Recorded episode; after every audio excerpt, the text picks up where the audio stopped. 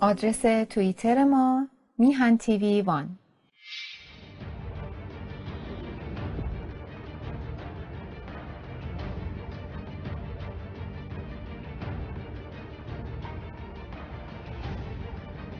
مجموعه پنج جلی ادالتخانه و ویرانگرانش.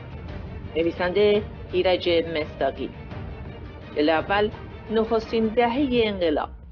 جلد دوم آغاز دهه دوم انقلاب تا امروز. جلد سوم چهره های امنیتی و اطلاعاتی. جلد چهارم لاجوردی یاران و همراهانش. و جلد پنجم فراز و فرود کانون وکلای دادگستری.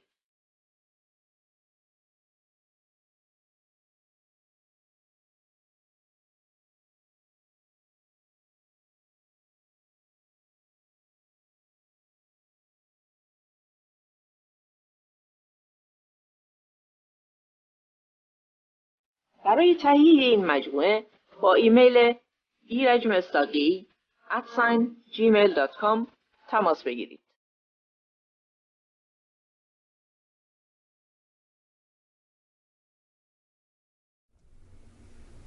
بله. با درودی دوباره خدمت یکا یک شما خوبان و نازنینان سعید بفانی هستم در این روز چهارشنبه دیگه امروز رو نیاز نیست بگیم. همه می‌دونن امروز چهارشنبه است و هشتم تیر ماه و 29 ماه جون. میریم خدمت آقای مستاقی بدون هیچ گونه اطلاف وقتی و عرض ادب و احترام می‌کنین سلام می‌کنیم به این نازنین و سپاسگزار از همه مهرش و علا خصوص ای که در اختیار ما قرار میده. آقا سلام می‌کنم به شما. در این گرما چه می‌کنی؟ گرمای اروپا؟ همچنین خدمت بینندگان عزیز و شنوندگان محترم. ممنون از میگم در این گرمای اروپا چه می‌کنی؟ اینجا میگم خیلی گرمه. فقط می‌تونم میگم گرمه. گرمه آره. متاسفانه اونجا هم از کولر رو نمی‌دونم تهویه مطبوع اینا هم خبری نیست. فقط بخاری و آتیش رو اونجا درست کردن. فکر نمی‌کردن هوا اینجوری بشه. به حال امیدوارم که سلامت باشی خوب باشی و ممنون ممنون از همه کوششات ما این ورانور می‌بینیم فعالیت های شما رو در توییتر و فیسبوک و همه جا. مشالله فعالی. مقالاتت هم دیدیم و در سایت هم قرار دادیم. ارزم به حضورت که بریم سراغ عراجیفی که دیروز سدل گفت. و گفتش که حوادث این نسل جدید از حوادث سال شست مطلع نیست. و خداوند سال 1401 خدای سال 60 این حرفا رو برای چی... به کی میگه؟ برای چی میگه؟ آقای مصداقی متوجه نمیشه میشه توضیح بدی. هدفش چیه؟ مخاطبش کیه؟ در واقع خب اون چی که در به مناسبت هفتم تیر خامنه ای در دیدار با مسئولین قوه قضایی مطرح کرده به نوعی ختمش نظام رو نشون میده و یا اهداف خامنه ای رو در ماها یا سالهای آینده نشون میده. و اینکه اصلش رو خامنه ای زین کرده برای سرکوب هر گونه جنبش تظاهرات نمی‌دونم یا هر گونه مطالباتی که مردم دارند خب اون کلماتش رو یا مقاصدش رو در پوشش همین عباراتی که به کار می‌بره پنهان می‌کنه. یا به نوع دیگه می‌تونم بگم اوریان می‌کنه. یا می‌تونیم ما ازش همچین برداشتی بکنیم. ببینید وقتی که او حوادث اخیر رو یعنی حوادث 1401 رو که ما چهار ماه ازش رو پشت سر گذاشتیم و کمتر از چهار سه ماه و صد روز از این سال رو پشت سر گذاشتیم خامنه ای متوجه هست که تابستان داغی در پیش رو داره. ما می‌دونیم که بعد از سی خرداد دفعه قبلا من خدمتتون عرض کردم قبل از اینکه اساسا به خامنه ای سخنرانی رو بکنه هفته قبل من اتفاقا صحبت کردم راجع به سی خورداد و تفاوتش با اون که امروز هست. گفتم سی خورداد قبل از تظاهرات سی خورداد و بعد از اون با اینکه چند ساعتی بیشتر تفاوتش نیست ولی شرایط سیاسی ایران زمین تا آسمون فرق می‌کنه. و بعد توضیح دادم که چجوری ماشین سرکوب رژیم قادر شد که سرکوب بکنه و اون پتانسیل برآمده از انقلاب ضد سلطنتی رو مهار بکنه نابود بکنه. و بتونه خودش رو برای حالا چهار دهه بیمه بکنه. نگاه کنید منتها توضیح دادم که امروز شرایط متفاوت از سال شسته و به همین دلیله که می‌بینیم که عملا توان سرکوبش رو ندارن. درسته که یه تظاهراتی رو سرکوب می‌کنن. درسته که یک جنبشی رو سرپوش می‌ذارن.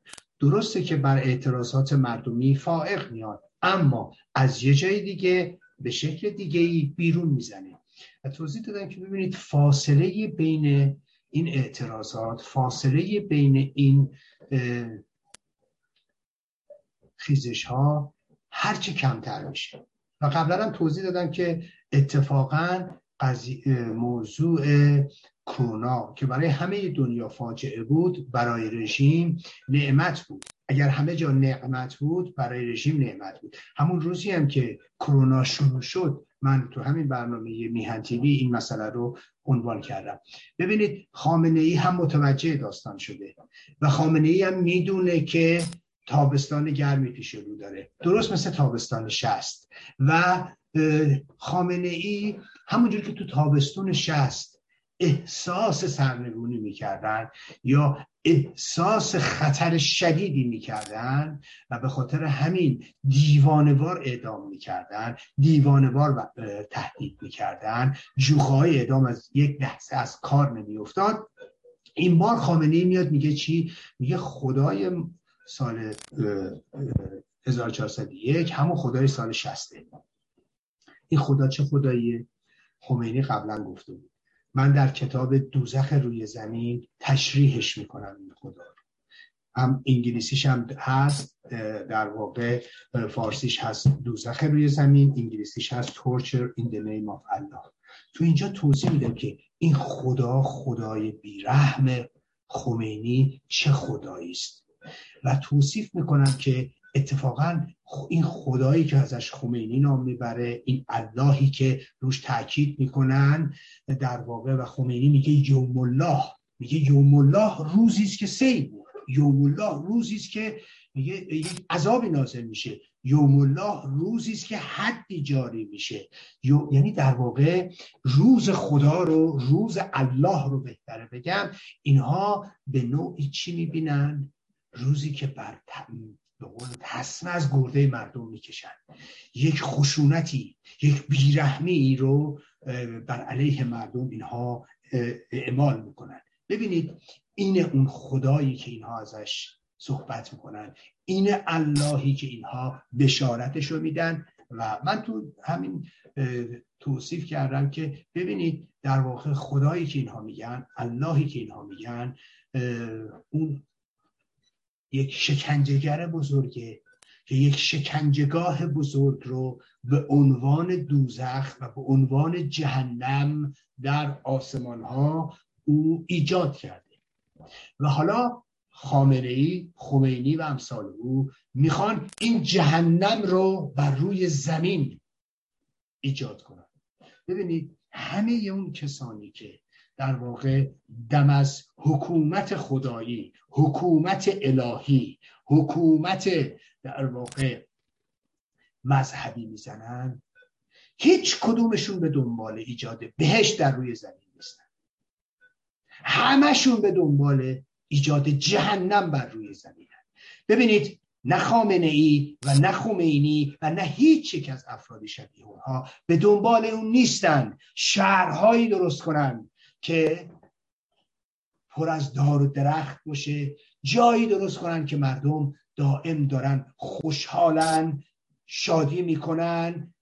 آب جو، جوهای روانی از اونجا میره که یکیش اصل میره یکیش شیر میره آب میره میوه می‌خوای دستت می‌کنی میاد دستت و و به قول خودشون سورسات هم هست. یک فاحش خونه ای هم اونا رو دو ذهنشون درست می‌کنن. حالا فکر کنید یه جایی که همه خواسته های در واقع یا لذاعزی که شما از زندگی می‌خواید یا لذاعزی که می‌خواید حالا فراهم باشه در همون حدی که اینا میگن.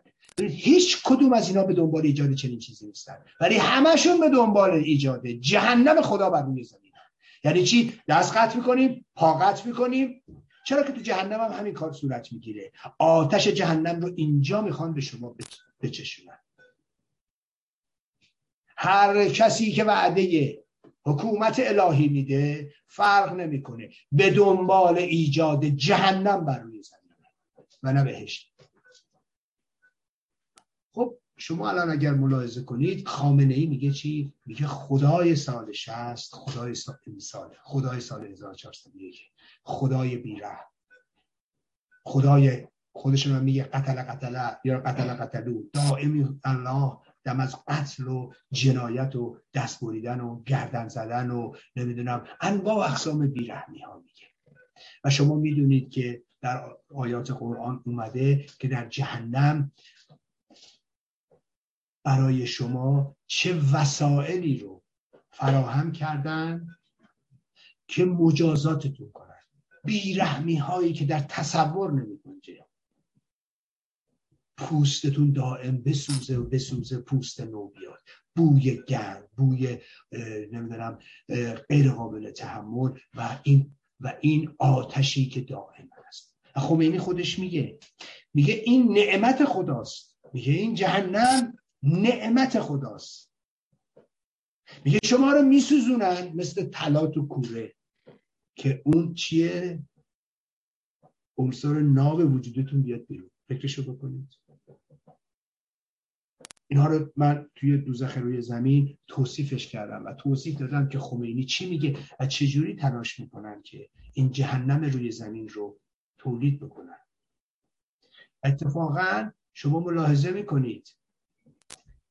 در طول این روزهای گذشته می‌بینید چقدر توضیح دادن یا انواع اقسام نوکرای خامنه هم به صحنه اومدن. برای ائمه جمعه و جماعات و نمایندگان خامنه ای دم از چی می‌زنن؟ دم از نمی‌دونم این که بله نمی‌دونم هوای چه می‌دونم کشور آلوده میشه زنای بیهجاب و سرگردونی و از اون طرف نمی‌دونم انواع و اقسام فشارها رو روی زن آوردن. می‌بینید توی شیراز چه می‌کنن دیدی تو شهرستان دارن چه می‌کنن؟ دوچرخه رو گرفتن بچه های معصوم مردم که اومدن تو خیابون دارن برای شادی کنن نوجوان ها رو گرفتن. و یه جا می‌بینید تو, تو, تو جنوب توی مینا زن رفتن آواز بخونن زن ها رو می‌گیرن. نمی‌دونم و انواع اقسام فشارات چرا؟ چرا؟ هدف اولی هم همون چیه زناست. چرا؟ چون اساسا اساسا این مذهب اساسا این ایدئولوژی بر زن ستیزی استوار شده. و به همین دلیله که شما می‌بینید در قرآن در واقع یا اساسا در نگاهی که شیعه تبلیغ می‌کنه می‌بینید این زنها هستند که عامل فسادن و اساسا این زنها هستند که اکثر ساکنین جهنم رو تشکیل میدن. و یادتون باشه اگر در تمام روایاتی که شما شنیدید و در تمام تصاویری که شما از جهنم حالا یا براتون گفتن یا در واقع خوندید این ور در تمام این تصاویر وقتی که جنسیت کسی جنسیت اون قربانی مشخص میشه همه با همه زنن. یه موقعی عامه میگن آقا میکشنتون قطع می‌کنن میسوزونن و, و, و. این که عامه خب؟ موقعی که بخواد خاص بشه تماما برمیگرده به زن. یعنی چی؟ میگن یارو رو از گیسش آویزون کردن. میگن از سینش آویزون کردن. و از پستانهاش میان آویزون کردن. یکی داره ببینید هر آنچه که هست مربوط به زناست یعنی هیچ مردی رو شما نمی‌بینید که در روایات اومده باشه به خاطر گناهانی که کرده از بیزش آویزون کرده باشن. اساسا چنین چیزی نمی‌بینید. چون جهنمی هم که تصویر می‌کنن این جهنم چون تصویر مردون است فقط مختص زناست و اینم برمیگرده به روایاتی که هست و به قول معروف روایات مسلم از پیامبر اسلام که بعد از اینکه میگن به معراج میره میره به آسمون با اسبش دلدل نمی‌دونم فلان نمی‌دونم میره وقتی که پیامبر به معراج میره میگن که اونجا جهنم رو هم می‌بینی. و اتفاقا پیامبر وقتی مالک خازن جهنم رو می‌بینه میترسه. و بعد میگه این کیه؟ میگه خازن جهنم اسمش مالکه و همین انقدر زشته. پیامبر از زشتیش میترسه. این لاجوردی. درست لاجوردی می‌خواست همون حیبت و همون قیافه و همون رفتار مالک خازن جهنم رو داشته باشه. ولی نکتهش اینه که پیامبر رو می‌بره و همه قرفه های جهنم رو نشون میده. زمانی که پیامبر از معراج برمیگرده به خانه فاطمه و علی میره. و در اونجا می‌پرسه علی و فاطمه که خب معراج چجوری بود؟ پیامبر توضیح میده. مکه عوض می‌خوام. پیامبر توضیح میده که چجوری رفته به معراج و در اونجا چطوری این عرفه های جهنم رو دیده و بعد توضیح میده که در اونجا مثلا زنی رو دیده که داشتن نمی‌دونم یک کنده آتشی از ما تحتش فرو می‌کردن که از دهنش آتیش میباده بیرون. این بعد میگن جرمش چیه می‌زنه؟ خواننده بودی خواننده بوده. اینم مجازاتش نمی‌دونم زنی که نمی‌دونم کی زبونش رو میبردن برای که رو شوهرش زبون درازی کرده بوده. یکی نمی‌دونم داشتن سینه هاشو نمی‌دونم با میبریدن. ببینید برای اینکه برن برای غیر آرایش کرده بوده نمی‌دونم نسبت بچه رو نسبت به شوهرش نسبت داده بوده و و و ببینید تمام هم گناهان جنسیه و تمام هم یه جوری برمیگرده به اینکه زنا حق شوهراشون رو نقض کردن. اینو شما می‌تونید ببینید. من اتفاقا اشاره کردم به این موضوع در همین کتاب دوزخ روی زمین و در اونجا با روایاتی که پیامبر داره و و میارن. خب حالا با خر و اسب و اینا چجوری آسمونی ها رو از یاد رفتن. اسم اسبشون رو یا خرشون و می‌خوام بگم که ببینید یک همچین داستان های وجود داره و بعد بی جهت نیست که خامنه میگه همون خدای سال 60 همین خدای امروزه. بله معلومه این خدا تو ابدا همینه. این اللهی که هست اللهی است بیره بیگذشت و عامل خشونت. و خامنه ای داره اون رو بشارت میده. اما اما آیا شرایط ایران اجازه میده به سال 60 برگرده؟ مطمئنا نه. آیا می‌تونه کشتار دهه 60 رو دوباره انجام بده؟ مطمئنا نه. ما در اون شرایط به سر نمی‌بریم. آرزوی او رو داره اما توان اجراش داره نه. نه شرایط بین المللی بهش چنین اجازه میده نه شرایط داخلی بهش چنین فرصتی رو میده و نه می‌تونه و نه از انسجام درونی برای انجام چنین جنایتی برخوردار. خامنه ای کور خونده. درسته تهدید می‌کنه فضای مجازی رو می‌تونن یه جاهایی رو ببندن. اما آیا علا رقم همه دستور هایی که خامنه ای داده تونسته با موضوع فضای مجازی برخورد کنه. مطمئنا نه. آیا تونست با مسئله ماهواره مقابله کنه؟ نه.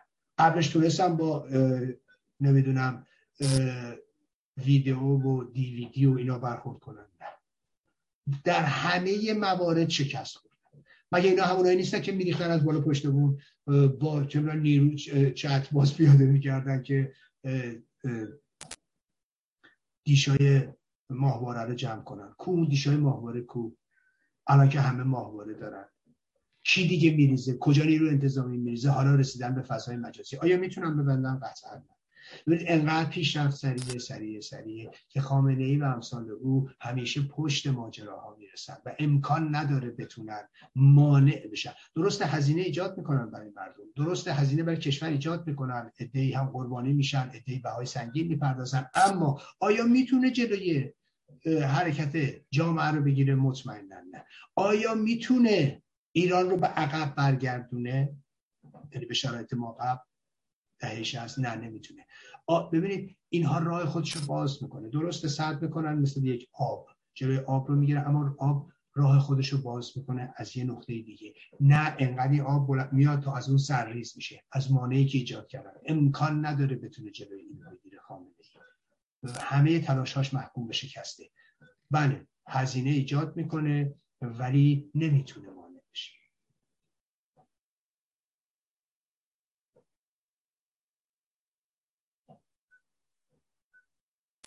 مثلا تفکری که این میگه من خدای سال شهست نمی‌دونم خدای الانه نمی‌دونم از کجا چرا وحشت کرده این همه تغییرات. خب شیشه تیر رو داریم شیشه تیر سال شهست وقتی که تو مسجد ابوذر تو اون ضبط صوت بوم گذاشتن. این بمبگذاری های مصداقی اون سالا کار کی بود واقعا؟ ببینید خب این بمبگذاری هم موقع اعلام کردن تا سالا هم می‌گفتن. کار گروه فرقان بود. البته خب گروه فرقان سرکوب شده بود ولی بخشی از گروه فرقان همچنان بودن. فرقان جدید و اونها این عملیات رو انجام دادن گذاری کرده بودن توی یک ضبط صوتی که جلوی خامنه ای بود. ضبط صوت منفجر شد. و خب خامنه ای هم به شدت مجروح شد. می‌دونیم که رگ اصل شریان دستش هم قطع شده بود و اینها مونده بودن که چیکار کنن. خود دکتر هادی مرافی هم بالا سرش بود ولی اون موقع ایشون وزیر بهداری بود در دولت رجایی و منتها بعدا دکتر ایرج فاضل رو خواستن دکتر ایرج فاضل که از بهترین جراح های عروق ایران بود و ایشون اومد و از رگ پاش به رگ دستش پیوند زدن و خامنه ای نجات پیدا کرد. و به همین دلیل هم اون اوایل دکتر ایرج فاضل که چندان حزب هم نبود ایشون خب می‌دونیم که به وزار رشد کرد تو نظام نکبت اسلامی و به وزارت علوم رسید وزارت بهداری مدتی رسید. وزارت بهداشت در واقع و مدت ها رئیس سازمان نظام پزشکی بود. اخیرا هم اعتراض کرده نسبت به قطع دست و اینها چون خوب پزشک پزشک برای نجات جان بیماران هست. پزشک برای اینه که اگه دستی قطع شده دوباره عروق رو به هم وصل کنه و بتونه ضمن اینکه جان بیماری رو بیمار رو نجات بدن بتونن اون دست یا اون عضو رو هم نجات بدن. حالا فکر کنید هشت نفر نفر گفته اینا تو صف بودن تو ببین که دستشون رو قطع کنن. ولی حالا بخوام همین عرض کنم با اینکه خب خامنه ای جانش رو مدیون دکتر ایرج فاضل هست ولی می‌دونیم گرد اون چشش افتاده و در واقع او هم به به نوعی از دایره دایره خارج شد دایره دوستان و نزدیکان شد. اینه که خب بله این واقعیتی بود که در سال 60 اتفاق افتاد. تو سالهای اخیر شروع کردن دروغگویی که خب قوازی چون گروه فرقانی سعی می‌کنن که اینم اینم مجاهدین کردن. آی مرافقین اینا در حالی که دروغ میگن راست نیست. مجاهدین از اونجایی که می‌خواستن روز هفته تیر اون عملیات بزرگ رو انجام بدن قطعا در روز شیشه تیری روز قبل یه عملیات انفجاری انجام نمی‌دادن که رژیم رو هوشیار کنن یا تدابیر امنیتی رو تشدید بکنن. بماند که رفسنجانی زنده موند به خاطر همین که خامنه ای آسیب دیده بود و رفسنجانی بعد از همون جلسه شورای مرکزی حزب جمهوری اسلامی به دیدار خامنه ای در بیمارستان رفته بود. بنابراین اگر اون اتفاق روز ششم نمیافتاد چه بسا رفسنجانی و خامنه ای هر دو در حزب جمهوری اسلامی کشته می شدن می‌خوام بگم که نه مطلقا کار مجاهدین نبود و اساسا کسی که یا نیرویی که عملیات بزرگی مثل هفت تیر رو در برنامه ریزی کرده دیگه نمیاد. یه روز قبلش یه عملیات کوچیک برای حذف یه نفر انجام بده که رژیم رو هوشیار بکنه و ذریب امنیتی رو بالا ببره یا قرزت امنیتی رو بالا ببره. اینه که خب به طور قطع و یقین این عملیات وقتش که میشه یه جورایی ضد اون عملیات بعدی و هیچ نیروی این کارو نمی‌کنه مطمئنا. و خب این کار به هیچ وجه کار مجاهدین نبود کار هم گروه فرقان جدید یا وابستگاه اون فرقان یا به نوعی پیروان همون فرقان بودن و اونها این عملیات رو انجام دادن. عملیات های دیگه رو هم داشتن از جمله که می‌خواستن موسوی اردبیلی رو ترور کننش زیر پل بم گذاشته بودن و عملیات دیگه هم همین ها داشتن که خب ربطی اساسا به مجاهدین نداشت. حالا بماند تو سالهای اخیر. من دیدم اون امیر عباس فخرآور و بچه پررو اومده بود همراه با مهدی فلاحتی صدای آمریکا اون برنامه کثیف رو اجرا کردن مبنی بر اینکه اساسا بمبی منفجر نشده. اساسا خامنه ای دستش هم زخمی نشده و این اصلا هیچ جراحی هم صورت نگرفته. خامنه ای خانومی می‌خواسته کره ای رو دست این طب سوزنی کنه دستش رو فلج شده فکر کنید یعنی آدمی مثل فلاحتی یا صدای آمریکا بایستی چه تا کجا سقوط کنه که یه همچین برنامه رو بسازن و هیچ پاسخی هم به شنوندگان ندن و هیچ پاسخی هم به مخاطبین ندن و این عراجیف تو یک تلویزیون که وابسته به دولت امریکاست یا بودجهش از طریق مالیات آمریکایی ها تأمین میشه یک همچین پرت و پلاهایی رو بتونه امیر عباس فخرآور بیاد اونجا بگه و اون برنامه ساز هم تکون نخوره از جاش و هیچ پیامدی هم براش نداشته باشه. اگر واقعا جایی حساب کتاب بود حتما که باید برخورد می‌شد در قبال این همه خزعبلاتی که امیر عباس فخرآور می‌گفت و پامنبریش رو مهدی فلاحتی می‌کرد و تایید مزخرفاتی که او سر هم می‌کرد. این هم پامنبری می‌کرد. ولی خب میگم از این کارهای زشت و غیر قابل توجیه انجام می‌گیره در سطح رسانه ها و هیچ موقع پاسخگو نمیشن. ما حالا میخواییم یه موقعی رژیم و خامنه ای و قدرت رو پاسخگو کنیم یا انتظار داریم پاسخگو باشن بعد شما فکر کنید تو دنیای آزاد مثلا یک تلویزیونی مثل صدای آمریکا یک همچین برنامه درش تهیه و تولید بشه پخش بشه و آب عذاب تکون نخوره. و خب این از عجایب روزگار واقعا. از عجایب روزگار شما یک بچه, مز... بچه پررو رو بردارید بیارید مثل امیر عباس فخرآور و این خوزعبلات رو توی یه تلویزیونی بیایید به مخاطبانتون ارائه بدید. یعنی من فکر نمی کنم نمونه این هیچگاه در یک رسانه در وزینی تهیه اجرا و پخش شده باشه. قطعا هم اگر یه جا قفلتی صورت بگیره که همیشه قفلت هست حتما عذرخواهی میشه حتما توضیح داده میشه حتما توبیخ صورت می‌گیره. ولی خب می‌دونین اون موقع ستاره درخشش بود و همدست مهدی فلاحتی و اون موقع می‌دونید تازه دولت ترامپ اومده بود و این بچه پر رو تبلیغ می‌کرد که ما داریم میایم صدای آمریکا رو تصفیه کنیم. اینا هم ترسیده بودن فکر می‌کردن چه خبره. به خاطر سوابقی هم که داشتن. و برای همین افتاده بودن تو بغل این بچه پرروی خالی بندی که فقط یه مش دروغ و دقل سر هم می‌کرد. و اگه یادتون باشه همین مهدی فلاحتی اون موقع اینو رنگش کرد تحت عنوان استاد دانشگاه استاد قانون اساسی دانشگاه تگزاس. هی دکتر دکترم بهش میبست که ایشون دکترات داره و استاد قانون اساسی دانشگاه تگزاس درست مثل همین شالداتانی مثل کاوه موسوی که من و تو اونو به مقام شامخ دکتری و استاد دانشگاه رسونده. خب حالا پاسخشون رو هم خواهند گرفت. اما این رو خدمتتون بگم.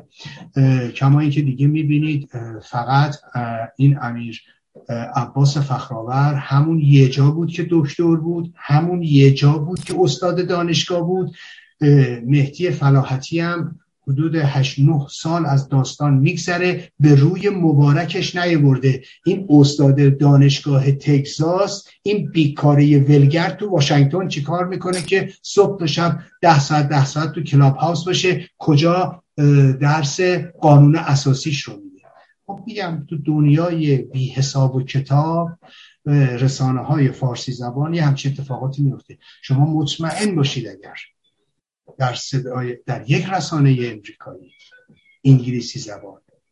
یه همچین اتفاقی می افتاد مطمئنا بالا تا پایین اون تلویزیون دستخوش تغییر تحول می شدن و در جاهای دیگه هم همینطوره. فقط میگم در میان ما فارسی زبان هاست که از اونجایی که خودمون قدر خودمون رو نمی‌دونیم از اونجایی که خودمون برای خودمون ارزش قائل نیستیم از اونجایی که خودمون به اهمیت به این پرستیژ ها نمیدیم اهمیت به این در واقع ارزش ها نمیدیم اهمیت به اونچه که میگیم نمیدیم خب می‌بینید همچین اتفاقاتی میفته قبل از هر چیز اشکال و ایراد از خود ماست. از ماست که بر واقعا یعنی اینکه چطوری ممکنه یه تلویزیون دولت آمریکا یه چنین جعلی رو بپذیرن و هیچ هیچ هیچ کس اصلا نیاد بگه آقا این جل بود این اخباری که ما گفتیم اشتباه مگر کاوه موسوی که با حقوق بازی شالاتانی میگه من دکترم تو همین ف... برید نگاه کنید یا من نمی‌دونم استاد دانشگاه آکسفوردم مگه کاری داره شما از آکسفورد فشار بیارید بپرسید ببینید این این مردک اونجا نه این که اصلا حکمه. اگر استاد حقوق بشر بوده استاد دانشگاه بوده. یک ساعت در عمرش در آکسفورد تدریس کرده یا نه؟ یا کاری نداره که خیلی ساده است که یا اینکه خیلی خیلی ساده است که در بیارید که ببینید این مردک عضو دائمی کالج حقوق اونجاست. یعنی در واقع شعن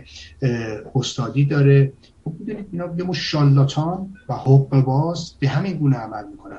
و همین دلیل شما می‌بینید امیر عباس فخرآور و کاوه موسوی با هم رفیق میشن مدت ها توی کلاب هاوس با هم رفیق بودن بعد به تیپ هم زدن.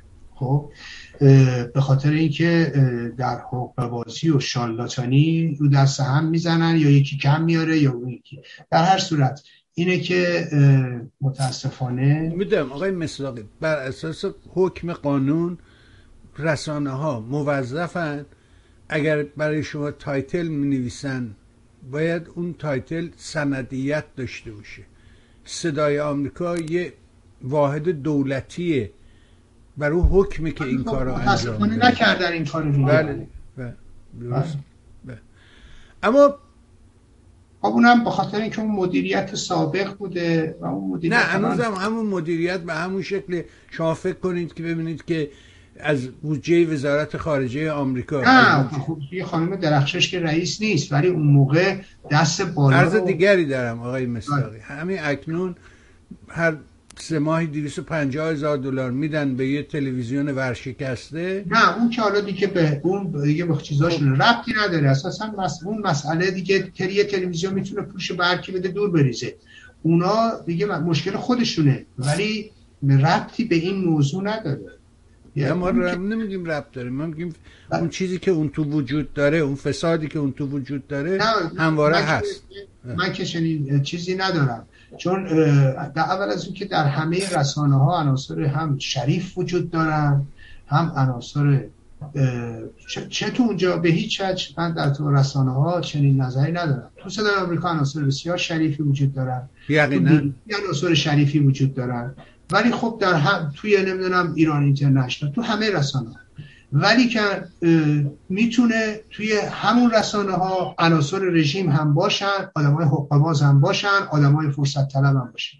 اساسا من نگاهم به رسانه ها این گونه نیست که بخوام یه رسانه رو به طور تمام و کمال بهش مهری بزنم یا حالا چه تایید چه تکسیب چه اینی که بایستی بالاخره خود همین رسانه همین نقش خیلی مهمی داشتن دارن در اینکه در واقع صدای حالا چه حالا مردم ایران یا صدای معترضین مخالفین رو به جهان برسونن. اینی که به نظر من بایستی در واقع, در واقع رسانه ها رو هم جنبه های مثبت شدی هم جنبه های منفی شدی ما راجع به فرد حرف نمی‌زنیم. راجع به اینکه آدما خوب و آدما بدن نمیگیم.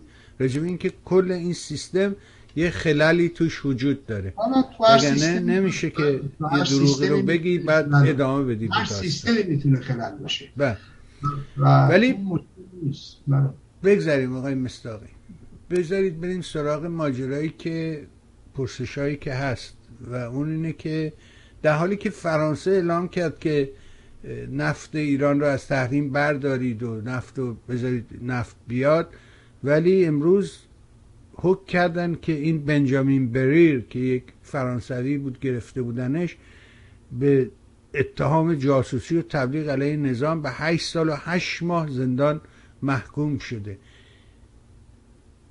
آیا سوال اصلی سوای همه اینا اینه که آیا رژیم واقعا در این سیاست گروگانگیریش موفق بوده. چجوری داستان؟ که این به این کار ادامه میده.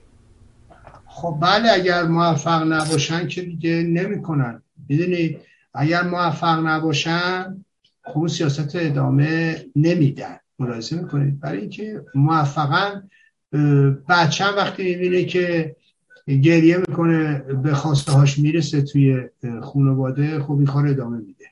و بعد هم هی جلو جلو میره. بعد این تبدیل به یک اخلاق در اون میشه. در نظام اسلامی هم همینطوره. چهل سال این کار رو داره می‌کنه و چهل ساله که دارن امتیاز میدن و خب این یک شیوه شده و راهکاری است که رژیم نکبت اسلامی برای حل و فصل مشکلاتش داره. فرانسوی ها در این رابطه خب سابقه سیاهی دارن. و متاسفانه خب همین امروز هم شما ملاحظه می‌کنید که داستان به چه شکل داره پیش میره. خب اینا همش بخشش داره سیاست گروگانگیریه از اون اول هم رژیم کار رو انجام می‌داده. شما اگر در سال 59 وقتی رفتن زندیات بختیار رو ترور کنن خب کسی که پشتش بود انیس نقاش بود. چه کسی مدیریت پشت صحنه رو داشت؟ خود محسن رضایی که موقع اطلاعات سپاه پاسداران بود و رفیق دوست که مسئول لوجستیک بود. یعنی پس اطلاعات سپاه پاسداران لوجستیک سپاه پاسداران وضع شده بود به یه مشتی تروریست بین المللی از جمله انیس نقاش که پیشتر وردست کارلوس اون تروریست بین المللی بود که در وین گروگان گرفتن وزرای نفت رو از جمله زکی یمانی و جمشید آموزگار وزیر وزیر دارایی ایران رو ببینید خب اینا واقعیه. در هر صورت خب می‌دونید که اون موقع جمشید آموزگار می‌گفتن عقاب اوپیک هستش. و این قضیه با کشته شدن شهروند فرانسوی پلیس فرانسوی با دستگیری انیس نقاش همراه شد. ولی خب ما دیدیم که سربازهای فرانسوی در بیروت کشته شدن. باز با بمبی که رژیم در اونجا تعبیه کرد با اون عملیات انتحاری اینها در کامیون و خب دیدیم که خیلی از سربازان فرانسوی کشته شدن.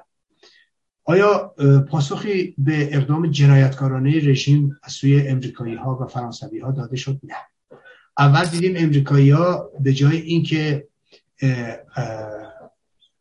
عملیات انتقامی رو در دستور کار قرار بدن اومدن از در سازش با رژیم در همون سال 65 و اون کلتوکیک اومدن ایران داستان مکفالین و حسن روحانی و که موقع دست رفسنجانی بود و همچنین فریدون وردی نژاد که مسئول اطلاعات سپاه بود و هادی نجف آبادی یکی از دیپلمات تروریست خب اینا مذاکرات رو پیش می بردن. و شوهر معصوم ابتکار که یکی از عناصر باز امنیتی بود محمد هاشمی و همچنین دانشجوهای به اصطلاح پیرو خط امام. یعنی سازش رو هم اینا داشتن پیش بردن. دانشجوهای پیرو خط امام همونایی که سفارت رو گرفته بودن و ایران رو به گروگان آمریکای تبدیل کرده بودن و اینا این داستانه. خب از اون هم فرانسوی ها خب یه فرانسوی چه اتفاقی افتاد؟ رژیم اونجا که ترور کرد توی لبنان. بعد اومد تو فرانسه. توی خود فرانسه هم رژیم اومد چیکار کرد؟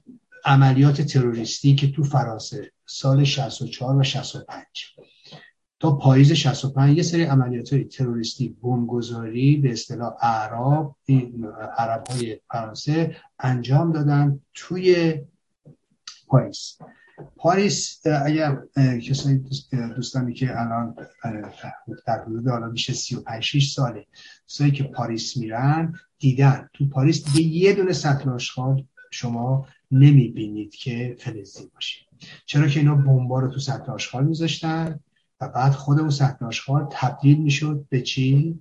تبدیل می‌شد به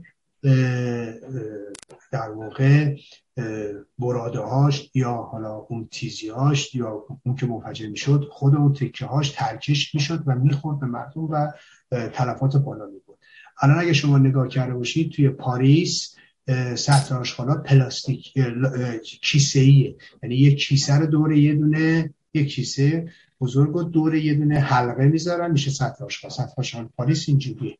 این یکی از در واقع نتایج عملیات های تروریستی رژیم در پاریس.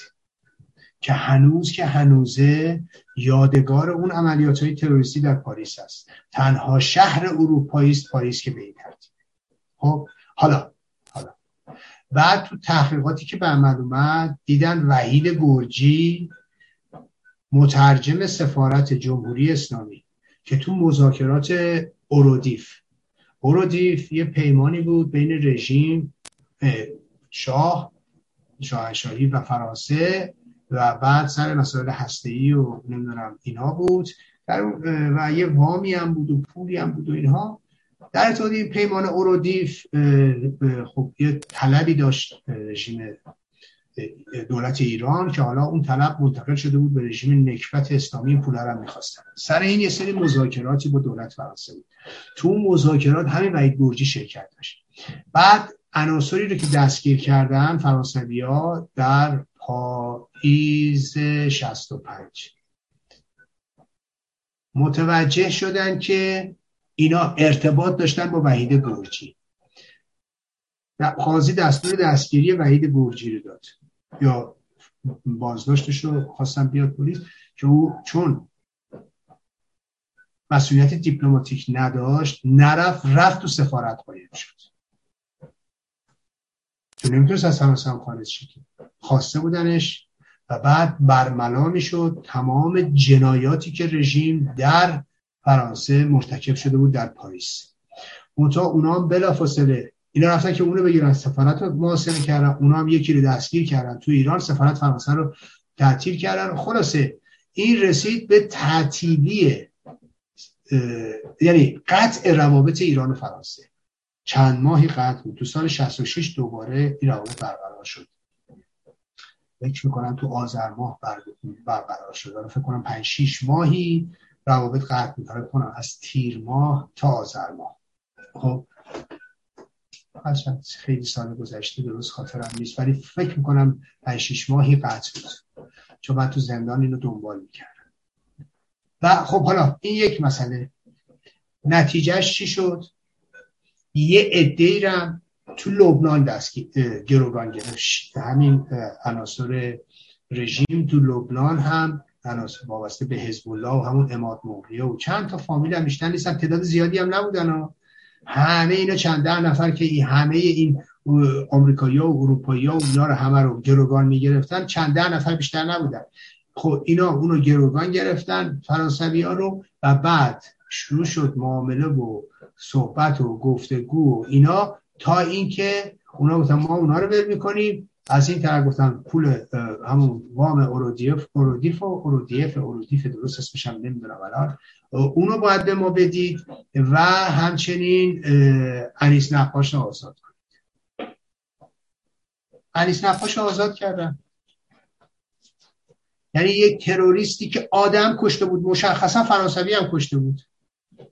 هم دو نفری که کشته فرانسوی بود اصلا ایرانی هم نبودن رفته بودن بختیار رو بکشن. ولی شهروند فرانسوی کشته شده بود. تو لبنان شهروند فرانسوی کشته شده بود. تو عملیات هایی که در پاریس صورت گرفته بود شهروندهای فرانسوی کشته شده بودن. یعنی تمام ب... تمام بهار رو فرانسوی ها داده بودن.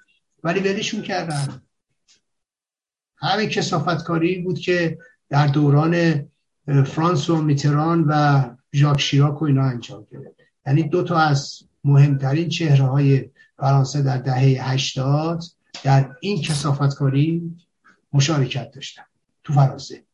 خب حالا این داستان گذشت. دوباره ما شاهد این بودیم که در خب آقای بختیار به اون طرز فجی کشته شد تو سال تو دهه تو همون 90 درسته؟ یعنی دهه 90 میلادی. بختیار کشته شد و همچنین آقای برومند کشته شد قبلش. سیروس الهی کشته شد. همه اینا تو پاریسه. همه هم توسط نظام نکبت اسلامی. خب می‌دونیم چند تا از تروریستا تونستن فرار کنن. وکیلی راد که سر قرار نرسیده بود تو ژنو دستگیر شد. دادن به فرانسوی ها فرانسوی ها پرونده رو مالوندن به هم. یه سرحدی بود که وصل می‌شد به دولت جمهوری اسلامی وصل می‌شد به رفسنجانی. اونو, اونو حذفش کردن اونو تبرئه کردن که به اصطلاح بتونن یه جوری پرونده رو جمعش کنن و بعد وکیلی رات هم به زندان محکوم شد خب؟ بعد. و بعد دیدیم که این پس پرونده وکیلی راد این وسط مونده. بماند که خب فرانسوی ها می‌دونید تو اینجا دوباره چه کسافتکاری هایی انجام دادن. اونم درست در شب سال نو می‌دونید که دو تا تروریست دستگیر شدن تو پاریس دم برج ایفل که این دوتا جفتشون علا رقمه که دولت سوئیس خواهان استرداد اینا شده بود سر قضیه ترور دکتر کازم رجوی توی کوپر در اردیبهشت ماه سال 69 یعنی 1990 ایشون می‌دونید تو کوپه 13 تا تروریست رفتن در اونجا بودن و بعد دکتر کازم رجبی رو در کوپه ترور کردن که همون موقع حکم بازداشت 13 نفر صادر شده بود. حالا همشون تو صحنه عملیات نبودن ولی 13 تا تروریست به خاطر این به فرانسه به سوئیس رفته بودن. ولی بحث بر سر این بود که دو تا از اینا در فرانسه دستگیر شدن. با اینکه خواسته بودنشون اونا رو تحویل دولت جمهوری اسلامی دادن در تعطیلی شب سال نو و این کار کثیف و پرونده کثیف رو فرانسوی از خودشون به جا گذاشتن. بعدها یادمونه که کارلوس دستگیر شد در سودان و تحویل دولت فرانسه داده شد. چون از سوریه بیرونش کردن. قبل از سوریه بود. کارلوس و بعد از سوریه بیرونش کردن. رفته بود به سودان. اونجا گرفتن تحویل فرانسویه دادن و به ابد محکوم شد. احتمال میدم احتمال میدم بر اساس شواهد و قرائن میگم چون اینا یه روابطی رو با سودان داشتن و بعد از اونجایی که تروریست های که در قتل دکتر کاظم رجوی دست داشتن چه بسا پای دستگاه امنیتی جمهوری اسلامی هم در میون بود و کارلوس رو در سودان دستگیر کردن و تحویل فرانسوی دادن.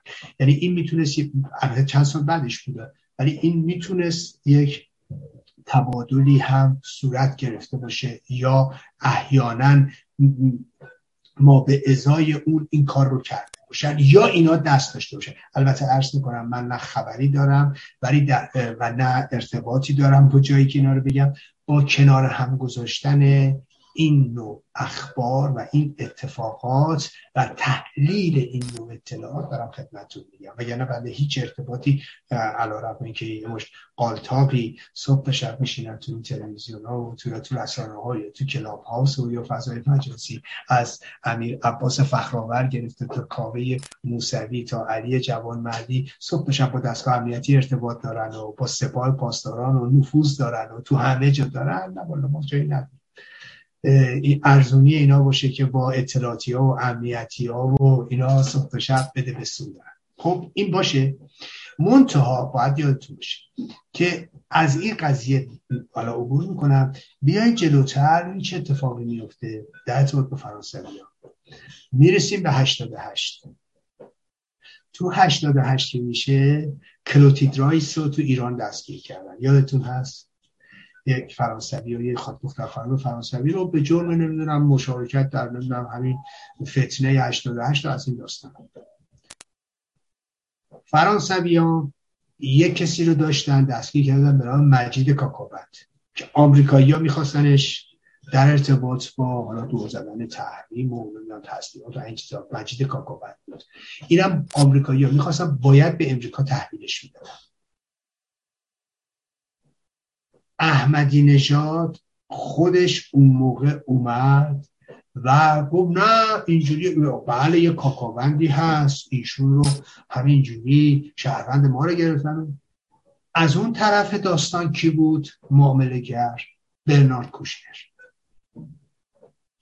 کوشنر وزیر امور خارجه دولت سرکوزی از کوشنر حقوق باستر و بی پرنسیبتر تو فرانسه ما نداریم و کمتر داریم. کوشنر از اونایی که توی چپ بوده.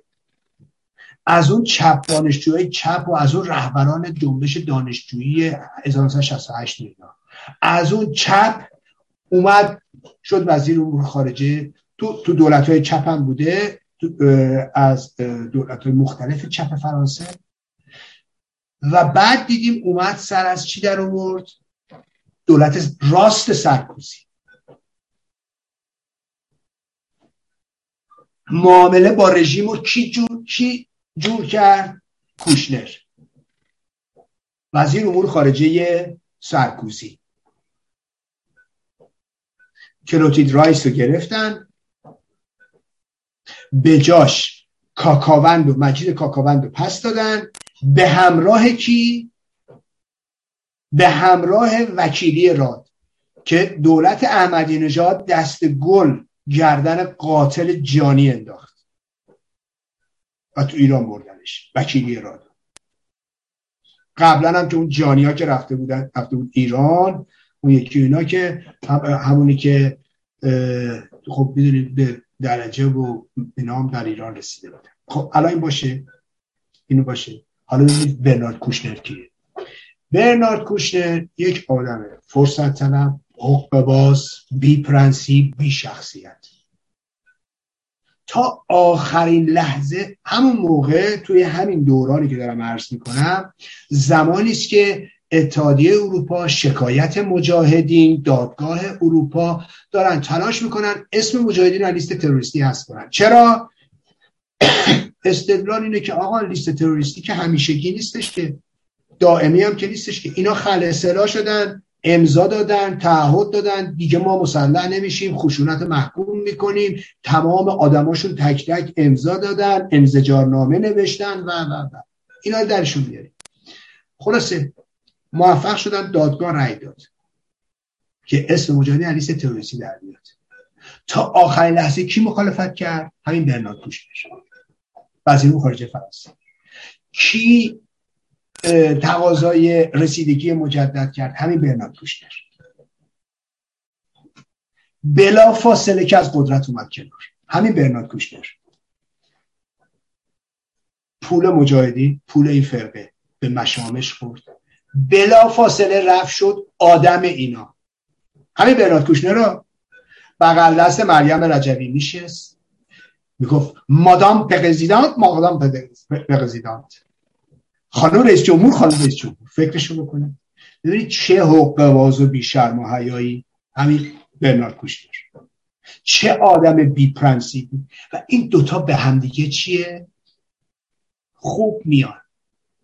یعنی ببینید آدمایی که فرصت طلبن و حقوق بازن و اینا خوب هم دیگه رو پیدا می‌کنن. درست مثل فرقه رجبی شخص رجبی زوج رجبی ها و کاوه موسوی که جفتشون همدیگه رو پیدا کردن و با هم رفیق شدن و با هم دست به توطعه زدن. خب حالا بعدا این رو خدمتتون میگم. پس اینو یادتون باشه که چطوری همین برنارد کوشنر شد رفیق مریم رجبی پس اونجا این سازش فرانسوی ها کردن حالا رسیدیم الان. خب الان رسیدیم به موضوعی که امروز هممون شاهد و ناظرش نگاه کنید مسئله تو اینجاست. از اونجایی که در سال 2018 الان چهار سال میشه دیگه یه پرونده تو فرانسه شکل گرفت. اونم کجا؟ بمبگذاری در مراسم ویلپنت مجاهد. توسط کی؟ یه هسته مزدور رژیم. چهار تا. سه تاش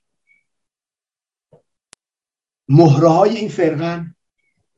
مرداد عارفانی با اون زن شوهر. خب یه زن شوهر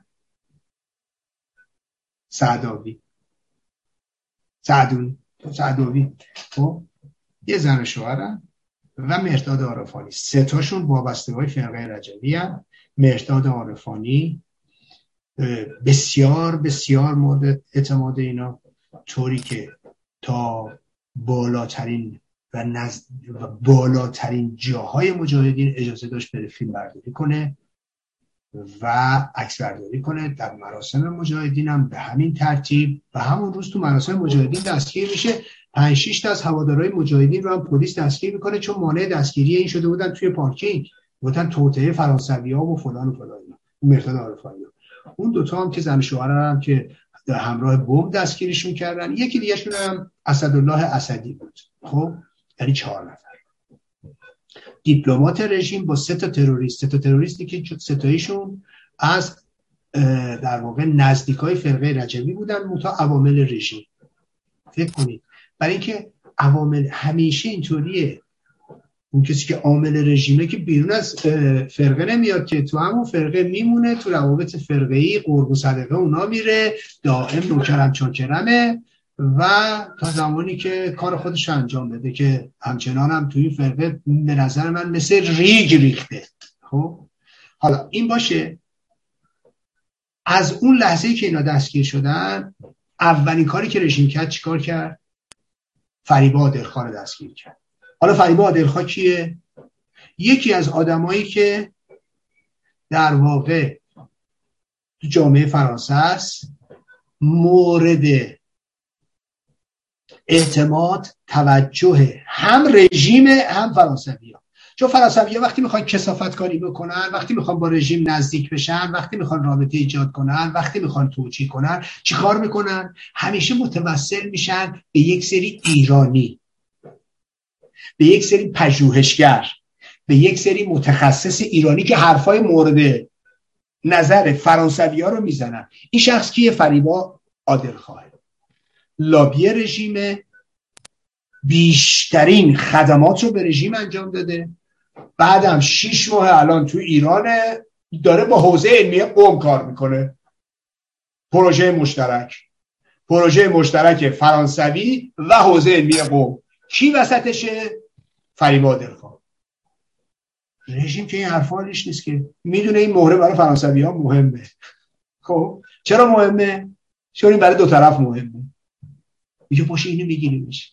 از همه بهتره. وگرنه این همه ایرانی بدبخت میرن فرانسه و میرن از فرانسه میرن ایران. اتفاقا همینو می‌گیره.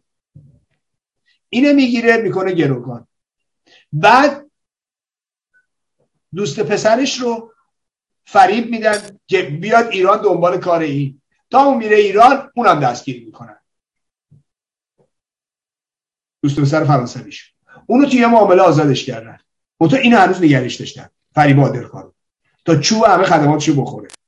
چهار سال تمام الان بدبختش کردن. خب؟ از زندگی افتاده. این دیگه بیاد آدم سابق نمی‌تونه بشه که صد تا مدالم که بهش بدم زندگی این دیگه اصلا پاچیده. خب؟ آینده این همینطوره. حالا صد تا مدالم که بهش بدن.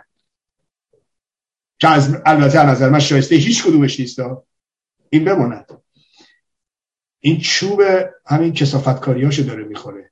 مثل سیامک نمازی. دیدید چجوری الان التماس می‌کنه به دولت بایدن که من قربانیم من گروگانم یه کاری برام بکنی. راست میگه ولی تا دیروز نمیشنید صد بار بهش گفتیم آقا نکن نکن. این نون خوردن نداره. رفت که ایران خلعتیشو بگیره برای سر برجام اون یکی جناح گرفتش. گفت خوب آمریکایی‌ها روی این حساب می‌کردن. پس حالا اینو میکنیمش گروگان باباشم گولش دادن آوردن ایران باباشم گرفتن. در حالی که قبلا باباش می‌رفت میومد ولی منتها این دفعه سیاست دیگه در پیش گرفته بودن. گروگان می‌خواستن این دوتا رو گرفتن. همچنان اینا دارن بهام قربانی هم. کاری نکردن جز خدمت به رژیم. ولی خب دیگه این رژیم بیچشم رو اونا رو هم که حتی بهش خدمت کردن قربانی می‌کنه. و اینجوری ازشون انتقام می‌گیره. حالا من دشمن بگیره آدم می‌فهمه. از دوست دیگه ببینید اینجوریه که صداش اینجوری در اومده. خب ببینید این یه داستان بود. درسته؟ چهار سال پیش اتفاق افتاد. پس خانم فریبا دلخواه گرفتن با یکی. درست شد؟ و بعد حالا میاد جلوتر. همین آقای بنیامین بریه رو گرفتن. یک دونه. دیدن اون کمه؟ دوست پسرش هم مجبور شدن ول کنن. یکی دیگه بگیریم کاری نداره که. ایشون بنده خدا رشتهش انفرماتیک تو چیز توی کجاست اسمش؟ مشهد گرفتنش میگن در حمایت از قربانیان اوکراینی نمی‌دونم توییت کرده نمی‌دونم چیز نوشته نمی‌دونم فلان به جرم جاسوسی. هشت سال و هشت ماه. همون روز اول آقای سعید دهخان وکیلشن که ایشون الان تو کانادا هستن.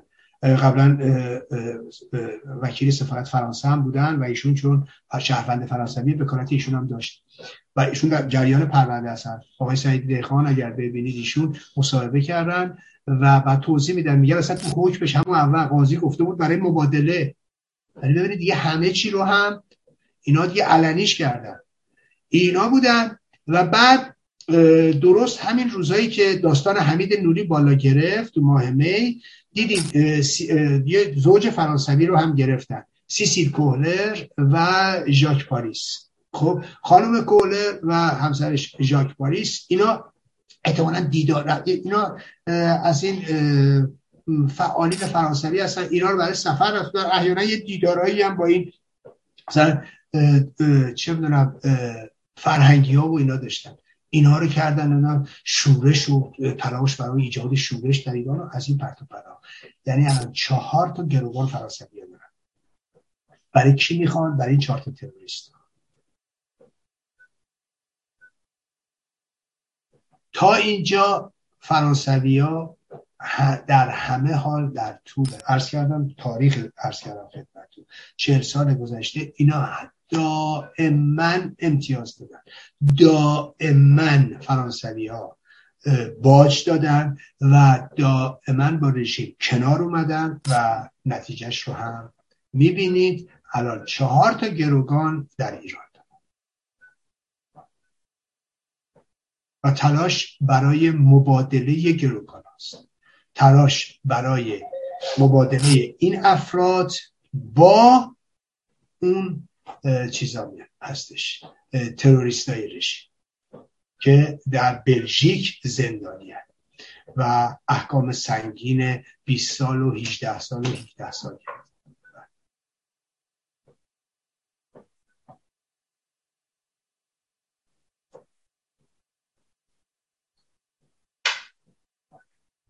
بسیار ممنونم. بذارید یه سوالی رو خیلی ها پرسیدن این رو از شما بپرسیم و اون که چرا مذاکرات برجام به جای وین و یا ژنو یک کشور اروپایی چرا در قطر برگزار شد و می‌پرسه چه نتایجی میشه از این انتظار داشت؟ بفرمایید ببینیم پاسخ. آقای بهبانی ببینید خب اینا بازی های رژیمه. وقتی که می‌خواد مذاکره نکنه وقتی می‌خواد وقت بکشه از این بازی ها در میارن اولین بار کسی که این سیاست رو پیش برد همون سعید جلیلی بود. یادتونه که بعد مردم شعار می‌دادن چی؟ خاک بر سر جلیلی بدون هیچ دلیلی. خب؟ نه اتفاقا خوب میفهمیدن دلیلش چیه.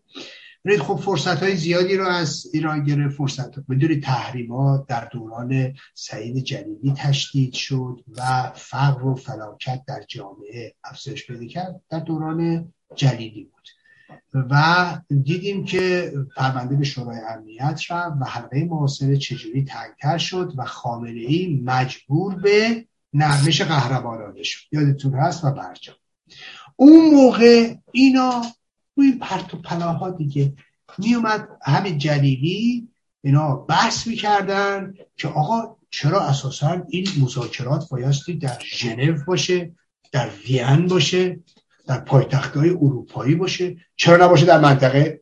دیدیم یه مش گفتن قرقیزستان آجی قزاقستان آلماتی. بکنید یه جایی که با خر باید بری تا اونجا. بکنید مذاکره رو بزنن تو اونجا. یکی. تمام پیشنهادات رژیم بودا بعد همون موقع تو کجا بود؟ توی استانبول. توی عمان. هیچ کدوم از این مذاکرات هم به نتیجه نمی‌رسید. چون اصلا نمی‌رفتن مذاکره کنن به نتیجه برسن. می‌گفتن که نه همین که مذاکره رو آوردیم تو آلماتی همین که مذاکره رو آوردیم در استانبول نمی‌دونم یا در منطقه از این خزعبلات این یعنی موفقیت این یعنی پیشبرد نمی‌دونم خواسته های ما از این حرفای صد منی در حالی که خب می‌دونیم این این نوع مذاکرات در وین و یا در مثلا ژنو. ژنو به خاطر که محل اروپایی ملل متحد ژنو برای اینکه مرکز آژانس بین‌المللی انرژی اتمی اونجاست. دلایلش اینه. نه اینکه دارگوز آبادی یه جایی مثل نمی‌دونم آلماتی یا نمی‌دونم یا فلانی. نه. اینه که خب این سیاست اینا برای این دنبال می‌کنن که این دفعه رفته دوه یه مسئله دیگهش اینه که در واقع اینها می‌خوان مناسبات خودشون رو گسترش بدن با قطر حالا بر سر مسائل خب گازی و اینا هم هست. می‌خوان قطر رو شریک کنن. مسئله بعدیش هم خب اینه که در بخواه یه جورایی چون پایگاه آمریکایی در قطر هست اینا هم مذاکرات حالا بازی هم که خامنه‌ای در آورده مذاکرات مستقیم نه ولی مذاکرات غیر مستقیم با آمریکاست دیگه. چون الان می‌دونید انریک مورا مذاکره داشت کرد با همین علی باقری ولی به نیابت از آمریکایی ها یعنی رابرت مالی هم الان اونجا بود تو آمریکا. رابرت مالی رفته بود دوهه قطر و به نوعی این مذاکرات رو داشتن اداره می‌کردن. یعنی به جای البته اینجا یعنی چی؟ یعنی چین و روسیه هست شدن. به خاطر اینکه قبلا یادتون هست ایوانوف روسی به جای رژیم با آمریکایی مذاکره می‌کرد. خب؟ ببینید یعنی خامنه ای کشور رو به کجا کشونده؟ که یه روس به جای نمایندگان ایران یا همین حتی نمایندگان نظام نکبت اسلامی با آمریکایی ها مذاکره می‌کرد حالا در واقع یه اسپانیایی انریک مورا داره مذاکره می‌کنه با رژیم. یعنی این حلقه وصله. یعنی توی مذاکرات دوهه یعنی الان چین و روسیه رفتن کنار. اگرچه پنج به یعنی در واقع پنج به اضافه یکی وجود نداره. مذاکرات بین آمریکا و رژیم با میانجیگری انریک مورا. اینم به خاطر چیه؟ به خاطر اینکه رژ... وزارت امور خارجه یا همین نظام اسلامی درخواست کرده بودن که در واقع بیاد برد ایران و بعدم حالا مذاکرات بعدش گرفته شده. منتها مذاکرات موفق نبوده. آمریکا اینجوری که سایت نور که به شورای امنیت ملی نزدیک گزارش داده ظاهرا و تصمیم هم گفته ظاهرا مذاکرات تموم شد اگر چه تو آخرین لحظه گفتن نه هنوز امروز عصر ادامه داره ولی بعید می‌دونم به نتیجه خاصی رسیده باشه.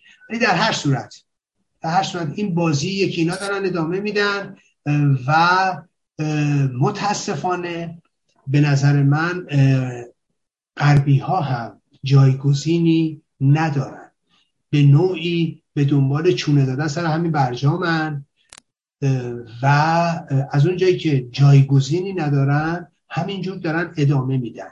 هیچ سیاست روشنی نیست. هیچ سیاست روشنی روی میز نیست که خب در مقابل رژیم چه باید کرد؟ شما ملاحظه می‌کنید. در مقابل عراق یه مشت آهنین اون بالا بود. هرچی عراق می‌گفت من ندارم. چی چی رو بدم؟ می‌گفتم بده. گفت آخه من ندارم آخه احمد بسازم بدم بهتون دیگه. گفتن اگه ندی می‌زنیم اگه ندی حتی شورای امنیت تصویب کرد گفت عراق اگه نده با سریز consequences رو رو خواهد شد. یعنی با عواقب جدی. که من همون موقع تاکید کردم نوشتم آقا این به طور قطع و یقین جنگه. چون عواقب جدی وقتی تحریم های سنگین وجود داره وقتی منطقه پرواز ممنوع شمال و جنوب عراق وجود داره وقتی با موشک های نقطه زن تمام جای عراق رو می‌زنن و و و و بعد از همه این حرفا میان میگن تازه با عواقب جدی روبرو خواهد شد این این عبارت یعنی جنگ. تا جنگ شد.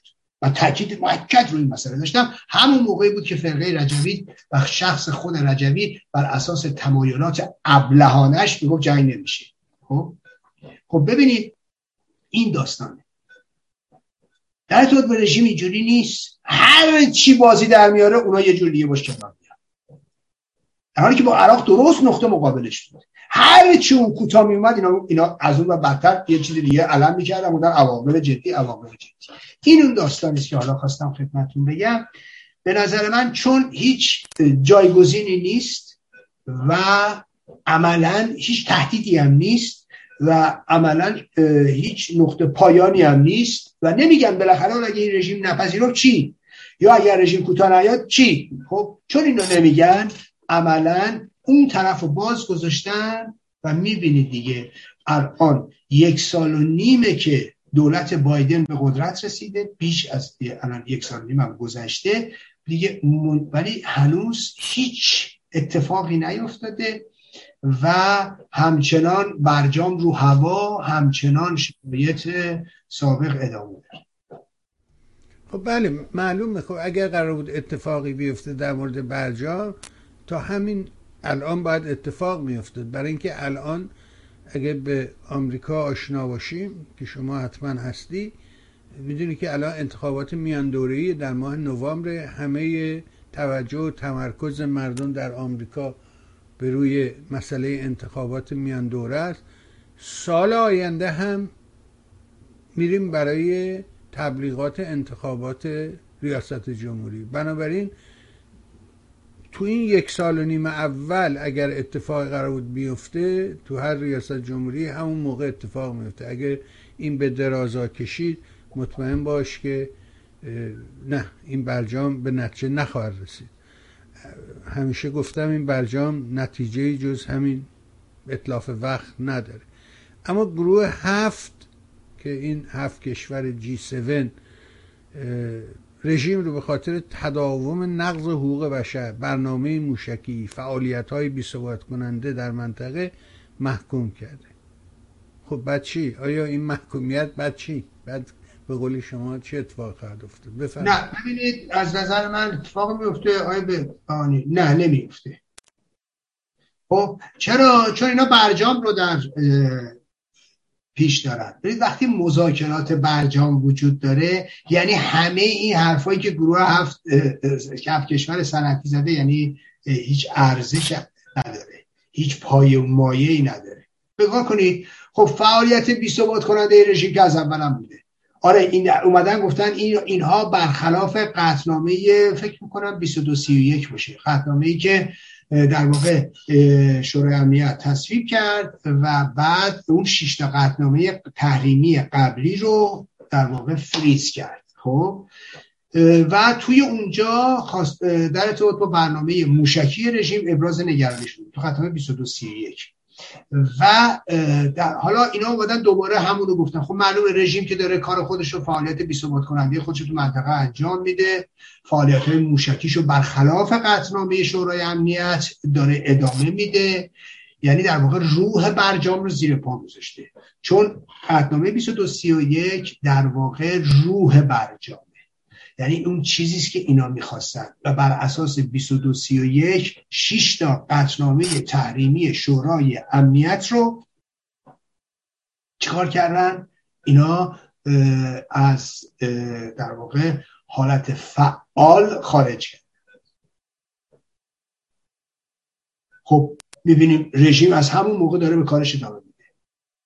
برد موشکیش زیاد کرده. آزمایشاتش رو تشدید کرده حتی رو موشکش می نویسه برای نابودی یک کشور عضو سازمان ملل متحد اسرائیل. تمام اینا خلافه. خلاف حقوق بین الملل خلاف منشور ملل متحده و خلاف حتی قطنامه شورای امنیته. بنابراین این که مشخصی نقض حقوق بشر هم که اساسا چیز جدیدی نیست و ما داریم می‌بینیم. وضعیت به قایت بدتر شده تعداد آمار اعدام ها بیشتر شده. در طول همین سه چهار سه ماه اخیر صد روز اخیر یا از اول سال میلادی به این هم همینطور تشدید شده نسبت به سال قبل. پس همه چیز داره بدتر میشه و همه چیز بدتر شده. و از اون طرف هم بله خب تاکید کردن که رژیم سر موضوع اتمی همکاری کنه. می‌بینی با آژانس بین‌المللی انرژی اتمی نکرده. دوربینا رو خاموش کرده برچیده قریسازی رو بالا برده. اینا هم نشستن گروه هفت کشور صنعتی فقط دارن چیه بیانی های بیبو و خاصیت صادر می‌کنن. و از طرف دیگه خواهان این شدن که رژیم پاسخگو بشه در ارتباط با موضوع هواپیمای اوکراینی خب اینا همش کشکی همش حرف صدمنی قازه چرا؟ عرض می‌کنم. آقا می‌خوای رژیم رو سر موضوع هواپیمای اوکراینی خب می‌خواهید پاسخگو کنید؟ قوانین بینالمللی هست. به سادگی می‌تونن به خاطر اینکه نقض حقوق حالا در واقع بین المللی راجع به منطقه ام پرواز و و و همون داستانی که وجود داره. می‌تونن راحت فضای ایران رو ناامن معرفی کنن می‌تونن به سادگی رژیم رو محکوم کنن می‌تونن از همه ابزارهای قانونی که در اختیارشون هست استفاده کنن می‌تونن به سادگی رژیم رو مجبور کنن به اینکه کرنش کنه می‌تونن پرونده رو به مراکز رسیدگی در اختیار مراکز رسیدگی کننده قرار بدن. به هیچ وجه اینجوری نیست.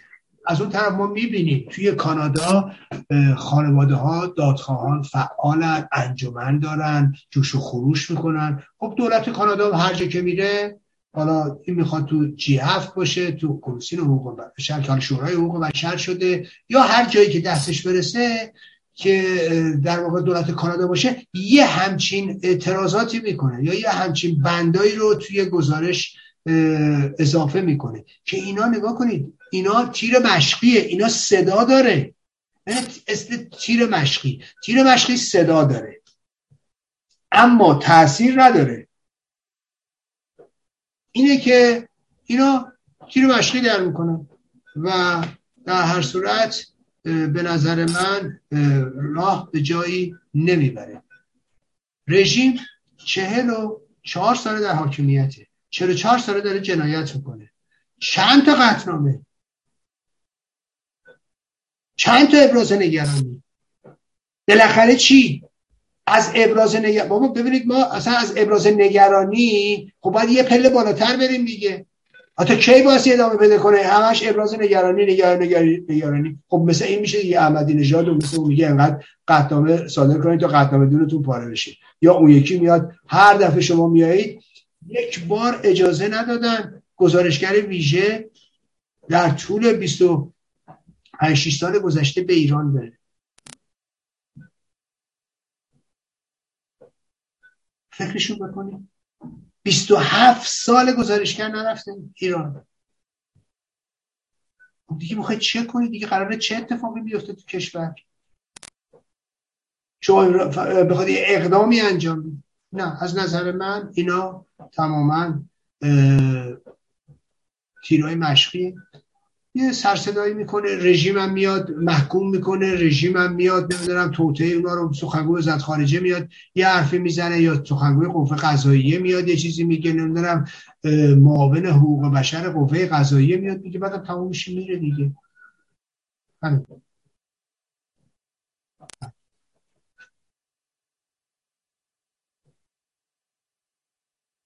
خیلی حالا همه اینا رو گفتین بپرسیم از شما که آمریکا اعلام کرده اونایی که سربازیشون تو سپاه پاسداران بوده مشمول تصمیم دولت آمریکا نمیشن. یعنی چی آقای مصداقی؟ مقصودش چیه؟ خب بله این چون که در با افغانستان یا افغان ها این رو مطرح کرده بودن و یک سری تسهیلاتی رو قائل شدن برای افغان ها اون اول گفتن کسایی که خدمت وظیفه کردن توی سپاه پاسداران ایرانی هایی که به همین دلیل نمی‌تونن ویزای آمریکا رو بگیرن و از همه ایرانی ها می‌خوان که کارت پایان خدمتشون رو نشون بدن در واقع گفتن که این مشمول ایرانی ها میشه که بعدا مسئولین آمریکایی گفتن خیر نمیشه. ببینید خب از نظر من یه اجحاف بزرگ در ارتباط با مردم ایرانه. یک اجحاف بزرگ ارتباط جامعه ایرانی و به شدت باید اینو محکوم کرد. ببینید برای اینکه اول از اون که خدمت سربازی یعنی کسایی که مجبور شدن خدمت سربازی در سپاه پاسداران بکنن اینا به اختیار خودشون نیست و به اختیار خودشون هم نبوده. و اینا به هیچ وجه مورد اعتماد سپاه نیستن. و اینا به هیچ وجه اینا رو در اون عملیات های تروریستی عملیات های سپاه قوس عملیات های در واقع غیر قانونی مشارکت نمیدن به خاطر بیاعتمادی که بهشون هست. این از اولش که خیلی مشخصه ولی اون طرف ماجرا رو بیایید نگاه کنید. متاسفانه امریکایی ها علا رقم این که مردم ایران رو عرض می‌کنن و جوانان ایرانی رو مجازات می‌کنن برای وابستگان نظام نکبت اسلامی هیچ محدودیتی نیست. به همین دلیل می‌بینید یک جنایتکاری مثل موسویان سید حسین موسویان می‌تونه به مقام پژوهشگر در امریکا برسه. خب می‌تونه اونجا زندگی کنه می‌تونه از در واقع امکانات آمریکا استفاده کنه اقامتی امریکا استفاده کنه. و و می‌تونه برای رژیم هم توی آمریکا لابی کنه. شما یه آدم دیگه مثل داریوش سجادی رو می‌بینید یک آدم کثیف رزم وابسته به رژیم که شهروند آمریکاست از تمام امکانات آمریکایی برخورداره ولی مزدور کثیف رژیم. و سیاست های کثیف رژیم رو هم در آمریکا پیش می‌بره. به سادگی هم از یک کسی مثل حسین عوض می‌خوام از قاسم سلیمانی شهید سلیمانی و شهید فلان کسی که آمریکایی ها دولت امریکا در بالاترین سر دستور قصدش رو داده برای سرش جایزه تعیین کرده بوده. آقا دیگه از این بالاتر می‌خوای از داریش سجادی خب اینه دیگه. غیر از اینه. این دومش. یا می‌بینیم محلاتی راحت تو امریکا استاد دانشگاه میشه صلح هم درس میده. یه آخوندی که در واقع در پوشوندن جنایت علیه بشریت نقش داشته در, در انحراف افکار بین المللی در رابطه با کشتار 67 دست داشته و در نظریه حقوقی قاضی جفری رابرسون ایشون مشارکت داشته در جنایت علیه بشریت. بسیار خوب. این بابام که اونجاست. تمام وابستگان رژیمم راحت می‌تونن اونجا برن. شما نگاه کنید همسر و فرزند سعید امامی قشنگ تو آمریکا. عکسش من چاپ کردم. دو برکلی راحت تو امریکاست خب. وابستگان حجاریان تو آمریکا دو بچهش. معصومه ابتکار. از سفارت رفته بالا. شوهرش رو یارو هاشمی عامل امنیتی اطلاعاتی و سفارت رفته بالا بچهش اونجاست میر دامادی بچهش اونجاست از سفارت رفتن. همه اینا همام کسایی که خب فرماندهان سپاه بودن اطلاعات سپاه بودن. نگاه کنید حجاریان خودش رفت آمریکا برای درمان. حجاریان چیکاره بود؟ حجاریان کسانی که آمریکایی ها رو بازجویی می‌کردن. بازجویی می‌کردن. زیر نظر حجاریان بودن یعنی حجاریان بالای بازجوهای آمریکایی ها توی, سفارت توی سفارت آمریکا. فکر کنید این شخص که دست داشته تو بازجویی از های آمریکایی راحت میره امریکا. برای درمان. یادتونه؟ به شاه اجازه نمی‌دادن بره آمریکا. ولی به حجاری ها مثل آب خوردن دادن. خب؟ رفت نیویورک. رفت تو بیمارستان یهودی ها یادتون باشه اینا که بهتون میگم. تو نیویورک. خب این یه واقعیت. دختر لاریجانی آمریکاست. دختر امیدوار رضایی آمریکاست. برای اموش تروریست بین المللیه اموش دائم داره از کشتن آمریکایی ها و گروگان گرفتن آمریکایی ها میگه و و اینکه ازشون بعد دونه یک یه میلیون یه میلیارد دلار نمی‌دونم باج بگیری. تمام سوابقش رو نگاه بکنید جنایت. با افتخار گفته آمریکایی رو که می‌بینید تو لبنان کشتیم تینتیش از ایران رفته. ایدئولوژیش هم از ایران رفته. بعد برادر زادش که اونم یه جانیه امیدوار رضایی دخترش تو آمریکاست پسر محسن رضایی هم کجا بود؟ باز آمریکا بود.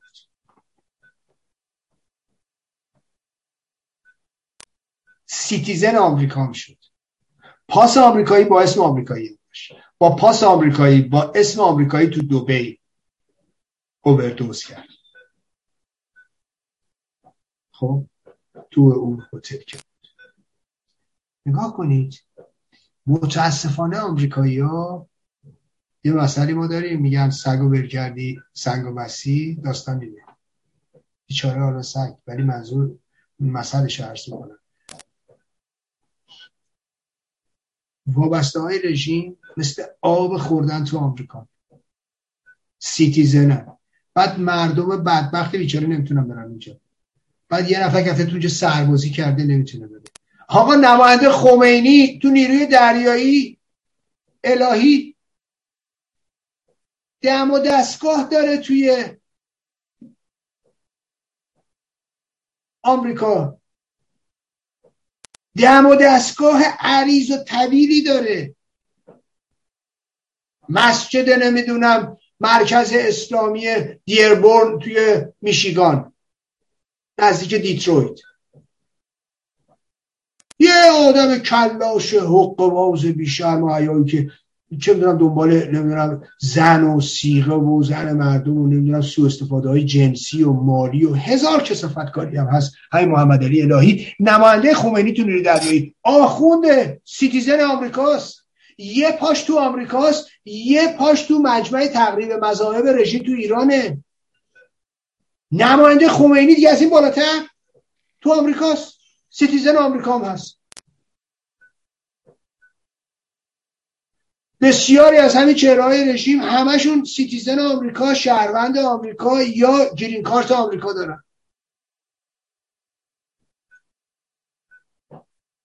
همین آخوندا.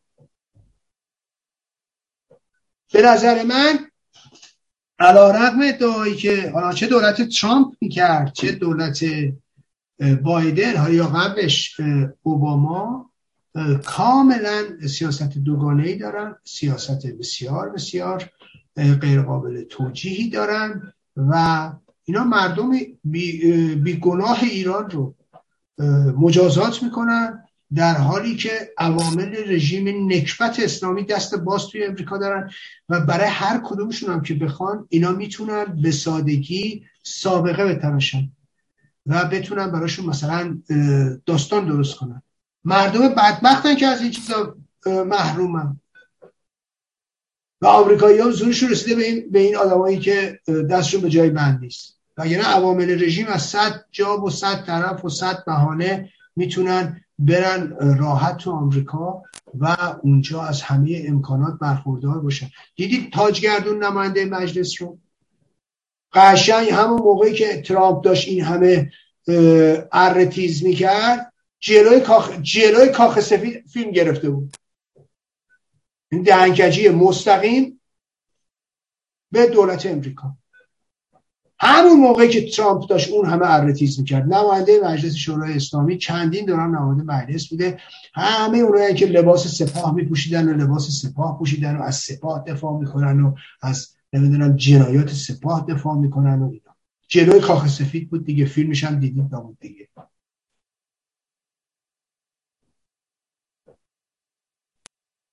اون آقا تهرانی رو این آخونده رو گرین کارت آمریکا داشتیم. نه خیلی های دیگه شون خیلی از این نکبت ها به سادگی میرن آمریکا و میان و, و از امکانات فوق العاده دیگه کانادا که دیگه اساسا حرفش هم نزنی دست بازی اینا دارن. توی کانادا و دولت کانادا داره از این سیاست استفاده می‌کنه بهره می‌بره عوامل رژیم نکبت تو اونجا ریختن. شما جا شما ببینید نگاه کن اوتاوا چیه؟ قومه. شما برید تورنتو. من شب تو تورنتو بودم اونجا دیدم مراکز رژیم رو. شب جا برای پارک نبوده. کی؟ مثلا شبای احیا ماه رمزون در تورنتو. ونکوور برید نگاه کنید ببینید چه خبرن این رژیمی ها. از عوامل قاضی و دادگاه و دادرس و همه جور آدمشون اونجا هست. سپاهی تمام. خب اون شما دیدید من اسحاق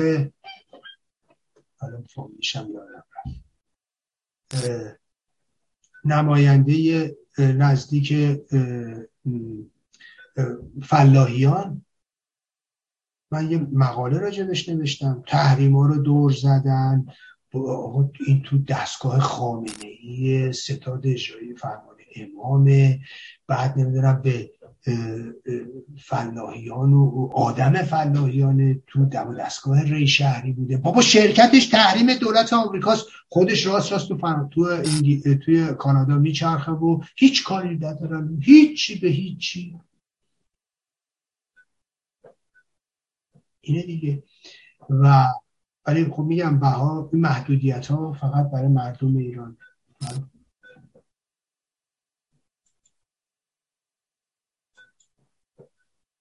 بله شما چند بار تو صحبت اشاره کردی به ماجرای آقای بایدن و آقای ترامپ و علا خصوص این توهمی که در زنی یه دیجا شده بود که او ناجیست.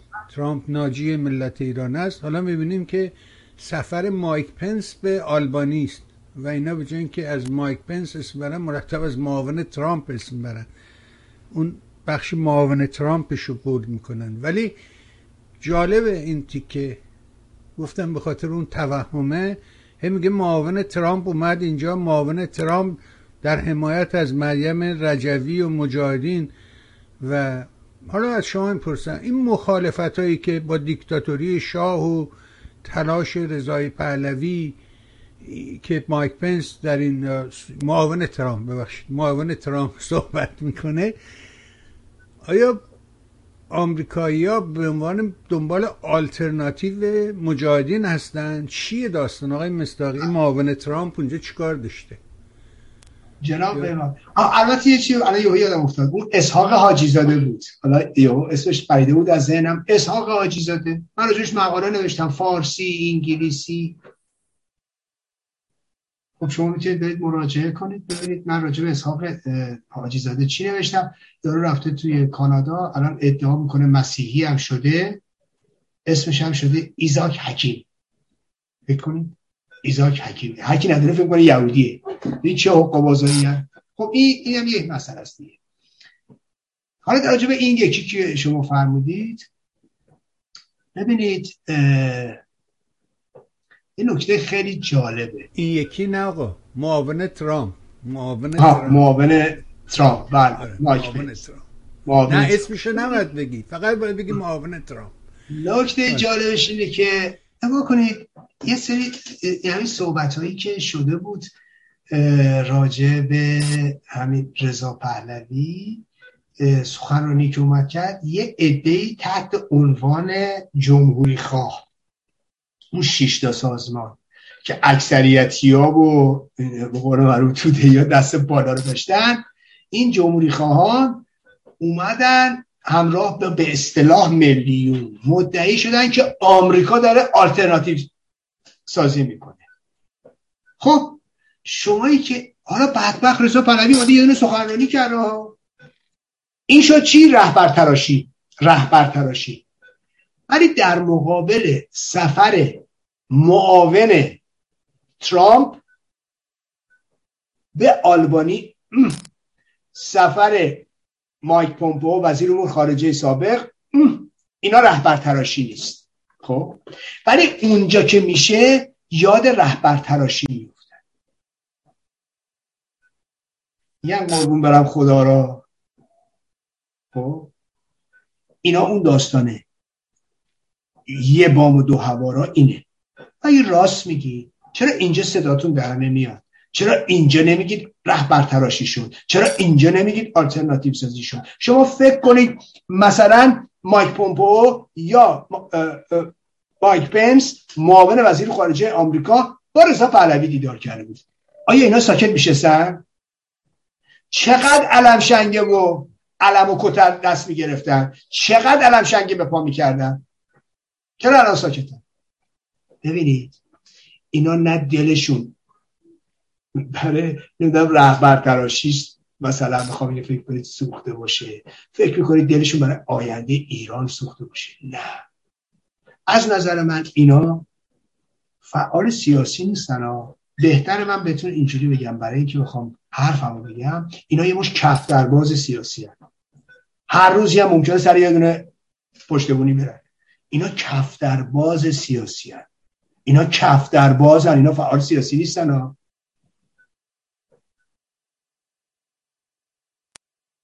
متاسفانه.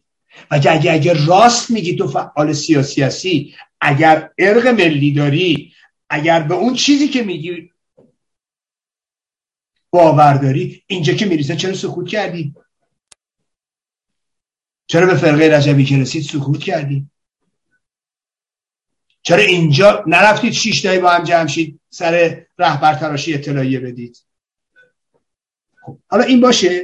حالا نظر خودم آیا سفر مایک پنس معاون وزیر خارجه معاون رئیس جمهور آمریکا معاون ترامپ به آلبانی آمریکا دنبال آلترناتیو سازی از مجاهدین مطلقا چنین چیزی نیست. اگر ببینید همین همین معاون. معاون رئیس جمهور مگه نیست؟ همین مایک پنس مگه نیست؟ همین وزیر امور خارجه آقای آقای مایک پمپئو نیست؟ آقا این همه راه پا میشه میرید تو آلبانی؟ شما که تو قدرت بودید یه ویزا می‌دادی به مریم رجبی بیاد خدمتتون. ویزای توریستی آقا به همه میدی. هر هر کوریکچری ویزا می‌گیره. یه ویزای توریستی بهش می‌دادید بیاد. یه ویزای درمانی می‌دادید بهش بیاد.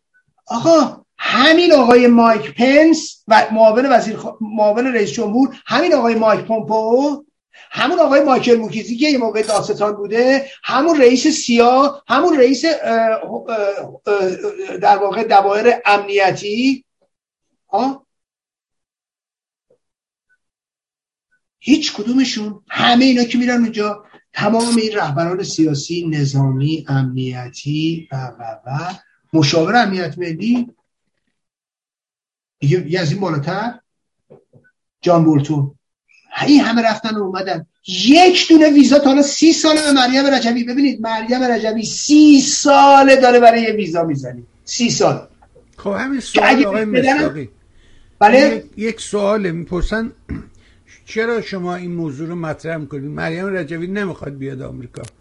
چرا میگین دنبال ویزاست؟ نه بابا حرفا چیه کی میگه؟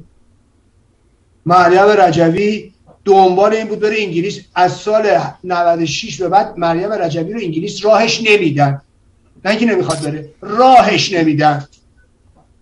مریم انگلیس به مریم رجوی به انگلیس بعد از 1996 السکورت مریم رجوی رو دیگه به انگلیس راهش نمیدن. ندادن. خب؟ و ایشون سی ساله که اساسا اومد فرانسه نه که بیاد فرانسه مسعود رجوی با بلاحت اینا انگلیسی ببینید اینا یه آدم از حول حریم میفته تو دیگ وقتی که آقای کلینتون انتخاب شد به عنوان وزیر امور خارجه اینا هم رفتن توی مهمونی شام شرکت کرده بودن. سید المحدثین و چند نفر دیگه از مجاهدین. اونجا با چند نفر هم گرفته بودن. همه هم از این لباسای رسمی پوشیده بودن و قل میخوردن اون وسط. خب؟ چون پولای کلانی هم داده بودن به کمپین انتخاباتی کلینتون. خب؟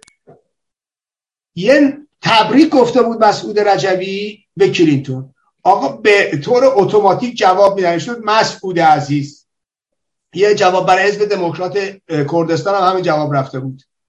اتوماتیک آقا این فکر کرده بود خبریه. مسعود عزیز یعنی آقا پاشید بیاید امریکا. مریم رجوی رو با حول و حراس تحت عنوان رئیس جمهور برگزیده مقاومت فرستادنش فرانسه. فرانسه نمی‌خواست بیاد. اومد فرانسه که از فرانسه ویزای آمریکا رو بگیره بره آمریکا.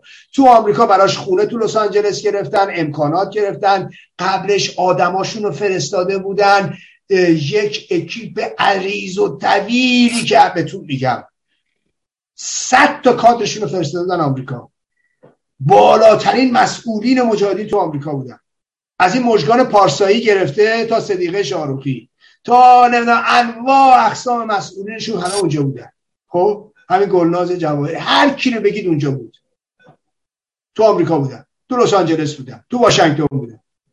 رفتن اونجا خونه گرفتن نمی‌دونم خونه های عظیم اجاره بجاره که آبجارو کنیم خواهر مریم داره میاد.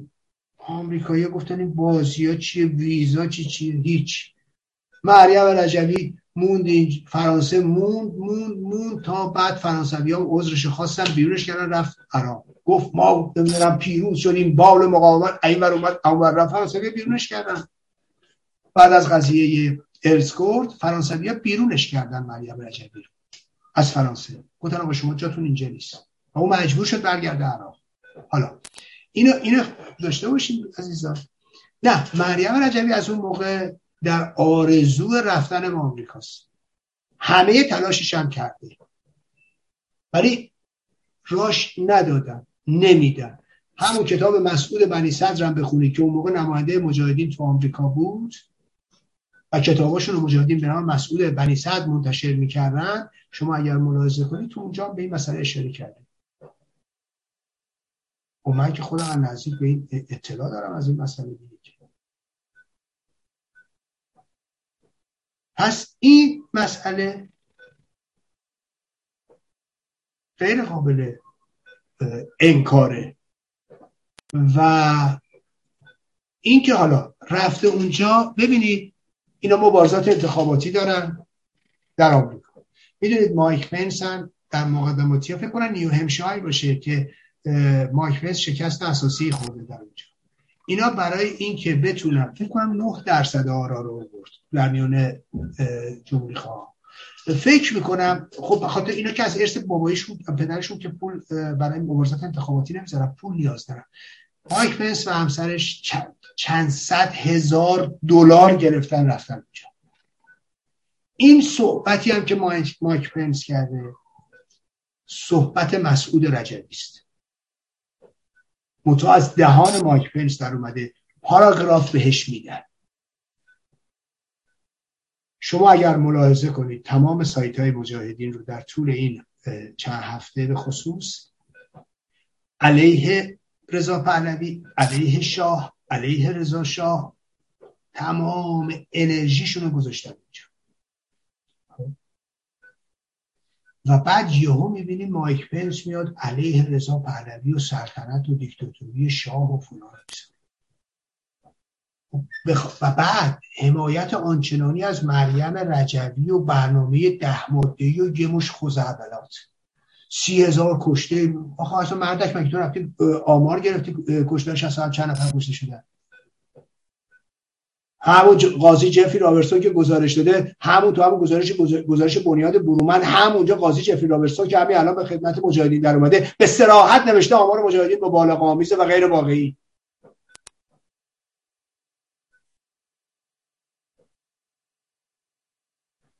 نکته قابل توجه اینه مایک پنس اصلا ببینید کشتار 67 چی چیه چند نفر کشته 30 هزار نفر. خب اینا خزعبلاتی است که رجبی میده حالا چه به چه شکله. ببینید دوستان عزیزم شما وقتی می‌خواهید برید یک خواننده ای رو برای عروسی پسرتون بیارید یا برای جشن ازدواجتون بیارید میرید با ایجنتش صحبت می‌کنید. میگی من این خواننده بیاد میگم باشه؟ قیمتش اینقدر. میشه اون آهنگا هم بخونه میگن. بله اون آهنگا رو بخواید بخونی بخونه این نیاز داره دادم به فلان و فلان و ارکستر نمی‌دونم اینجوری و انقدر میشه پولش. اضافه تر باشه. میگن میشه ایشون رقص هم می‌کنن دیگه تو عروسی ما اینا. بعد میگن که بله اگه بخوای رقص هم بکنه انقدر پول رقصش میشه. خب بعد وقت ما می‌تونیم عکسم بندازن عروس با چیز دیگه با خواننده دیگه میگه بله عروس هم میشه. میگه خب مهمونا مهمونا زیاد در اونها می‌خوان عکس بگیرن. میگه خب هر عکسی هم می‌خواید بگیرید انقدر. یا اگه مجموعا هر کی بخواد عکس بگیره انقدر پول عکس میشه. همه سرویس رو که شما بخواید با ایجنتش صحبت می‌کنید بعد اونم میگه باشه. اون روزم اون خواننده میاد اون آهنگا رو می‌خونه اون عکس رو می‌گیره اون نمی‌دونم خب. اگه بشه اون وسط به عروس داماد یه تبریکی هم بگه دیگه به خصوص که فلان اینا. اگه این جمله رو بگه عروس خانم خیلی خوشش میاد. خب؟ این هدیه داماد لطف کنه اگر میشه خود اون خواننده که خیلی مورد توجهه ایشون بگه. میگه باشه اونم میشه انقدر قیمتش. هر چی رو شما بخواهید به قول این اینوریا یا هر option ی رو بخواهید بذارید توی این قرارداد اون میگه باشه. ولی پولش میشه انقدر. هر درخواستی که داشته باشید میگه باشه ولی پولش میشه انقدر. حالا مایک پنس هم می‌خواد بره اونجا. یا خب مایک مایک پنس یه خانومم میاد میگه بله خانومم میاد دیگه. خب خانوم که می‌خوان بیار آقا می‌خوان بیار انقدر پولش بله. بعد سخنرانی هم می‌کنن اونجا دیگه. بله. بعد ما ازشون می‌خوایم این پاراگراف هم توی سخنرانیشون باشه. چون می‌دونید اینجوریه اینجوری اونم که اصلا براش اصلا مسئله نیست. شاکیه رضا شاکیه رضا پهلوی کیه؟ به طرفت العینی منافش به چرخه می‌تونه براتون حرف دیگه بزنه. درست در تایید رضا پهلوی رو نه. خیلی واضحه. شما برید سخنرانی مایک پنس رو ببینید. بعد برید سایت مجاهدین رو ببینید. برید پیامای مسعود رجبی رو ببینید برید چقدر شبیه هم. کاملا مشخص سفارشی.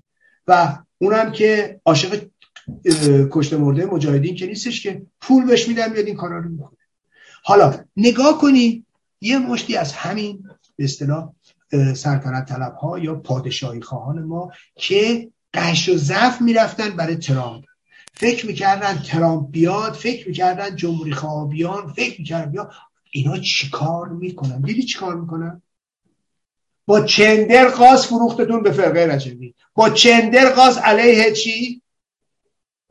شاه و رضا شاه و سلطنت و رضا پهلوی و آینده ایران موزه گرفت. به نفع کی؟ به نفع فرقه رجبی آقا اینا اینن. از این خواب خرگوشی بیاید بیرون. از این خواب بیاید بیرون دیگرون برای ما کاری بکنن. به خصوص اینا. بعد فکر بکنید که مثلا اگر آویزون این جناح یا اون جناح بشیم دل به این جناح یا اون جناح ببندیم کار دیگه تمومه. یادتون همین بچه پر رو همین امیر عباس فخرآور با اون یکی بود. آقای بهبانی شما بهتر میشه حمزه ای رو. دیدی دعواشو شده بود چجوری؟ اون میگفتش که بله؟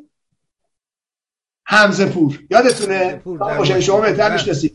حمزه پور یادتونه می‌گفت سال دیگه شی ترامپ داره حمله می‌کنه دولت داریم تعیین می‌کنیم. یکی میگه ما دولت تعیین می‌کنیم اون میگه ما دولت تعیین می‌کنیم. یادتونه چی دروغ دغلای سر هم می‌کردن؟ حالا اون میگفتش که تلویزیون آریا رو می‌کنیم مدیر عامل تلویزیون. بله. یادتونه؟ آقای با شما بهتر تو جریانی. بله خوب یادم. یادتونه دیگه. چون بالاخره آدم‌ها رو بهتر از من می‌شناسید. من دوراده رو می‌شناسم شما نزدیک می‌شناسید. خب آقای ببانی یادتونه چه اتفاقی افتاد؟ خب نگاه کنید کسایی که به این حق بازا دل میبندن خوششون میاد نشستن اونجا تو تلویزیون پاشون نشستن رو پای هم فکر کنن حکومت سرنگون می‌کنن. با اینا با یه مش اون شده اون نماینده تامور اختیار ترامپ و این یکی دولت تعیین کرد امیر عباس فخرآور. می‌گفتن چرا تو تو چیز رفته بود صدا آمریکا و دروغا رو گفته بود. استاد دانشگاه که اومده بود حالا میدن ای هر روز تو خونش نشسته تو واشنگتن. هی داره برنامه می‌کنه. پس بچه تو دانشگاه نیستی؟ میگم برگشتم اومدم می‌خوام هیئت دولت رو داریم تعیین می‌کنیم تو واشنگتن. همین امیر عباس فخرآور. همین بچه پررو. میگه دولت آمریکا رو ما داریم تعیین می‌کنیم. فکرشو بکنید خب کسایی که میرن پا صحبت های اینا میشینن بایستی واقعا عقلشون رو فرستاده باشن مرخصی. اینه که من عرض اینه گفتم برای که آقای پنس آقای پنس رو شاید مردم ایران در اروپا و این برانور خوب نشناسن ندونن چیه. اولا این آقا جایی که مشروب باشه حضور پیدا نمی‌کنه. جایی که خانوما حضور داشته باشن حتما بایستی که همسرش هم باشه و همراه همسرش حضور پیدا می‌کنه. یه آدم مذهبی صرف دگمه گفتم از این توهم که ترامپ ناجی ملت ایران هست اینا سو استفاده کردن. از این توهم که اصل خودش توهمه. شما نگاه کن مرتب از معاون ترامپ نام می‌بره. میگه معاون ترامپ اومد اینجا. انگار که یارو اسم فامیل نداره. معاون ترامپ از در اومد تو معاون ترامپ به بانو مریم اینجوری گفت معاون ترامپ اینجوری کرد. خب این حق بازی دیگه بابا ساده است. اون یارو پسره می‌گفت من رفتم تو امارت دلارگو در همین فلوریدا اونجا می‌خواستم بهش گفتم بیا پوکر بازی کنیم اصلا ترامپ اهل این حرفا نیست. ترامپ آدم ساعت نه شب ده شب میخوابه چهار صبح بلند میشه. یا آدم دیگری است. نه مشروب می‌خوره نه نمی‌دونم ورق بازی می‌کنه نه اهل نایت کلابه. و این همجوری میبافت برای خودش می‌رفت جلو. خاطرات و ذهنیات خودشو القا می‌کرد در قالب آقای فلانی. اما خیلی جالب بود. مطلب بسیار بسیار دقیقی رو اعلام کردی و اشاره کردی که چرا این همه پس سکوت چرا در مورد اون یکی گفتی نمی‌دونم اینا می‌خوان آلترناتیو بسازن ولی در مورد اینجا هیچ چی نمیگن. خیلی حیرت انگیزه. شاید میترسن آقا از مجاهدین شاید میترسن اینا. نمی‌دونم. نه بس بر سر همین اتفاقا خیلی بی آخه. نه نه جدا از من این خدمتتون بگم. بنیان های مشترک دارن برای اینکه. ببینید به خصوص بخشی از همینا که به- به خصوص اون بخش به اصطلاح که مدعی مارکسیسم لنینیسم و سوسیالیسم و چپ و ضد امپریالیسمه کاملا بنیان های مشترک با فرقه رجبی داره. به همین دلیل تمام سیاهکاری های فرقه رجبی رو در هم اون اون تیپا در دادگاه حمید نوری می‌دیدن ولی اینا کاملا با هم چفت بودن. حتی با هم می‌رفتن غذا میخوردن می‌رفتن نهار می‌رفتن با هم دیگه چیک و پیک داشتن. فرقه رجبی اونا رو بادشون می‌کرد. حتی در واقع اینا رو به نوعی تبلیغشون رو می‌کرد. خیلی ساده است آقای بهبهانی. برای من مثل روز روشنه. ببینید زدیت هیستریکی که اینا حتی هموناشون که ادعا می‌کنن مخالف فرقه رجوی هستن زدیتشون با من به مراتب بیشتر از با اون فرقه است. برای همین با اونا وحدت داره خیلی واضحه ای حالا یه مط- مطلب دیگه بگم. اتفاقا سایت کوچه هم همین مسئله رو اشاره کرده بود به حضور مایک پنس در آلبانی و مخالفتش با رضا پهلوی و دیکتاتوری شاه و اینا من اتفاقا تو فیسبوک هم گذاشتم. بعد خیلی خیلی جالبه یه عده‌ای حالا من توضیح دادم خیلی راحت اون بالاش گفتم نگاه کنید همینایی که می‌گفتن آمریکا دنبال همین گفت نوشتن این چپ دربونده و وامونده یا همین به اصطلاح این میلیونی که ادعا می‌کردن آمریکا دنبال رهبر تراشیه اینجا که می‌رسه سکوت کرد. آقا نوشته من خیلی واضحه ها. دیگه از این روشنتر نمیشه نوشت. بازم آقای مستاقی شما که می‌گفتید که این نمی‌دونم کوچه چنین است چنان است. ای بابا. آقا بنده تمام مطالب سایت های رژیمم می‌ذارم. من اشا... چی اسمش؟ لینک ادعاهای رژیمم می‌ذارم. یعنی بنده طرفدار رژیمم آقا قربون شکل ماهتون برم. ببین دنبال ذهنیت های خودتون نباشید. ببینید چی داره طرف میگه. دنبال این نباش هی ان قرط بکنی و رجب استاقی بخوای چی کنی؟ بابا ببین به هیچ جا نمی‌رسید. یعنی راه خودتون بسته میشه دوستان عزیز بنده یه بار گفتم ده بار گفتم ده بار صد بار دیگه میگم. از نظر من هر رسانه فرقی هم برام نمی‌کنه که در عرصه اطلاع رسانی هست. و هویتش مشخص نیست مشکوک. می‌خواد از من حمایت کنه می‌خواد از آقای بهبهانی حمایت کنه می‌خواد از هر کسی. مشکوک از نظر من نه اینکه مزدور رژیم است. بارها گفتم. نه اینکه حتما ساخته و پرداخته رژیم است. لزوما اینجوری نیست. مشکوک. وگرنه می‌گفتم رژیمیه. اگر فکر می‌کردم ببینید من یه آدمی هم آدمی هم که شفافم رکم کسی که میشینه حرف منو گوش کنه رمل و استولاب نباید بندازه منظورم چیه. ببینید من وقتی که آقای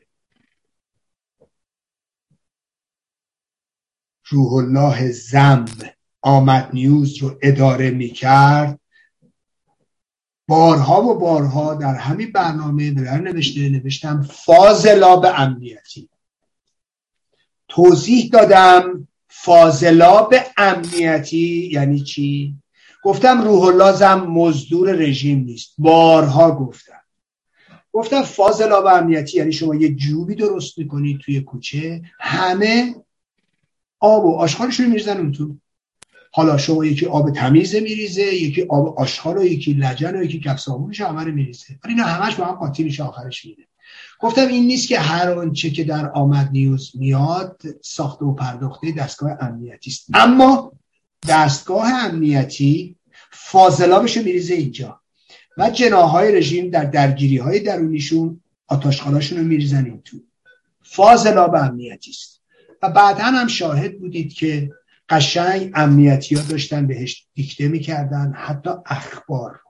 و بعدم شاهد بودید که چجوری ایمیل مصطفی پسر خامنه ای رو ساخته بودن مسعود رو و چجوری با روح زم ارتباط داشتن و این فکر می‌کرد پسر خامنه ای داره بهش تو بیت رهبری خبر میده.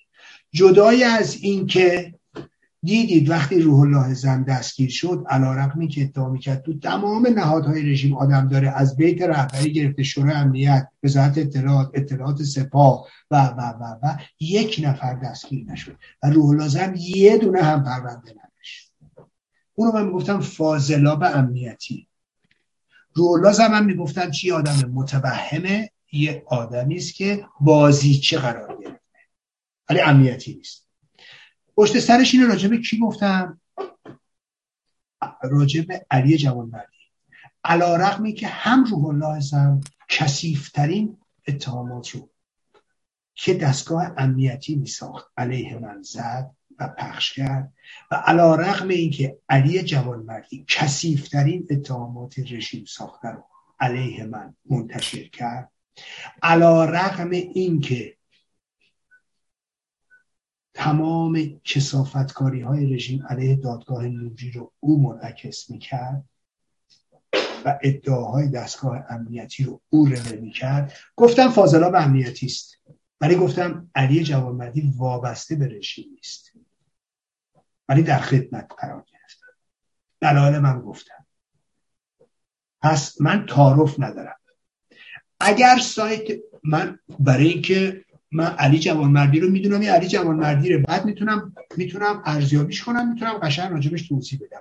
رولا هم می‌دیدم میدیرم می‌شناسم می‌تونم ارزیابی کنم توضیح بدم. یه آقای امنیتی نیست علی جوانمردی امنیتی نیست اما در خدمت قرار می‌گیرن و در خدمتن. و فاضلاب امنیتیه و رژیم آتاشخالاش و دستگاه امنیتی از طریق اینا به خورد ملت هم میده البته اخبار درست هم میاد. البته جنگ های بین جناها و باندها هم میاد. خب این باشه. ببینید دیگه رولا زم که دستگیر شد اصلا اون کانال دیگه بسته شد. این این همه جنا... چه می‌دونم آدمی که توی سپاه بود توی اطلاعات سپاه بود تو شورای ملی بود تو بیت رهبری بود که تمام اطلاعات و ریز و اخبار و شب لحظه به لحظه به رولا زمین. همه قیبشون زد رفت. خب آقا بیاید به من بدید. تا حالا رولا نیست بدبخت. شما که تا دیروز زحمت میکشیدید جونتون رو به خطر می‌دادید حالا بیاید به من بدید. رولا که نیست بدید به آقای بهبانی نه ما فقط برای رولا کار می‌کردیم. خب برای که امنیتی ها بودن. برای که بازیچه بود. جونش هم آخر روی این کار گذاشت. خب این. حالا ولی من سایت کوچه رو نمی‌شناسم. نمی‌دونم کیه. برای همین میگم مشکوک. چون نمیشناسمش. هویت کسی وقتی پنهانه از نظر من مشکوک. برام مهم نیست کیه. برام مهم نیست چیه. من باید بشناسم. رسانه چیزی نیست که در خفا بیسته و تیراندازی کنه. از نظر من مشکوک. این به مفهوم این نیستش که این اگه فکر می‌کردم امنیتیه بودم مال دست امنیتیه فریبشو نخونیم ولی من دیدم اینها سیاست رزیلانه در ارتباط با دادگاه حمید نوری در پیش گرفتن در ارتباط شخص خود من در پیش گرفتن در حساسترین روزهای دادگاه حمید نوری و مسائل مختلفی که بارها بهش پرداختیم. خب؟ حالا بیا از من حمایت می‌کنه. ببینید من باز تکرار می‌کنم. هر کسی فرق نمی‌کنه. هر رسانه هویتش معلوم نباشه. ما نشناسیم. که بتونیم ارزیابی کنیم مشکوک. می‌خواد حالا مال دولت آمریکا باشه دولت اسرائیل باشه دولت انگلیس باشه نمی‌دونم انواع اقسام چه می‌دونم گروه ها یا چه می‌دونم اتاق فکرهای خارجی باشه. من نمی‌دونم. برای اگه من, ب...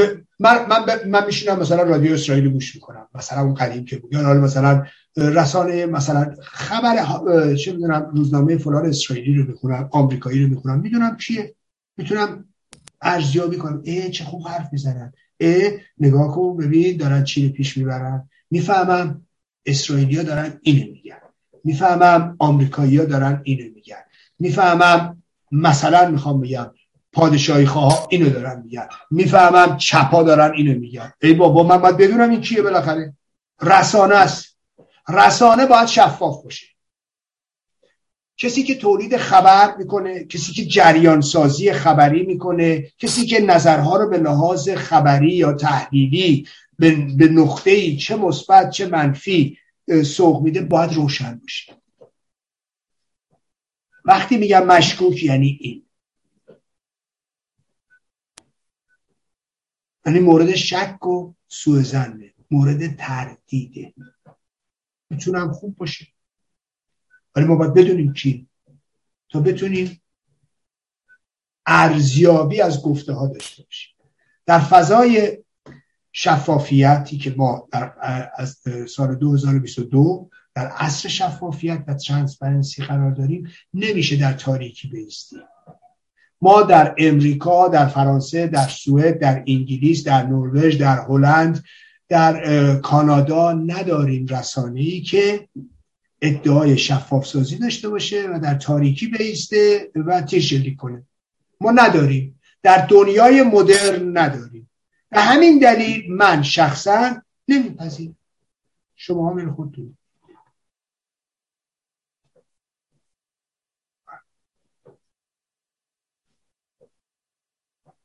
آره فکر می‌کنم کافی بود توضیحات جامعه و وافی بود.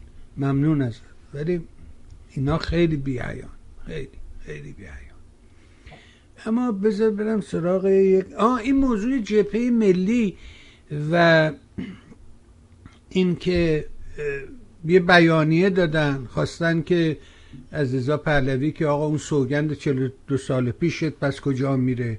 بیا رسما اعلام کن که جمهوری خواه هستی. من نفهمیدم مقصودشون چیه. شما اگه ممکنه بگین ما بفهمیم. خب ببینید حالا من الان قرار که به این مسئله بپردازم. یه مسئله ببینید بگم خدمتتون. نگاه کنید من از اون که من خودم یه آدمی هستم جمهوری خواهم. همیشه هم گفتم. اما چرا من نمیرم؟ تو هیچ کدوم از این اعتلاف های جمهوری خواهم. یه دلیل داره. من اساسا راز فردی خودم رو میگم در شرایطی که به سر می‌بریم امروز نمیگم جمهوری خواهان نباشن ها اصلا حرفم این نیست نمیگم پادشاه خواهان نباشن من اصلا حرفم این نیست من خودم رو خارج از این کاری ببینم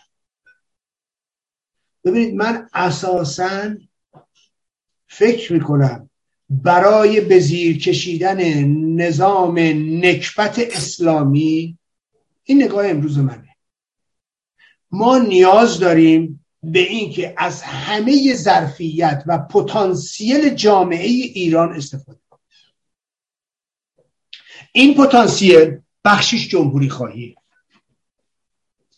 بخشش حتما پادشاهی خواهی. شعار دارم میدن تو ایران نمیشنوی. ایران که کشور که شاه نداره حساب کتاب نداره ایران که شاه نداره. ها؟ شعار میده دیگه. رضا شاه روحت شد. داره شعار میده دیگه. اساس ببینید کسی نمی‌تونه منکر بشه که چنین نگاهی به درست به غلط هر جایی که شما فکر کنید وجود داره.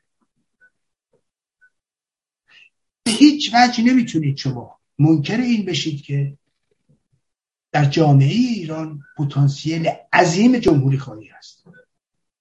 حالا اینا که خیلی دنبال نگاه پادشاهی خواهی دارن می‌دونید رضا شاه خودش جمهوری خواه ابتدای امر. درسته؟ حالا اما بیاییم داستان رو نگاه کنیم. چرا من مخالفم؟ چرا من دنبال این داستان نمیرم به خاطر اینکه من معتقدم ما میبایستی جدای از این در مرحله که امروز به سر می‌بریم. جدا از اینکه پادشاهی خواهی یا سلطنت یا چه می‌دونم سلطنت طلبی جمهوری خواهی هر چی که هستی باید ما دنبال برنامه باشیم نه اینکه من پادشاهی خواهم یا جمهوری خواهم. حالا پادشاهی خوبه یا جمهوری؟ بشینیم بزنید تو سر کوله رژیم به ریش ما بخنده. ببینید من میگم ما میبایستی دنبال چی باشیم؟ یک اعتلاف سکولار لایک. که با یک اعتلاف سکولار و لایک برای بزیر کشیدن نظام نکبت اسلامی این می‌تونه تمام ظرفیت جامعه ایران در بر داشته باشه. مادامی که خواهان برپایی یک نظام دموکراتیک یعنی سکولار سکولار و لایکه بعدش هم مردم تعیین می‌کنن. جامعه است آرای عمومی دعوا اون موقع است. آقا رژیم نکبت اسلامی نیست بنده میرم و پاره می‌کنم برای جمهوری یا موقع نکنید کسی بره اونجا بعد موروسی چیه مادام اون چیه ژن برتر چیه فلان چیه بیسار چیه. من میرم اونجا تبلیغ می‌کنم. ولی امروز جایی این حرفا نیستش که. امروز ما میبایستی دنبال چی باشیم؟ به زیر کشیدن نظام نکبت اسلامی و استفاده از همه ظرفیت های جامعه من دیدم یه دی تحت عنوان چپ که خیلی مارکسیست لنینیسم و سوسیالیسم و لنین و اینا می‌کنن. والا از نظر من بخوان اینا کمترین تناسبی حتی با اون لنین و سیاست لنینی ندارن شما می‌دونید بعد این مثل بله خمینی که می‌گفت همه با هم سیاست همه با هم ما اشتباه نمی کنیم ما فلان نمی کنیم با داخل سیاسی نیستیم. من که گفتم شما یه مشتی کفتر بازید. سیاسی نیستید شما. ها نه اینکه کفتر بازی بد باشه اصلا بحث همون نیست اون اشبازن اونا. اینا یا اینا کفتر باز سیاسی هن. منظورم اینه. اصلا مثلا توهین نیست. اینا چرا نیستن؟ این کار نیستن؟ ارزم همینه. ببینید اتفاقا سیاست همه با هم درسته. سیاست لنینیه. اصلا سیاست لنینی نیست. قبل از اونه. لنین میاد مطرح می‌کنه که چجوری ما می‌تونیم همگام بشیم با خورده بورژوازی. سیاست لنینیه دیگه. تمام تلاش لنین اینه که خورده بورژوازی رو همراه خودش کنه در انقلاب. یعنی همه با هم. ببینید شما باید از و خمینی تو آقا خمینی اگر هی میومد داستان می‌گفت حرفش که اشتباه نبودش که. خمینی که سوار بنز میشه که دلیل نمیشه من دیگه سوار بنز نشم که. یا خمینی اگه از یه شیوه استفاده می‌کنه که من دلیل نمیشه که من اون شیوه اگه درست باشه استفاده نکنم. اگه اون تاکتیک درست باشه من استفاده نکنم. حالا این چون خمینی بوده همه با هم نیومده لنینی. سیاست نمی‌دونم سیاست هماهنگ درگیر کردن همه نیروهای جبهه خلق از داستانا بکنه این حالا شده برای این نمی‌دونم عامل مسخره بود نمی‌دونم. با آدم بی سواد اینا نه شعور سیاسی دارن نه تجربه سیاسی دارن نه کار سیاسی کردن نه کار در واقع جمعی کردن نه تو هیچ پلتفرم سیاسی می گنجن خب من به این دلیل شخصا وارد هیچ کدوم از این بازی ها نمیشم. من معتقدم نیاز هست به یک اعتلاف برای به زیر کشیدن نظام نکبت اسلامی که از همه ظرفیت های موجود در جامعه ایران استفاده کنه. خطری که امروز ایران رو تهدید می‌کنه نه جمهوری خواهی نه پادشاهی خواهی و نه هیچ کدوم از اینها. خطری که ایران رو تهدید می‌کنه ادامه نظام نکبت اسلامی است. خطری که ایران تهدید می‌کنه هیچ چیز دیگری به جز ادامه حضور نظام نکبت اسلامی در قدرت نیست. این خطره. و اینو ما باید به زیر بکشیم. این یک. حالا می‌رسیم به همین داستان. ببینید داستانی که این بیانی آخر ببینید جبهه ملی کیه؟ جبهه ملی سامان ششم. خب خود اینا از جبهه ملی جدا شدن خود جبهه ملی چی هست که اینا جدا شدن؟ شش تا جبهه ملی تو خارج کشورم هست. همه هم هیچ کی قبول نداره. یکی تو نیویورک یکی تو اروپا یکی یکی اون میگه مزدور رژیم این میگه نمی‌دونم فلان ای بابا. شما خودتون پاتون رو حواس. بعد من دیدم میان به تمسخر می‌گیرن. نمی‌دونم این دوازده تا گروهی که نمی‌دونم اومدن از رضا پهلوی حمایت کردن. البته که این گروه گروه های دست سازن منم قبول دارم. درست مثل اون شیشتایی که اومده بودن جمهوری خواهان که دست سازن همونا دست سازن همین دوازده تا دست سیاست غلط دفعه قبلا بهتون گفتم. گفتم اونا همشون توی مینیبوس جا میشن اینا همشون توی اتوبوس جا میشن. معنی نداره این, این کارا که. اینا که برای جامعه ایران راه حل نمیشه که. علکی ما بریم لشکر پشکر درست کنیم اسم درست کنیم نمی‌دونم فلان. مثل این گروه های نمی‌دونم سیاسی هم 20 خورده گروه سیاسی نمی‌دونم چپ نمی‌دونم ده ها گروه سیاسی اطلاعیه میدن نمی‌دونم در چیچی حمید نوری. به لحاظ عملی قدم از قدم بر نمیدارن. علکی یه نفر آدم یه انجمن فلان جبهه فلان نمی‌دونم فلان فلان همش کش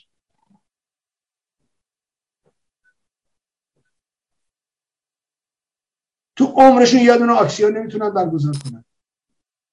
من فکر می‌کنیم فقط اونه چطور اونجا صداتون در نمیاد؟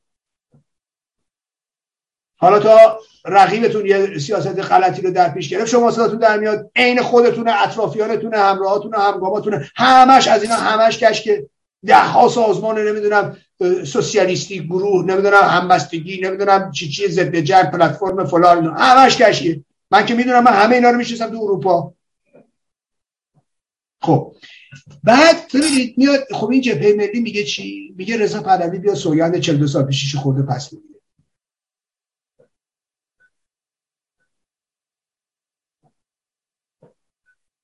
شما میای خیلی کارایی که کردین پس بگیرید آقا دعوای ما این نیست. چرا جبهه رو عوض می‌کنی من که مطمئنم بیاد پس بگیره صد تا بهانه دیگه جور می‌کنی. آقا اگه پس گره مگه فکر می‌کنی فردا نمی‌تونه بگه مردم خواستن حالا هستم؟ ای بابا این حرفا چیه؟ ببینید دوستان عزیزم همه اون کسانی که میان در حال حاضر علمشنگه جدیدی رو پیش می‌کشن. بدونید اینها خوب خوبشون مسیر اشتباه نگاه کنید بذارید من یه مورد خدمتتون بگم. همین روزهای اخیر برای که قشنگ مشخص بشه داستان. ببینید مایک پنس رفته آلبانی. خب؟ رژیم باید سرصدا می‌کرد. آو این آمریکای کودر نمی‌دونم آو این رئیس جمهور رفته آلبانی منافقین و چه می‌دونم آمریکایی ها. ما که گفتیم ما که بیسان صداشو در نمیارن. در همون حال دارن چیکار می‌کنن؟ تمام حملاتشون متوجه نظام پهلوی. نماز جمعه رو نگاه کنید. ائمه جمعه رو نگاه کنید میگه همه اونایی که میگن رضا شاه یا نمی‌دونم طرفدار از شاه می‌کنن اینا همشون روز قیامت با چی اسمش؟ با محمد رضا شاه و رژیم صدر محشور میشن. ای که با خدا می‌خواد همه ملت دارن افتادن دنبال همشون افتادن دنبال شاه و رضا شاه واسه خاطر همون دوران. آخه نکبت با تو چیه؟ یارو داره وعده میده. آخه نکبت ملت بیان با تو. تو اون دنیا که میگی بهشته با تو و نمی‌دونم گوهر شریعه دستخیب و چه می‌دونم با زن خامنه ای و با نمی‌دونم با امثال شماها بیان تو بهشت مشهور بشن. نه بابا ملت می‌خوان برن جهنم با هایده و مستی بزنن و بکوبن و با جمیله برقصن. مردک خجالت بکش. خب ببینید به خاطر چیه؟ به خاطر اینه که اساسا رژیم فهمیده فرقه رجوی تا چقدر بدنامه. و اساسا مسئلهش نیست مشکلش نیست. معلومه اینجوری که اینا بسیج شدن علیه این داستان به خاطر که با این بند مشکل دارن. خب؟ همین هم فهمیدن. از جبهه ملیش فهمیده به حالا هر جنایش که شما بخواید باشه. تا این چپ درمونده و وامونده همشون فهمیدن. که خطر؟ فرقه رجوی نیست. اونا بدنامتر از این حرفا. خطر رضا پهلوی است و همه در یک توافق نانوشته. با هم همراه و همگامن ببینید فرقه رجوی رو قبلا گفتم. ارتجاع قالب نظام حاکمه. ارتجاع مغلوب فرقه رجوی است. گفتم لازم و ملزوم همن همدست همن. همراه همن. در دادگاه حمید نوری این مسئله رو به خوبی دیدیم و من کاملا از ساعت اولش توضیح دادم که هر دو اینا هم دستن و اینو در خلال دادگاه دیدیم از دشمنی با من دیدیم دشمنی با پرونده دیدیم دشمنی با دادستان دیدیم و اسناد مدارک و شواهدش همه هست. و حالا رسیدیم به این مرحله. شما نگاه کنید. تمام سیاستی که خامنه ای و بیت رهبری و سیاست شورای سیاستگذاری ائمه جمعه داره تعیین می‌کنه در ایران از این طرف در آلبانی مهر میشه. و از این طرف رجوی همونا رو رله می‌کنه. امروز شما هماهنگی فرقه رجوی و دستگاه تبلیغی رژیم رو کاملا در قضیه حمله هماهنگ به رضا پهلوی و نظام سلطنت و پهلوی ها می‌بینید. آقا راست میگی. بذاری رژیم سرنگون شه. بعد تو بریز رضا پهلوی. تو که بلدی اینا رو سرنگون کنی خب رضا پهلوی رو راه سرنگونش کن نه اینا همدست همه. اینا با هم لازم و ملزومن. ارتجاع غالب ارتجاع مغلب و از اونجایی که دارم عرض می‌کنم خدمتتون نگاه کنید امروز جبهه ملی دارم عرض کنم همه اون به اصطلاح ملی. هر کسی رنگ و بوی ملی داره. دوستان اونایی که امروزی که دارن صحبت می‌کنن من به عنوان کسی که مخلص مصدقم دارم میگم همه جا گفتم روز روز 28 مرداد 1367 فکر می‌کردم می‌خوان ببرن بکشن. تو کتاب من نوشتم یاد مصدق. نگاه کنید. هر کسی که امروز در شرایطی که ما به سر می‌بریم تو این لحظه ای که داریم صحبت امروز بر تبل مصدق میکوبه برای دشمنی با رضا پهلوی. بر تبل کودتای 28 مرداد میکوبه برای دشمنی با رضا پهلوی. هر کسی که سعی می‌کنه مصدق و بهانه ای کنه برای امداد رسانی به خامنه ای. دشمن مصدقه دشمن راه مصدقه دشمن امیال مصدقه دشمن نگاه مصدق به سیاسته. مصدق تا روزی که بود علیه نظام مشروطه سلطنتی کشور و حکومت حتی و شخص خود محمد رضا شاه موضع نگرفت.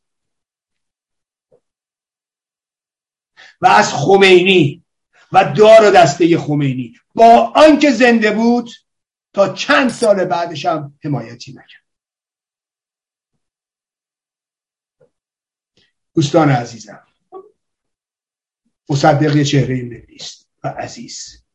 مثل همه چهرهای سیاسی درست و غلط اشتباه داره. موفقیت داره پیروزی داره شکست داره اشتباه داره. هیچ چهره سیاسی نیست که اشتباه نکرده و اینو باید توجه کنید. اون کسانی که امروز سعی می‌کنن هفتاد سال بعد از اون واقعه که همه کسایی که درگیر بودن در اون ماجرا بودن هیچ زنده ای وجود نداره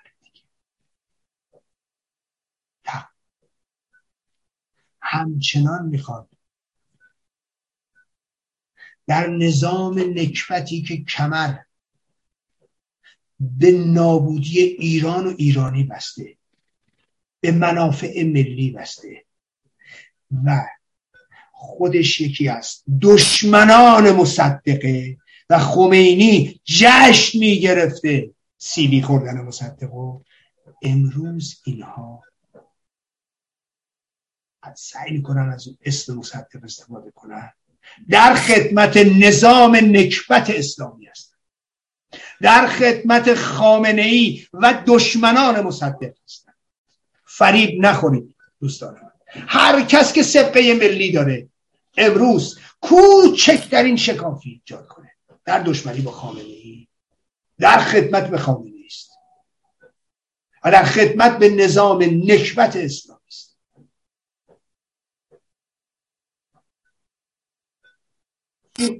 خب حالا آقای مصداقی همینجا بذار یه پرسشی از شما بکنم. و آقای به نظر شما مناسب نیست الان خود رضا پهلوی بیاد بشینه؟ برای اینکه بهانه رو از دست اینا بگیره. بگه راجع به گذشته که البته خب این که بچه بوده هم انقلاب شده مگه این چند سالش بوده؟ یه بچه بوده و با بچه معمولی هم فرق می‌کنه. یعنی مثلا یه آدمی مثل رضا پهلوی با یه آدم همسنش مثل ایرج مستاقی دو تا آدم مختلف هم برای اینکه فضای زندگی او یه فضای دیگر فضای زندگی جنابالی و آدمای همسن رضا پهلوی یه فضای دیگر ولی با همه این اوصاف خب بیاد بشینه راجع گذشته پدرش نمی‌دونم نکات منفی که وجود داشته ساواک همه این حرفایی که میزن صحبت بهانه رو بگیره. چرا این کار نمی‌کنه به نظرت؟ خب ببینید آقای بگانی ببینید ما امروز در یه مرحله دیگه ای من یه موقعی خودم هم همین مسئله رو عنوان کردم. ما امروز در یک مرحله دیگه ای هستیم. حالا من سوالم اینه. بسیار خوب. اومدیم و اول از که هر کسی اگر کار چنین کاری هم انجام بده من که همیشه از خودم انتقاد می‌کنم یا از اشتباهات خودم انتقاد می‌کنم همیشه میگم آقا من منتظر نیستم دیگری این کارو بکنه. یا بگم چون اون نکرده من نمی‌کنم. من همیشه در سهم خودمون در انقلاب 57 هم اگر قبول مسئولیت می‌کنم و میگم اشتباه بوده و اشتباه کردیم اینجوری نیست که من مثلا شاه رو مقصر ندونم من شاه رو مقصر اول در انقلاب 57 می‌دونم. خب قبلا هم توضیح دادم. ولی کن دلیل نمیشه اگر کسی نیامد از اون طرف قبول مسئولیت کنه من مسئولیت خودم رو منکر بشم یا مسئولیت خودم رو نپذیرم. علا رقمی که جوان 18 ساله بودم علا رقمی که هیچ موقع از خمینی حمایت نکردم. خب این یک باشه. مونتا بحث ما سر اینه. نگاه کنید آقای بهبانی فکر کنید رضا پهلوی اومد از همه این داستان ها انتقاد کرد و آن دست مخالفینش گرفته میشه. این دو اینا محال ممکنه. اینا میگن دیدی خودشم گفت. ها. خودشون هم قبول دارن. بله جنایت اینجوری خودشون گفتن. رضا پهلوی مگه فکر کنید یا میاد میگه دروغ میگه. آقا طرف اومده میگه من جمهوری خواه میگه دروغ میگه. میگه من جمهوری رو ترجیح میدم میگه بی خود بکنه من فکر کنید اینا اینا اینا ببینید اینا مسئله اینا دنبال بهانه اینا اصلا این حال شما درستی میگی میگی میگی که آقا بهانه را دست مخالفینش بگیره نه آقا اینا یه بهانه دیگه علم می‌کنن ولی حالا من سوالم اینه من می‌خوام ببینم این مثلا عرض می‌کنم آیا رضا پهلوی والا اون موقع که خودتون گفتید سن و سالش هم نمی‌خوره درسته تو هیچ کدوم از اون اعمالم دست نداشتی ولی حالا من سوالم اینه. آیا این حضراتی که نونخور اسم فدایی خلقه تا حالا یک بار اومدن از خودشون انتقاد بکنن جنایتی رو که در دهه پنجاه مرتکب شدن و فاتح یزدی مرد میهن پرست ملی که اونقدر به کارگراش خدمت کرد؟ کمتر سرمایداری تو همین اروپا می‌دیدی. تو همین سوئدش می‌دیدی کارایی رو که آقای فاتح یزدی کرده بکنه که ترورش کردن اومدن از این جنایت عذر تقصیر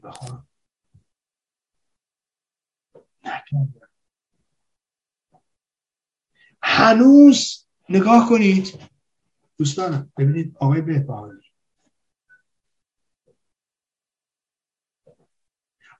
ببینید تا روزی که تراب حقشناس زنده بود نگفت با جنازه رفیق خودشون که کشتنش. هودشتیان. مرتزا هودشتیان. نگفت چی کارش کردن جنازه رو. آقا کشتیدش اشتباه کردید. خب جنازه رو چی کار کردید؟ نگفت. کدوم قبول مسئولیت؟ آقای بهبهانی. خب تو میگی جن... ساواک بیاد از جنایاتش فلان کنه. بسیار خوب. رضا پهلوی بیاد جنایت ساواک رو محکوم کنه.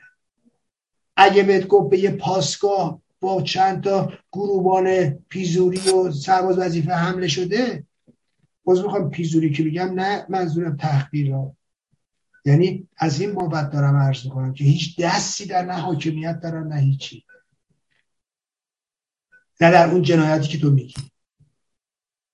یه مش مثلا ممکنه یه دهاتی بوده باشه یه دهاتی مثلا رفته شده مثلا چیز چی میگن؟ شده گروه بار توی ژاندارمری. رفتی مثلا اونجا این آدم کشته شده حمله کردی. مثلا تو هم اومدی عذرخواهی کنی. خب تو که میگی همه روز میگه حماسه. خب؟ خب منم میگم حماسه ولی چه انتظاری داری طرف مقابل بیاد ازت عذرخواهی کنه؟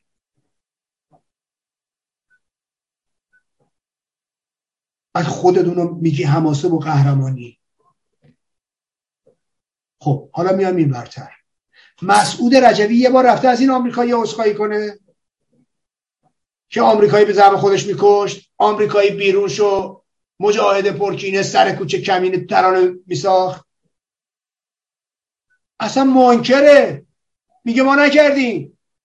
روزنامهش از تبلیغش از آهنگش از صداش از فلان آقای بهبهانی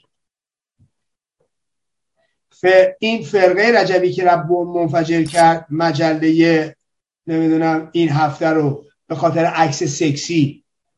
حالا سکسی چی بوده؟ مینیشوب بوده یا تاپی که پوشیده؟ منفجر کرد. اومد عذرخواهی کنه. میگه کار قهرمانانه است.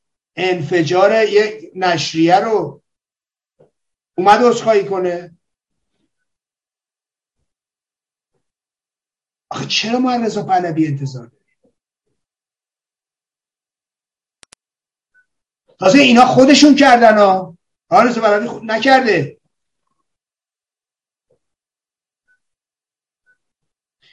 این همه جنایت رجوی توی عراق کرده. هر کدومش میشنوی مو به بدنت سیخ میشه. بعد حالا رضا پهلوی به دوزخواهی کنه. این همه جنایت مرتکب شده. اینه این مسئله است. کی میاد؟ آقای بهبانی کی اومده ما قبول مسئولیت کنه؟ الان یه مشکلی پدید میاری آقای مصداقی. بذار من بله. بیرو درواسی به عرضت برسونم. اونه که وقتی من می‌خوام حرف بزنم فوری شکایت می‌کنن به شما به دیگری که آقای مصداقی اینجوری میگه تو چرا اینجوری میگی؟ من اینجا بذار اول توضیح بدم که خب شما آقای مصداقی یه فرد با تجربه هستی یه کار دیگه ای داری انجام میدی تفکر خودتو داری. منم یه آدم ناقص العقلی هستم که اینجا دارم یه کار دیگه ای انجام اول از آقای ببانید اول از که من این خدمتتون بگم این نظر نظر من لزوما نباید نظر شما باشه. من نظرم ممکنه با همه آدما متفاوت باشه. شما حق دارید. هر نظری رو داشته باشید و هر نظری تبلیغ کنید. و اساسا این نیست که من چیزی که من میگم درسته. ولی نظر منه. اگر کسی انتظار داره آنچه که من میگم شما هم عینا مثل من معتقد باشید. خب این اشتباه ما که کارخونه آجر فشاری نمی‌خواد درست کنیم که همه نظرشون یکی باشه. مثلا من خودم الان اینجا از اینجا میگم. انتظار این که یعنی من خودم مثلا از شما هم چه انتظاری ندارم. شما یه انسانی هستی عاقل بالغ و شما تجربیات خاص خودتو داری. منم تجربیات خاص خودم دارم. نظر من و شما ممکنه کاملا با هم دیگه مخالف باشه کاملا ممکنه موافق هم باشه. یه جایی ممکنه با هم زاویه داشته باشیم یه جاهایی هم ممکنه با هم همراهی و هم خانه داشته باشیم دلیلی نداره که شما مثل من فکر کنید. یا من مثل شما فکر کنم. خب این یه موضوع. یه موضوع دیگه اینه که مثل همین تیکه ای که گفتی راجع به سایت کوچه که آقا اشتباه متوجه میشه. این موضوعاتی هم که در مورد رضا پهلوی شما صحبت می‌کنی به باور من مخاطب یه بخشی ها نه همش که اینطوری نیست که بخشی شاید یه اقلیتی. یه ذهنیت دیگه ای پیدا می‌کنه. فکر می‌کنه شما هم جز شاولایی ها هستی. در حالی که شما بارها اینجا اعلام کردی اصلا رگوپی هم با این نمی‌خونه. فقط اینو توضیح بده همین. آخه نه یه کسی ببینید که حرفای من که وقتی من ببینید آقای ببانی این موضوعاتی که اساسا جا نداره که نباید مطرح به قول من حالا مثلا کی یه نفر مگه آدم آدم مغزش معیوب باشه. بنده صد بار تو اینجا نوشتم تو مطالبم تو سایتم توی میام نوشتم توی فیسبوکم توییترم. من یادم جمهوری خواهم و کاملا مخالف حکومت مادام العمر و مروسی دیگه از این واضح تر که نمیشه. حالا دیگه هر کی چی فکر می‌کنه اون دیگه عقل ناقص اوناست دیگه. خدا خیره می‌بینه و همه همه مخواستم بشنم ببینید نه. ببینید ولی من با وجود ببینید من عرض کردم. من حتی امروز با اینکه جمهوری خواهم دارم میگم من نمیرم جمهوری خواه بیاید جمشید دور من. جمهوری خواه بیاید جمشید. میگم نه آقا تمام ظرفیت جامعه ایران رو بیایید استفاده کنید جامعه رو خورد خورد نکنید شما جمهوری خواهید شما پادشاهی طلبید شما نمی‌دونم فدرالیستید شما فر... میگم این نوع از تقسیم بندی ها به نفع نظام نکبت اسلامی است همه اونایی که وارد این بازی ها میشن به نوعی دارن بازی رژیم رو می‌خورن. اینه اون حرف من. میگم جبهه واحد میگم یک اعتلاف گسترده استفاده از همه ظرفیت های جامعه ایرانی بر اساس چی؟ یه برنامه مشترک. برنامهش چیه؟ لایتیسته لایک باشی سکولار باشه. عجیب و غریبم نه. برای به زیر کشیدن نظام نکبت اسلامی. قرار نیست ما مشکلات جامعه ایران رو الان بشینیم حل کنیم. ما باید نظام نکبت اسلامی رو به زیر بکشیم. همین. بفرم درود بر شما. آفرین. آخه یه مشکل ما هفته پیش اینجا حرف زدیم و الان هم دوباره ادامه همونه. این مثلا گروه فرشگرد گروه فلان. الان این داستان این دوازده سازمان سیاسی که از رضا پهلوی حمایت کردن خب بعد همین مردم ریپورت اومد نوشت که آقا از ایناست دوازده تا سه تا چهار تا شاید چی میگردیم حتی یه دونه فیسبوک هم ندارن حتی یه هیچی ندارن هیچ سامانه ای ندارن که آدم بهشون مراجعه بکنه. خب به همین دلیل هم جپه ملی سامان ششم اومده گفته که درباره این دوازده سازمان سیاسی که از رضا پهلوی حمایت کردن گفته جعل و ریاکاری مشروعیت نمی آورد نظر شما رو می‌خوام بپرسیم حالا. خب ببینید اول از اون که به رضا پهلوی همینو این همه گروه حمایت می‌کنن یا نمی‌کنن؟ آقا مگه پنجات دیگه هم جر کردن؟ مگه تحصیل رضا پهلویه؟ من که عرض کردم ده ها گروه سیاسی چپ رفتن نمی‌دونم انجمن گروه سیاسی چپ اعلام چیز کردن نمی‌دونم در ارتباط با دادگاه حمید نوری نمی‌دونم یک بیانیه نمی‌دونم چی اومدن داستان درست کردن. خب؟ خب چرا اونجا نمیاد همین, سا... همین جبهه ملی سامان ششم بیاد بگه آقا اینا همش جهله اینا وجود خارجی نداره این ریاکاری نمی‌دونم مشروعیت نمیاره این ریاکاری با دادخواهی فرق می‌کنه. چرا نمیان بگن؟ خب داستان همین آقای بهبانی. منم می‌دونم این کار درست نیست. اما همه جامعه الان مشکل جامعه ایران حل شد جبهه ملی سامان ششم. فقط مشکلش اینه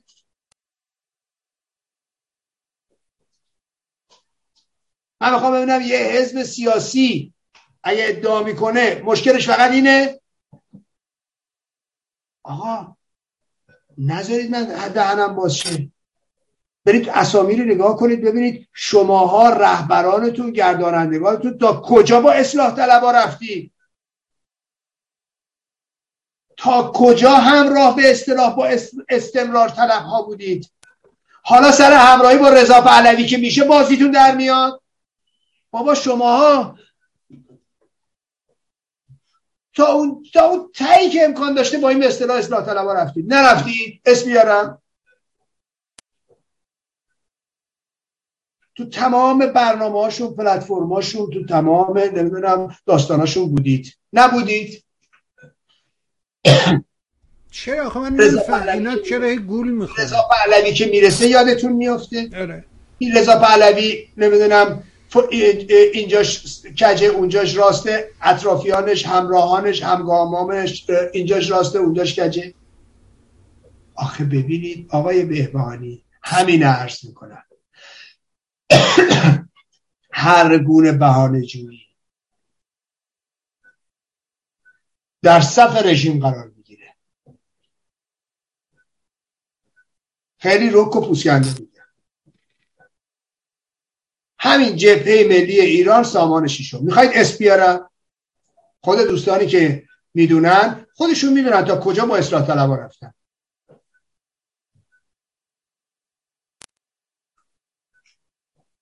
شما با اونا همراه بودید. با همونایی که دست تو خون داشتن. دست تو خون داشتن. شما همراه بودید. با بازجوها و شکنجیگران ما.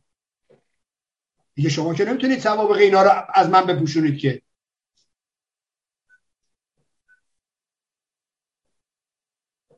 من توصیه می‌کنم دوستان. این مسیر که میرید به سرانجام نمی‌رسید رژیم نکبت اسلامی به اندازه کافی خودش فعالیت می‌کنه بلند داره. شما بلند گوش نشید. نظر بد است. آره دیگه اینا همونان که دنبال خمینی رفتن بعد دنبال خاتمی رفتن بعد دنبال دنبال چه های اصلاح طلب هنوزم می‌دونن الان همه اونایی که میگن رضا پهلوی بیاد از گذشته پدرش یا پدر بزرگش اعلام انزجار کنه چند تاشون از همراهی و همگامی با خمینی اعلام انزجار کردن؟ فقه رجبی کرده چپ کرده سوپر چپ کرده مارکسیسم لنینیسم کرده. از اینکه امام امام می‌کردن کردن. از اینکه از دادگاه های انقلاب حمایت می‌کردن. از اینکه از بیدادگری حمایت می‌کردن. تبریک می‌گفتن. بابا با جنایت شما همراه شدید.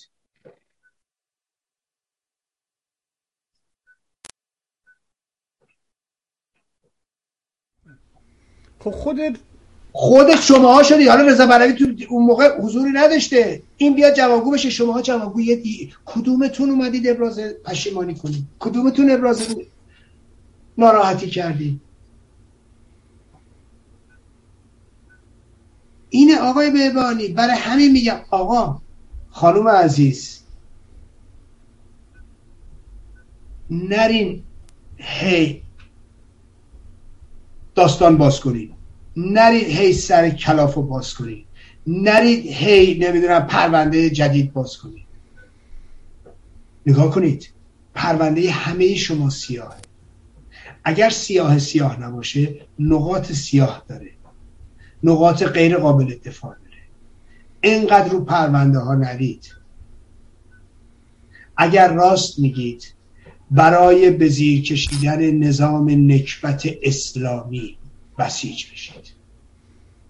نه برای پرونده نه برای پرونده رو کردن رضا پهلوی. نه برای پرونده رو کردن رضا شاه و محمد رضا شاه. بابا رژیم نکبت اسلامی چرا چند سال داره این کارو می‌کنه؟ از شما هم خیلی جلوتره. الان هم که گفته فیلم و سریال رو هرچی دلتون می‌خواد این بسازید. شماها دیگه دمشو باد ندید ولش کنید. بله.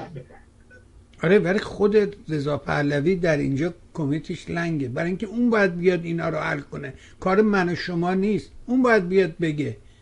شما من و شما خب هر چی نمیگه آقا. لزومی هم نداره. آخه ببینید من یه تحلیلگر سیاسی هم من فرق می‌کنم با رضا پهلوی. جایگاه من فرق می‌کنه. نه اونو که می‌فهمن. ولی ببینید من اگر بذارید من یه بهتون بگم. بگو بگو. من اگر یه رهبر سیاسی بودم آقای بهبانی فکر نکنید من بلد نیستم و من اگر یه فعال سیاسی بودم فکر نکنید بلد نیستم. من خیلی حرفا رو نمی‌زدم. شما فکر کنید من میرم سر میز سیاسی اگه قرار باشه خ- حقیقش یک پروژه سیاسی رو پیش ببرم اینجوری که الان دارم صحبت می‌کنم می‌کنم نه مطمئن نه. آقای بهبانی من مومو تو سیاست سفید کردم. تو پروژه های سیاسی در بالاترین سطح شرکت داشتم. مومو تو این راه سفید کردم. من که بلد نیستم. من الان یه تحلیلگر سیاسی هم آقای بهبانی من فعال سیاسی نیستم. آقای بهبانی من الان مردم میان وقتشون رو هدر می‌کنن. سه ساعت چهار ساعت پنج ساعت میشینن. آخه نباید بعدش بشینه رمل استرلاب بندازه بگه این بابا چی می‌گفت. منظورش چی بود منظورش کی بود؟ من باید احترام براشون قائل باشم. ولی اگه قرار باشه من یک پروژه سیاسی رو پیش ببرم به گونه دیگه ای صحبت می‌کنم. در یک پروژه سیاسی شاید خیلی حرفا رو نظرم خیلی شاید خیلی کارا رو نکنم شاید خیلی مواضع رو نگیرم شاید خیلی مطالب رو ناگفته باقی بذارم. ولی در یک تحلیل سیاسی اینجوری نیستم. در موقعیتی که الان هستم اینجوری نیستم. آقای ببانی من خیلی اینجوری هم. خودم اون موقع هم بهتون میگم میگم من آدم سیاسی هم. میگن چرا نظرتون چیه؟ میگم لزومی به پاسخ بیشتر نمی‌بینم. خیلی راحت از کنارش میگذرم. اینه بس اینه آقای. باید این موقعیت ها رو مد نظر گرفت. من یه آدم تحلیلگر سیاسی هم اینجا نشستم. به کسی پاسخگو نیستم. هیچ پروژه سیاسی رو قرار نیست جلو ببرم. من دارم شفاف سازی میدارم می‌کنم من دارم آگاهی آگاهی بخشی می‌کنم به زعم خودم در اندازه عقل و شعور خودم. و بعد هم دارم تلاش می‌کنم خطی رو که فکر می‌کنم درسته حمایت کنم. درست؟ من اینجا دیگه من پرده پوشی ندارم. ولی اگه من بخواید یه فعال سیاسی باشم وقتی یه جوری دیگه برخورد. و خب، جا و موقعیت من با موقعیت آدمای- کاملا فرق. بذار بریم سراغ آدمای دیگه. البته مثلا این آقای تورزدی الان یه سری نوار ازش بیرون اومده دوباره اومده جواب ولی یه موضوع گیری راجع به رضا پهلوی کرده. من به اونای دیگهش کاری ندارم. راجع به این بخشش می‌خوام از شما بپرسم. شما شنیدین این موضوع گیریشو بله. نظرتون چیه؟ بفهم. ببین آقای بهبانی من هر دوتا شنیدم همون موضوع قبلیشو که میگه رژیم به هم چسبونده بود درونی بوده بود بین خودمون بوده بود من ناراحت شدم و بعد منم اینجوریم و اونجوریم و اینا. خب همونو شنیدم هم موضوع ببینید در این که ایشون به سراحت عنوان کرده بوده که رژیم نکبت اسلامی رو به پهلوی ترجیح میده. تردیدی در این ماجرا صدای خودش دیگه گفته دیگه. این که پس پرده من درونیمون بود می‌گفتم. آقا بیخود می‌کنی درونی تو بیرونی دوتاست بیخود می‌کنی تو فکر می‌کنی نظام نکبت اسلامی بهتر از رضا پهلویه. بعد سعی می‌کنی بیرون یه جوری دیگه جلوه بدی. خب یعنی عین حق بازی. یعنی مطلقا به شما نمیشه اعتماد کرد. و مطلقا نباید اعتماد کرد. ببینید اساسا این خدمتتون عرض کنم. ببینید آقای بهبانی حالا بماند که اون موازش درسته میگه رژیم رفته اینا رو برداشته اوورده برای که خب معلومه رژیم نکبت اسلامی به دنبال زدن رضا پهلوی از هر چی استفاده می‌کنه حتی از تبرزنی اتفاقا ببینید آقای بهبانی یکی از اشتباهات بزرگ رضا پهلوی که من قبلا هم عرض کردم همون موقعش هم گفتم. یادتونه زمانی که رضا پهلوی با این آدم گفتگو کرد؟ کارسازیشو کی کرده بود؟ ویکتوریا آزاد. با یه حق بازی و شالاتانی نزدیک شده بود به رضا پهلوی. شبکه ایرانیاران یادتونه؟ هر چی حق باز بود. از امیر فرشاد ابراهیمی یه مهره امنیتی و اطلاعاتی بگیر. اون موقع درست کرده بود علی جوامردی بود خود روحالله زن بود. و و و و و و, و, یه مشت این آدم کی؟ همین خانم. که رضا پهلوی اومد حمایت کرد. آقا نکن این کارا رو. بی خودی خرج نکنید. خب؟ چرا؟ ببینید. و بعد همون موقع گفتگویی هم که با همین تبرزدی ایشون داشتن من مخالفت کردم. همون موقعشم یادتونه دیگه. نتایجش رو می‌بینید. ببینید آقای بهبانی من درس کردم. من به خاطر مخالفت با ایشون نبود که. من دارم میگم بهتر از ایشون در صحنه سیاسی ایران نیست. آقای بهبانی هر کسی که در موقعیت ایشون باشه بایستی دارای تیم زبده و کارآمد باشه. تیم با تجربه باشه. آقای بهبانی من اگر در موقعیت رضا پهلوی بودم قبل از هر چیز یک تیم زبده و کارآمد برای خودم تعیین یعنی این که آقا ببینید آقای بهمانی مثلا اون تیم زبده من می‌گفت لباس چجوری بپوش؟ خب اینا هست و دنیای امروز هست. چجوری صحبت کن؟ برای اینکه تأثیر گذار باشه کلمات رو چجوری به کار ببر؟ چجوری فشار بیار؟ بابا اینا تیمای تبلیغاتی هست میگن. آموزش میدن. طرف میگن آقا تو گردن مثلا اینجوری لباست باید یقش بلند باشه یقش کوتاه باشه.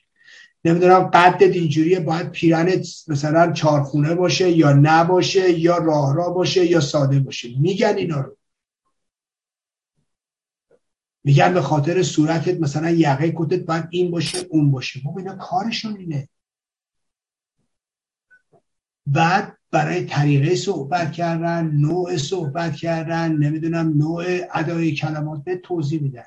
از ایناش بگیرید تا اینکه آدمهایی باشن که بتونن به لحاظ سیاسی به لحاظ اجتماعی به لحاظ نمی‌دونم روانشناسی مردمی اینا تخصص داشته باشن کار کرده باشن کار پراتیک کرده باشن.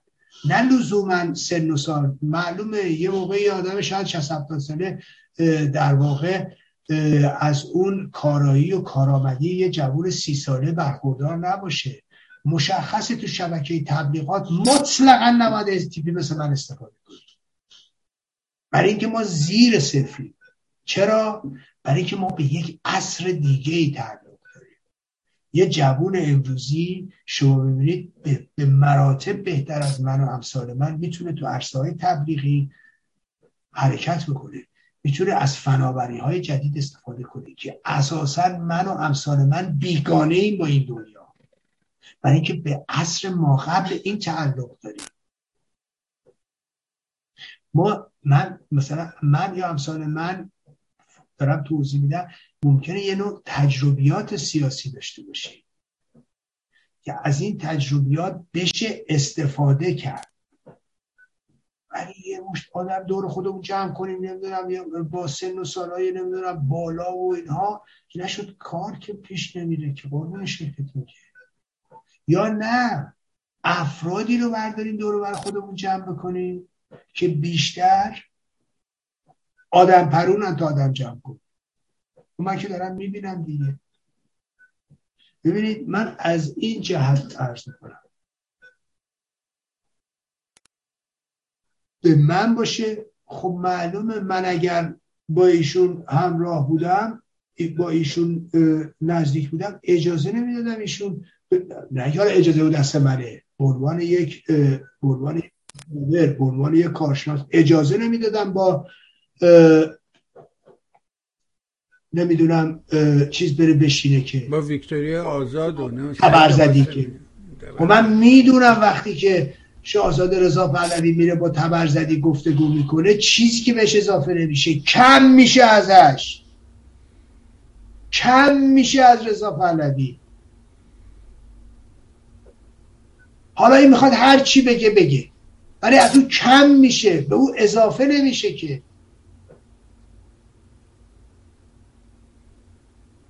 ببینید این ماجرا آخه آخه شما فکرشو کنید رضا پهلوی در سطحی نیست که با قرار نداره که با امثال رضا با امثال تبرزدی بره سر کله بزنه که.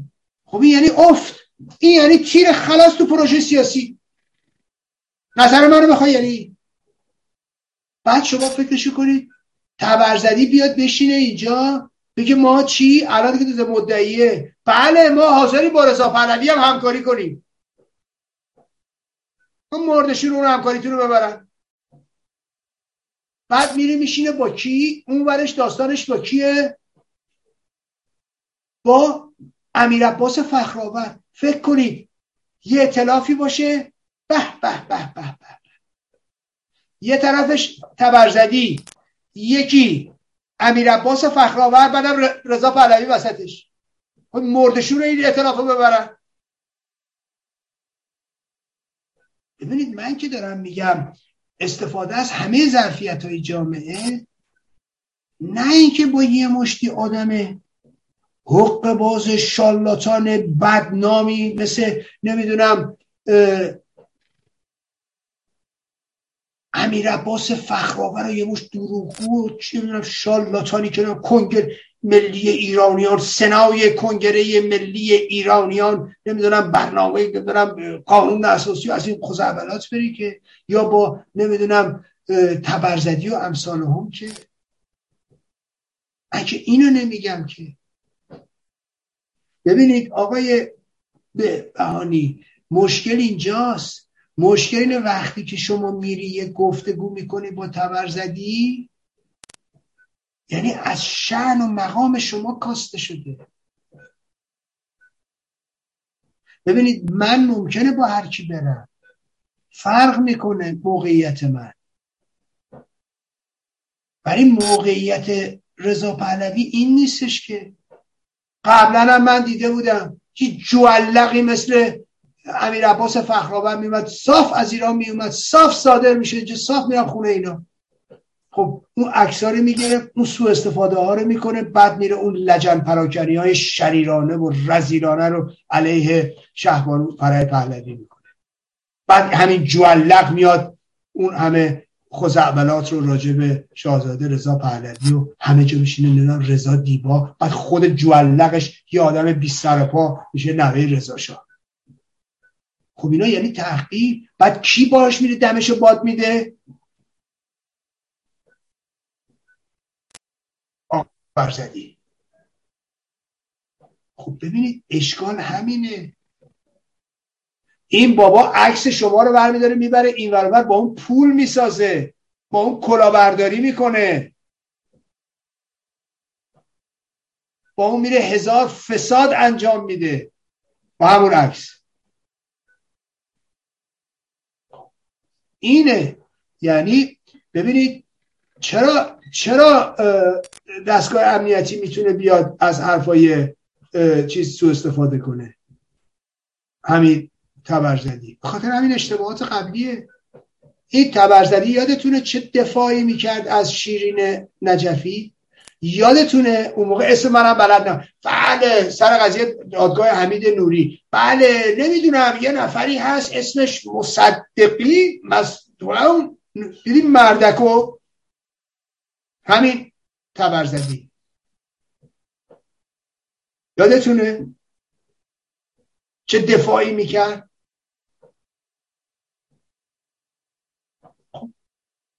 برای اینکه اینا آدمای اول از اون که ببینید نقطه خوب خوب خوب خوب خوب خوب خوبش غیر قابل اعتماده.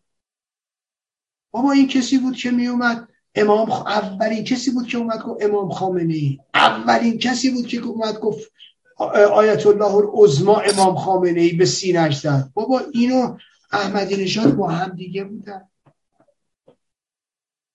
این پرنسیبی نداره. هر روز می‌تونه یه علم شنگی به پا کنه. هر روز می‌تونه به چرخه. یه روز راحت می‌تونه بگه من رژیم نکبت اسلامی رو ترجیح میدم به پهلوی ها و اون همه خوزعبلات بگه روز بعد می‌تونه بیاد حرفشو کاملا پس بگه خیلی ساده است. چون ببینید حرفای پشت پرده و جلو پرده ای رو با هم فهم می‌کنه. رولا زمو دیدید؟ چه حرفای علیه رضا پهلوی می‌زد؟ چه حرفای علیه شهبانو می‌زد؟ بعد که دستگاه امنیتی رژیم رو کرد بعد گفت من نه اینجوری بود داشتم اون سیاه می‌کردم دروغ. نیومد بگه اشتباه می‌کردم. نیومد درس بگیره دوباره افتاد تو تور رژیم دوباره اونجوری بعدش داشتم بردن ایران اونجوری بیرحمانه کشتنش. اینه ماجرا من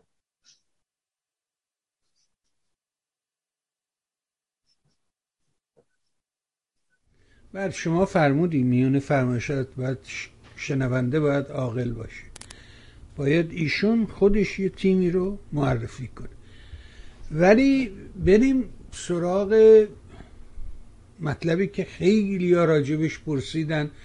چندین ایمیل هم اومد که از آقای مصداقی حتما بپرسید راجب این برکناری ها راجب این که گفتن زلزله سیاسی طائب ابراهیم جباری.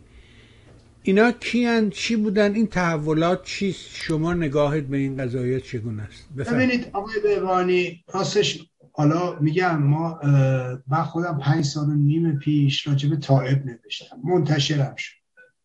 هی شما ببینید تو این مدت چقدر آدما طائب شناس شدن. چقدر متخصص طائب مدل پیدا کرد می‌دونید چند تا مقاله نوشتم. اون هفته اولش که تماما غالبا هم تمام رسانه ها رو تلویزیون همش از مال من خشب می‌دیدم. کپی برداری می‌کردن. مثلا یه تیکه های از نوشته من. یه جا هم اشاره یک نفر نکرد که پنج سال نیم پیش ایرج مستاقی راجع به این داستان نوشته. همه از رو مال من نگاه می‌کرد خشب می‌دیدم دیگه. کاملا میفهمیدن رد کجاست. حالا من که خوشحالم که لاقل حالا اشارم نکنم چون من که مثلا این نیست واقعا. ولی می‌خوام وضعیت متاسفانه رسانه های فارسی زبان رو بگم. و می‌دیدید دیگه توی رسانه ها همه تایب شناس شدن گفتگو مصاحبه پشت مصاحبه همه هم می‌دونن و می‌شناسن و فلان. اما از این که بگذرید خب من راجع به سیستم اطلاعاتی ساختار اطلاعات سپاه از اون اولش تا حالا مطلب نوشتم. ببینید آقای بهبانی تو این جلد سوم کتاب هم نگاه کنید ادالتخانه و ویرانگرانش.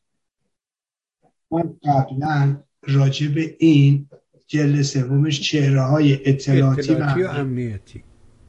ببینید من نوشتم. راجع به طائب نوشتم راجع به همین ابراهیم جباری نوشتم راجع به همین محمد کاظمی نوشتم. ببینید همش این توه خب؟ از روز اول کیا بود چی بود سیستم امنیتی چجوری درست شد ساختار اطلاعات سپاه چیه حفاظت اطلاعات سپاه چیه سپاه ولی هم چیه وزارت اطلاعات چیه مهرای وزارت اطلاعات چیه سازمان مجاهدین انقلاب اسلامی چپ و راستش های مختلفش تو این دستگاه چیه؟ اینو من سالها پیش نوشتم. ما پنج سال پیشه این کتاب من منتشر شده. پنج جلد دوستان. ببینید راجب ساختار دادستانی انقلاب اسلامی معتلفه تو دهه 60 همینی که خامنه ای امروز میگه. این جلد چهارم 500 خورده صفحه توضیح میدن آقا این خامنه ای میگه سال 60 دوستان عزیز می‌خوای بفهمی سال 60 چیه؟ اینی که داره خامنه ای توضیح میده این جلد چهار میگه خدای خامنه ای اینه. نگاه کنید اینجا می‌تونید برید تو این ببینید چه کردن. این وقتی میگه دهه شست برید ببینید دهه شست این تو توضیح دادم چیه. خداشم توضیح دادم که چه گشتایی بود؟ داستانی چی بود؟ گشت در چی بود؟ گشت داستانی چی بود؟ گروه ضربتش چی بود؟ چی کار می‌کردن؟ چی جوری میکشتن؟ چی جوری دستگیر می‌کردن؟ چی جوری شکنجه می‌کردن؟ نقش بازجوها چیه؟ تیر خلاصدن کیه؟ تیر خلاصدن کیا بودن؟ از اون اول اول سال پنجاب و هفت تو مدرسه علوی کی تیر خلاص اون چهارتا رو زد؟ گروه که جوخه رفتن رو کی درست کرد؟ کیا تیر خلاص دادن تا دهه شست کی تیر خلاص دادن سرنوشت تیر خلاص ها چی شد؟ الان کجا؟ کدوماش مردن؟ کدوماش هستن؟ بازجوها کی بودن؟ چی شدن؟ رؤسای زندان ها کی بودن تو دهه شست؟ همش این توه. دوستان 2500 صفحه است. توضیحی که سیستم امنیتی چجوری شکل گرفت؟ اصلا جمهوری اسلامی چجوری مستقر شد؟ چیا بهش کمک کردن؟ چی شد قانون مجازات اسلامی اومد؟ چی شد که در واقع زنا هجاب و سرشون اجباری کردن؟ کیا باشون همکاری کردن؟ نهادها چجوری درست شد؟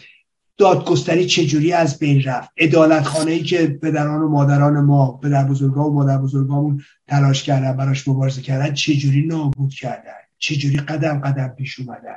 خب همه اینا هست. 2500 صفحه است. دوستان عزیزم من اینا رو برای آگاهی عموم نوشتم. بدون اینکه یک سنت از شما کسی نهادی کمک بگیرم. تمام تلاش هاشو خودم تنهایی انجام خودم نوشتم. خودم منتشر کردم. خودم پخش می‌کنم. گذاشتم رو اینترنت که بتونن تو ایران دانلود کنن. دفعه قبلم گفتم. مدت هاست رو اینترنت گذاشتم. من همه کتابان رو اینترنت قابل دانلود کردن چون من برای ایران می نویسم برای مردم ایران می نویسم گفتم دوستانی که خارج از کشورن می‌تونن می‌تونن دانلود کنن. این عضو می‌خوام. می‌تونن اینا رو بخرن. برای اینکه بتونه این ادامه پیدا کنه. بتونم کار تحقیقی بکنم بتونم این کتاب ها منتشر کنم. این کتاب جدا از نوشتنش جدا از اینا چاپ می‌خواد اینا هزینه داره اینا به مجانی نیست هیچ کاری رو مجانی تو خارج کشور انجام نمیدن. خب؟ فقط که رو اینترنت نوشتم. دفعه قبلا گفتم. نگاه کنید. ده ها نفر از خارج از کشور با من تماس گرفتن. گفتن آقای مصداقی جلد چهارمش رو نمی‌تونیم دانلود کنیم. یکیشو حاضر نشدن بخرن. چرا یه دوستی از تو سوئد ایشون تهیه کردن؟ ولی ده ها نفر دانلود کردن. که بهم تماس گرفتن نه دانلود کردن. بهم تماس گرفتن آقا جلد چهارش رو نمی‌تونیم دانلود کنیم. تکلیفمون چی میشه؟ فکر کنید. همه برای دوستان عزیز. من که گذاشتم هیچ مشکلی هم ندارم. شما پیاده کنید. شما دانلود کنید. اما یادتون باشه. شماها کسایی هستید که انتظار دارید بزرگترین ورزشکارهای ایرانی هنرپیشه های ایرانی فیلمسازان ایرانی سلبریتی های ایرانی از تمام زندگیشون امکانشون آیندهشون بزنن. از حقوق بشر دفاع کنن. رو در روی رژیم وایسن. خطرم بکنن آیندهشون هم بسوزونن. اما در خارج از کشور شما حاضر نیستید هزینه بدید. من نیاز ندارم ما اینم بهتون بگم ما من من دارم کتاب چاپ کنم. می‌تونم. دوستان و عزیزانی دارم. حالا محتاج نموندم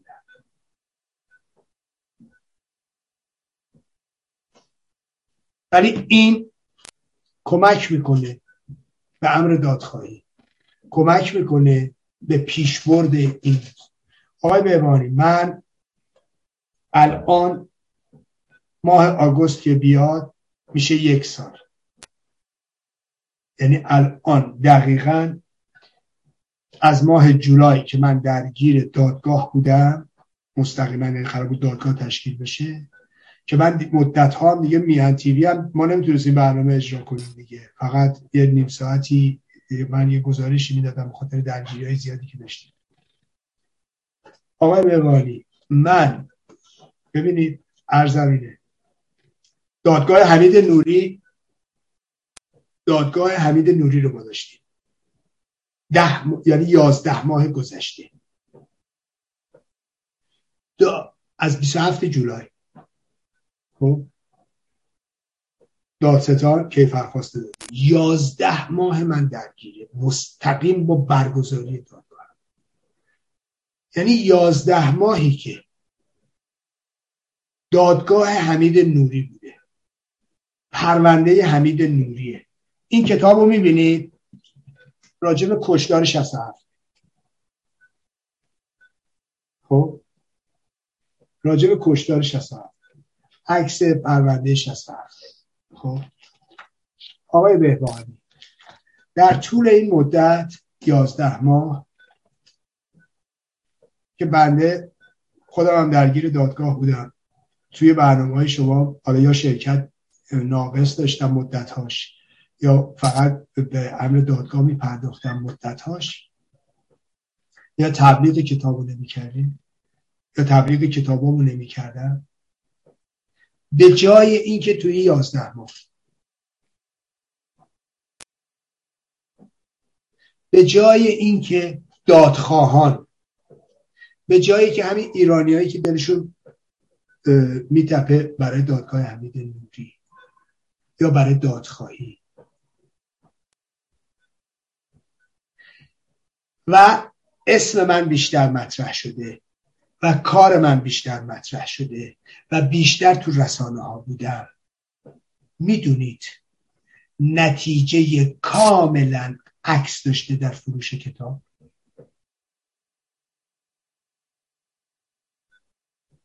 می‌دونستی یعنی یعنی اینکه بنده صحبت نکردم تبلیغ نکردم. کار نکردم یا چیزی نگفتم و به نسبت قبلش به شدت افت کرده.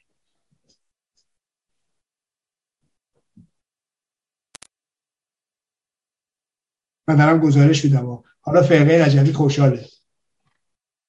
خب؟ نه. برای که من شخصا هم مثلا مثلا کتاب فروشی نیست. من که گذاشتم روی سایت همه مجانی دانلود کنن. مجانی هم دانلود می‌کنن. گزارش یه بدبختی رو داری میگی داره. خوبم دانلود می‌کنن. غالبا هم در خارج از کشورم نه ایران. خب؟ دارم این گزارش رو میدم به همه اونایی که این برنامه رو گوش می‌کنن.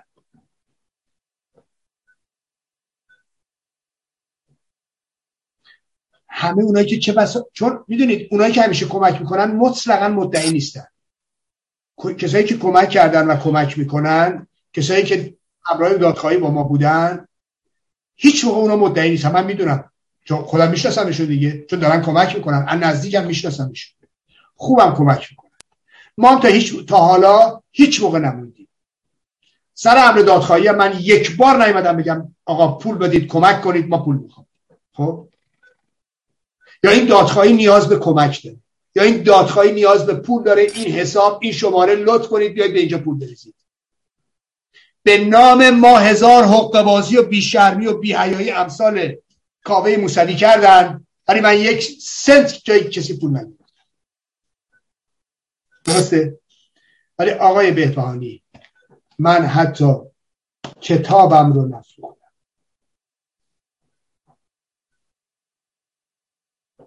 کتابی که می‌تونست پولی که می‌تونست کمک بشه برای امر دادخواهی. بالاخره کتاب که ما مجانی که چاپ نمی‌کنم برامون که. ولی می‌خوام این عرض کنم خدمتتون. به شدت افت کرد. یعنی این گزارش گزارش به قول شما گزارش بدبختیه ها. برای اینکه بدونیم. برای اینکه بدونیم از ماست که بر ماست. برای اینکه بدونیم نظام نکبت اسلامی چرا بر ما حاکمه. و چرا بعد از 44 سال ما نتونستیم این نظام رو به زیر بکشیم؟ ما هممون مسئولی ما منم جزو همین شما ما یعنی من خودم رو جدا از شما نمی‌بینم اینی که دارم میگم منم مسئولم. منی که دارم میگم هم جزوی از شما. هر کدومتون که میشنوید. این گزارش گزارش بدبختی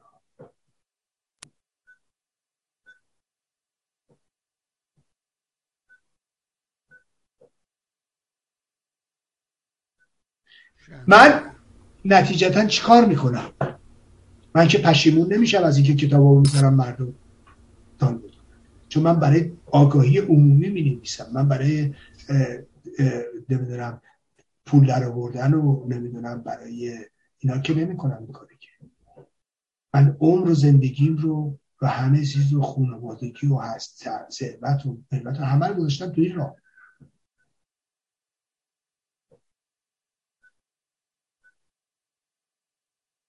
بنابراین دنبال کسب چیزی نیستم لاغل و خودم.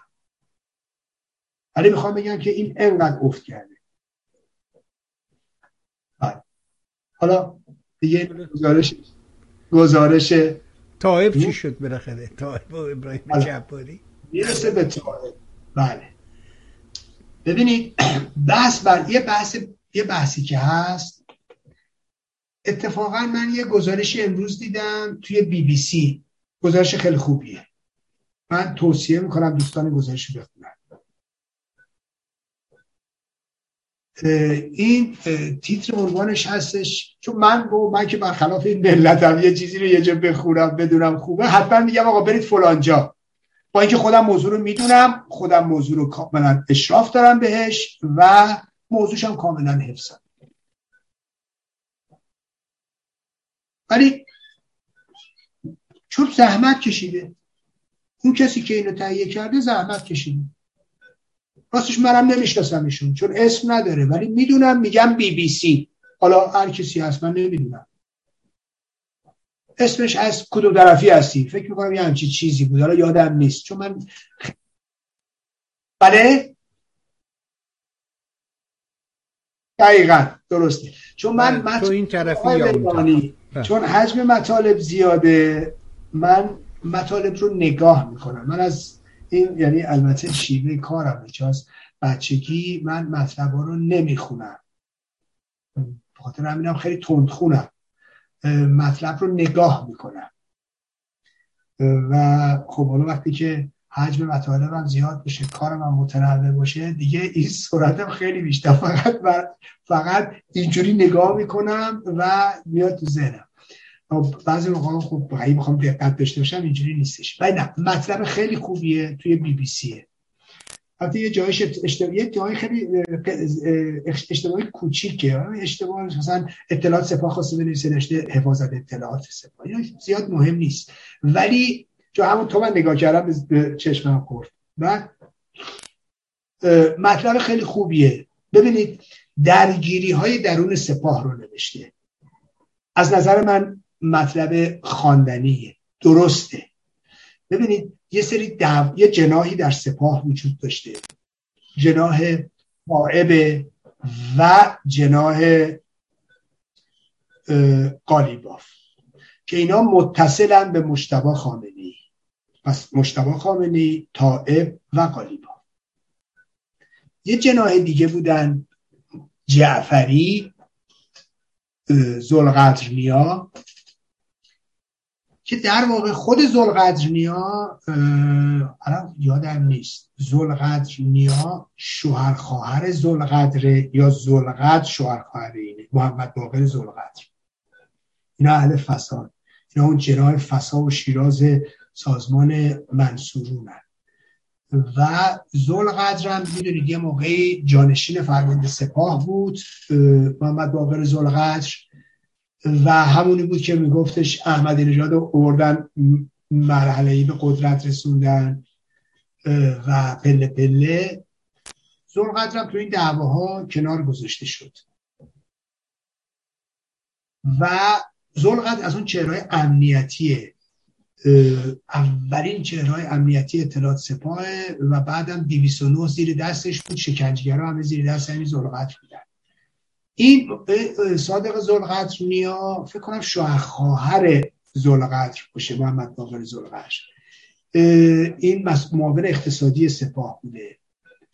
و خب اینا یه باندن. ملاحظه می‌کنی؟ باند زلقدر نیا و جعفری که تو اون نواری که افشا شد شما می‌دیدید درگیری بین صادق لاریج صادق می‌خوام ببخش قالیباف طائب بوده با این جناب. و بعد یادمون هست که سرفراز هم می‌گفت چی؟ رئیس رادیو تلویزیون. می‌گفت پشت فسادها پشت پرونده ها کی بود؟ می‌گفت مشتبه خامنه ای و طائب پس حالا می‌فهمیم این مثلث طائب مشتبه خامنه ای و کی بوده؟ و آقای قالیباف اینکه قالیباف در طول این 25 سال گذشته هر جا پاشو گذاشته فسادم بوده و, و وقتی ایسا شریفی قائم مقامش متهم میشه به زندان طویل المدت محکوم میشه. خود این خال بهش نمیفته که هیچ تازه شهرداری می‌رسه به ریاست مجلس. وقتی هم افتضاحش بالا میاد که زن و بچهش رفتن خدا تا چمدون سیسمونی خریدن برای بچه به دنیا نیامده اومدن ایران تازه خامنه ای ازش تقدیرم می‌کنه. خب این نشون میده که دست کی پشتشه؟ دست مشتبه. که نمیفته از طرف دیگه این یارو طائب نگاه می‌کنیم می‌بینیم این همه ضرباتی که اسرائیل زده چهار سال پیش دورگوزاباد اومدن همه رو بار کردن بردن. گفتم اگه هر جای دنیا بود اگه نمیگرفتنش اگه زندانش نمی‌کردن قطعا مینداختنش بیرون. ولی خب می‌بینید دیگه فخری زاده اونجوری زدن هیچ آب از آب نخورد. دیگه امروز خطر رو احساس می‌کنن. به همین دلیله. هم طائب رو برقرار می‌کنن هم ابراهیم جعفری ابراهیم جباری رو که درست بعد از طائب به فرماندهی سپاه ولی امر رسید. یعنی دوتای اینا. یعنی جان کی در خطره؟ جان خامنه ای وگرنه اگر قرار بود مثلا فقط اطلاعاتی باشه خب طائب رو برکنار می‌کردن. حالا که ابراهیم جباری رو برکنار کردن یعنی بیم اینو دارن که مبادا جان خامنه ای در خطر میشه اینجاست که خامنه ای دیگه ترسیده و اینو کنار گذاشته. خب این نشون میده چیه؟ نشون میده که من قبلا هم خدمتتون عرض کردم. موقعی که رئیسی انتخاب شد گفتم خامنه ای خوشحاله که نظام یک دست شده. گفتم محال چنین چیزی باشه. تضاد تو بالا تو یه نقطه دیگه می‌زنه بیرون. ببینید درگیری باندهای رژیم رو تو خود سپاه پاسداران دارید ببینید. در حالی که خامنه ای در طول سی سه سال گذشته خدا تا تصویه تو سپاه کرده. یعنی هر کی رو فکر می‌کردن که موی دماغه کنار گذاشتن. خب؟ رغم این که مثلا یک دست شده تو همون یک دستیش می‌بینی دوباره تضاد و درگیری پیش میاد و این جناهبندی توی شکل دیگه خودش رو نشون میده. تغییر تحولاتی که در درون سپاه شده بسیار بسیار مهم برای آینده نظام مهمه. برکناری طائب ابراهیم جعفری و اومدن محمد کازمی به جای طائب و برابری مشروعی به جای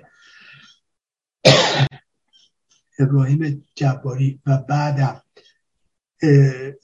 در اون طرف که تغییر تحولات برای حفاظت اطلاعات سپاه. این بار نگاه کنید همه اینا نشون میده که درگیری تو سپاه تا کجاست.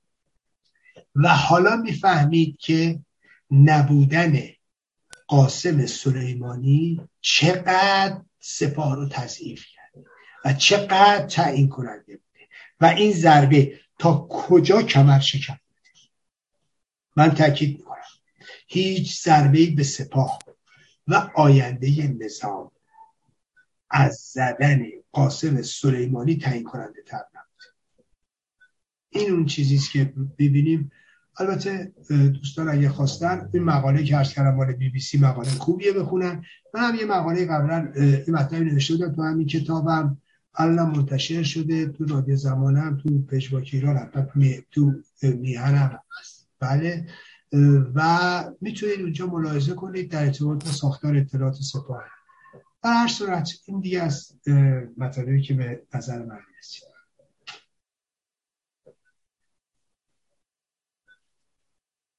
خیلی عالی. بسیارم ممنون و متشکر. اما یه مقالم جروسلام داره که خیلی اینکه سپاه از درون دارد میپاشد.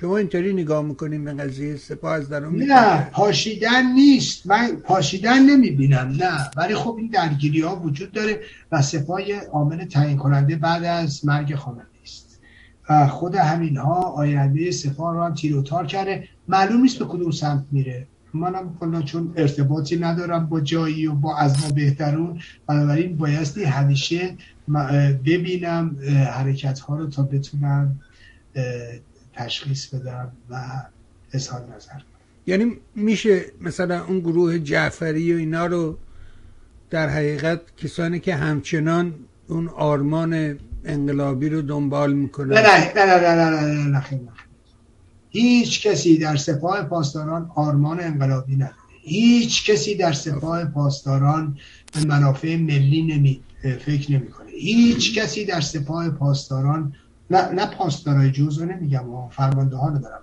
بله خب هیچ کسی در میان اونها نیست که به فکر ایران ایرانی آینده و یا حتی مکتب نظام و اسلام باشه. اینا باندهای قدرتن اینا باندهای مافیایی و به دنبال منافع خودشون هستن. در ابتدا یک سری اعتقاداتی بود در ابتدا یک سری در واقع مکتب و نمی‌دونم خدا و پیغمبر و این چیزا باشه. قرآن و ولی امروز مطلقا چنین چیزایی نیست. ببینید شما نمی‌تونید یک آدم معتقدی باشی در سپاه پاسداران در سلسله مراتب فرماندهی و فکر کنی مثلا یه آدمی مثل محسن رضایی یا مثلا عرض می‌کنم علی شمخانی اینا آدمای مثلا اینا رو ببینی سیاهکاری اینا ببینی جنایات اینا رو بعد چهل سال دیده باشی بعد هنوز فکر کنی داری برای مکتب خدمت می‌کنی هنوز فکر کنی برای اسلام و خدا و امام زبان و نمی‌دونم امام. ائمه اطهار رو نه این حرفا نیست. همه اینا باندهای در واقع اون اعتقادات و, و, و که بوده اینا استحاله شده و امروز اینا یک سری باندهای امنیتی باندهای اطلاعاتی و باندهای قدرت و باندهای مافیایی تو سر مافیا این ورش مثلا محمد علی جعفری اون ورش قالیبافه این طائب اون کازمیه مثلا این زلقت نیاز مثلا اون یکی نمی‌دونم سلامیه این فدویه اون مثلا نمی‌دونم یکی دیگه.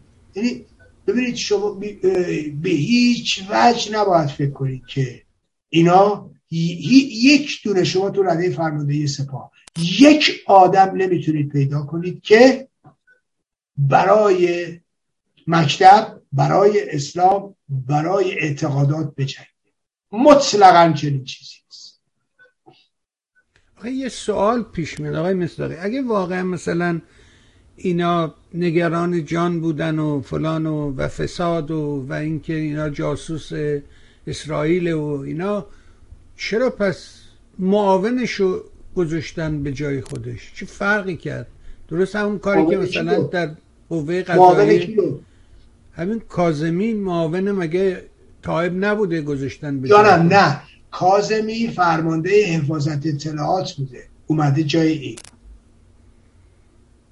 یعنی بالاش بوده. بالاش نه ناظر برش. خب؟ حفاظت اطلاعات یعنی نظارت داره بر اطلاعات. خب؟ اونو گذاشتن جایی بسیار. حالا بپرسم از شما این ماجرایی که می‌خوان به ایران حمله کنن و ایران رو تجزیه کنن این چیه؟ این, این تا کجا به باور شما نزدیک آقای بهبانی اول از اون که اساسا نه نه نه قرار جنگ بشه نه قرار حمله بشه. لاغر الانی که داریم صحبت می‌کنیم. اگر کسی هم میگه آقا شما که تو تاریکی بفرستی که کی؟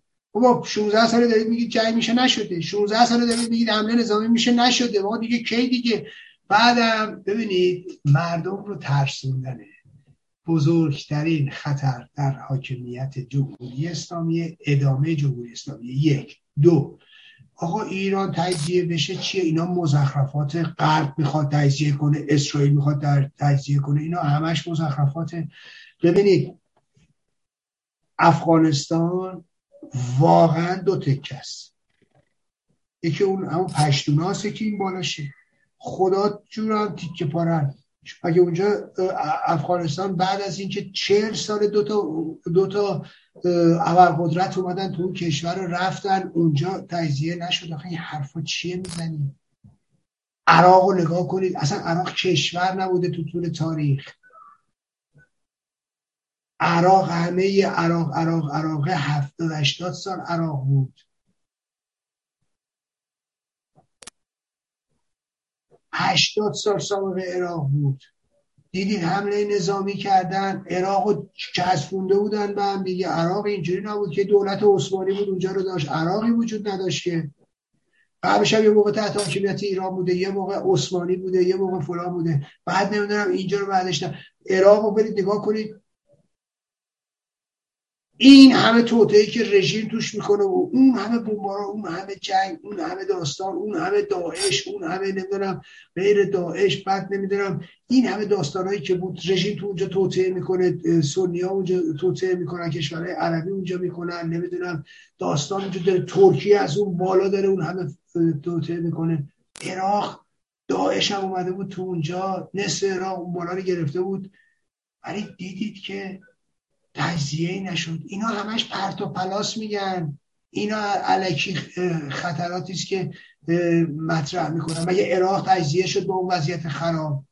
با اون همه قابلیت. مگر افغانستان شد با اون همه وضعیت اون همه قابلیت. عراق دو بار حمله نظامی شده دو بار در اشغال قرار گرفته. افغانستان دو تا کشور یکی اتحاد جماهیر شوروی یکی ابرقدرت امریکا و ائتلاف جهانی و نمی‌دونم فلان.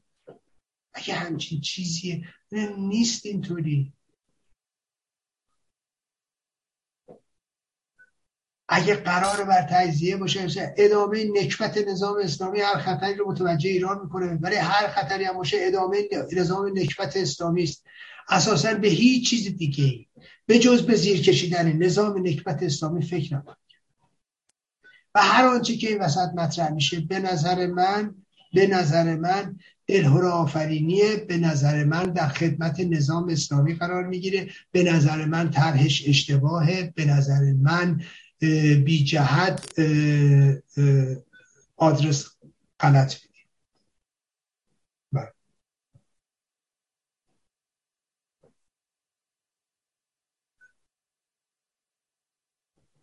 خیلی از شما ممنون. سپاسگزارت هستم. انریکه مورا گفته پیشرفتی که اروپا با آن امید داشت به دست نیامد. سایت های عربی هم همه نوشتن که مذاکرات تمام شد هیچ نتیجه حاصل نشد. حالا تکلیف این همه تبلیغات چی شد آقای مصداقی؟ آقای ببانی پیش از اینکه انریکه مورا بگه پیش از اینکه اون سایت ها بگن عرض کردم سایت نور وابسته به سپاه وابسته به شورای امنیت ملی همینا رو گفته بود. تصنیم هم گفته بود زودتر از همه. اون ما باید از اونجا می‌گرفتیم. ملاحظه می‌کنید یعنی اون یعنی سپاه. اون یعنی پیشا پیش اعلام نظر کرده. اصلا نداشته بود اینا نظر بدن. اون سمت رو گفته بود که مذاکرات به نتیجه نرسیده و شکست خورده. خب؟ این سمت ایرانیشه. سمت یعنی رژیمیشه. اون سمتش هم که من عرض کردم مشکل اساسی در اینجاست که هیچ ضرب عجلی نیست هیچ گزینه ای نیست. مشکل رو تو اینجا باید دید. و دائما وقت طرف کنیه.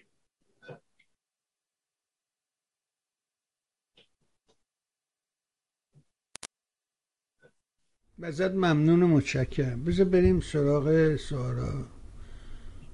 بهرام نوشته من همه کتاب های چارجلی رو با افتخار خریدم.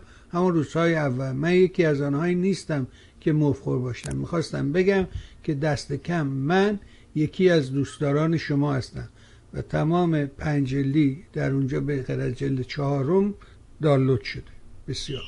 اینم از این مطلب این آقا. خیلی بریم سراغ مطلب بعدی. بذارید از انتها شروع کنیم.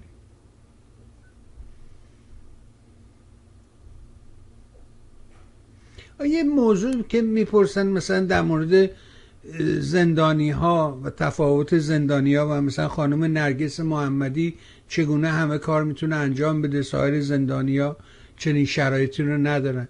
نگاه شما به این داستان چیست؟ یعنی چی؟ چه جوری همه کار انجام یعنی مثلا ایشون میاد بیرون میره تبلیغ می‌کنه ولی سایر زندانی ها بی اطلاعی ایشون آزاد شده بوده دوباره یه حکم دیگه بهش دادن. ببینید البته به نظر من اینا این آدما من بعید می‌دونم این این افرادی که این حرفا رو می‌زنن حاضر باشن سر سوزنی تو عمرشون بها بپردازه یا پرداخته بشه. نسرین میان نسرین نرگس محمدی اومدی بیرون. این نشر باران تو سوئد دو تا کتاب ازش منتشر کرده راجب شکنجه راجب سلول انفرادی و دیدن ساکت نمیشینه. دوباره اومدن دستگیرش کنن بردارن ببرنش کدومتون حاضرید یک صدم نرگس محمدی بها بپردازید؟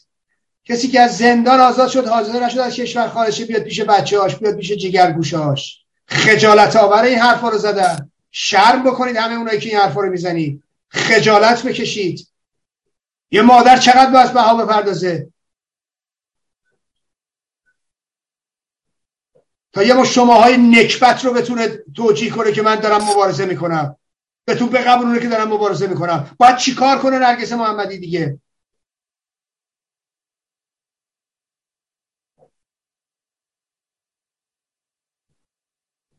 خجالت آوره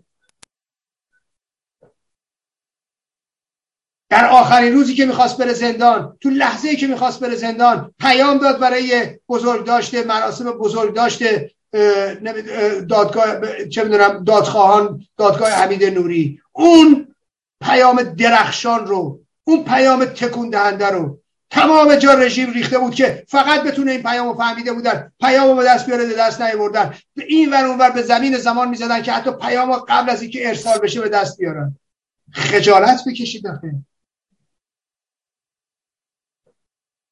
حالا همه مبارزم شدن. بعد از حالا تشکیک می‌کنن در نمی‌دونم چیز خانم نرگس محمدی. همین فرهنگ منحط و کثیفی که رژیم نکبت اسلامی می‌تونه توش دووم بیاره.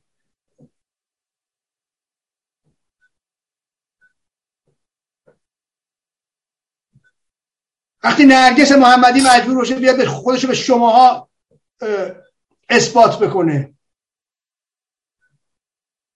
که غالبا حاضر نیست سر سوزنی به ها بپردازن سر سوزنی تو عمرشون به ها پرداخته باشن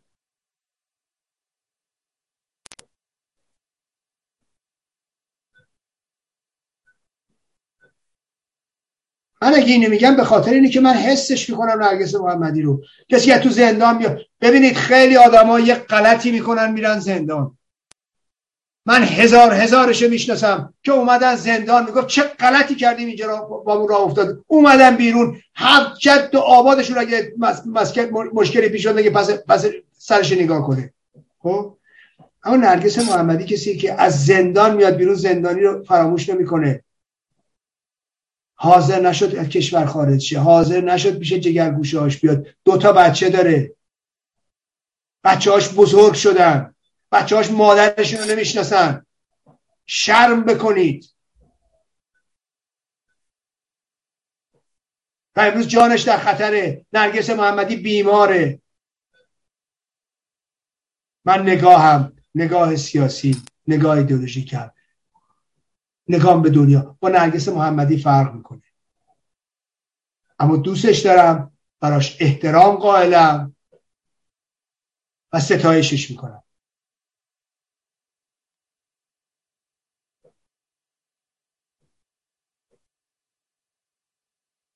جای گرم نشستید از همه مواهب دنیا برخوردارید بعد تازه انقورت می‌کنید راجع به نرگس محمدی که چرا چرا از این قدرت یا از این پتانسیل یا از این انگیزه برخورداره که اینجوری میشوره اینجوری دفاع می‌کنه اینجوری بها میده اینجوری میبرنش زندان اینجوری میکننش تو سلول اینجوری میبرنش زندان قلچک اینجوری اذیتش می‌کنن قبلا اونطوری تبعیدش کرده بودن به زنجان و و و, و. راحت می‌تونست از کشور با, با, با سوار هواپیماش تو پاریس پیاده شه. نکرد. ایستاد.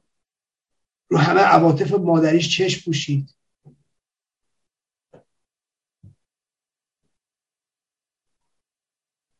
به جای ستایششه حالا تازه میاد تشکیک می‌کنن ملت. بله.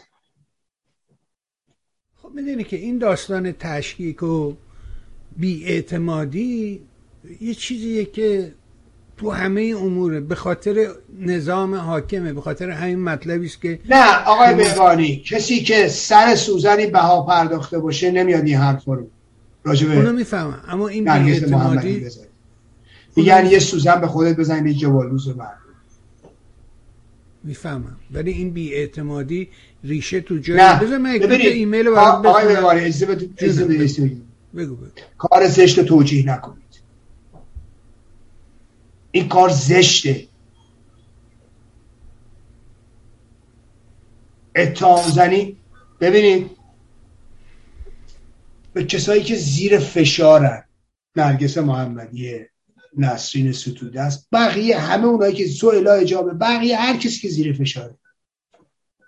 خب؟ اینا نه این اتهام بزنی. این کار زشته. آقا مثلا می‌خوام آقا چرا طرف سکوت کرده؟ چرا مثل قبل فریاد نمی‌زنه؟ چرا اگه راست میگه دیگه هیچی نمیگه؟ تو جرأت داری برو یه بخشیشو بکن. نسرین ستوده چرا دیگه هیچی نمیگه؟ نمی‌خواد بگه. انتخابش اینه.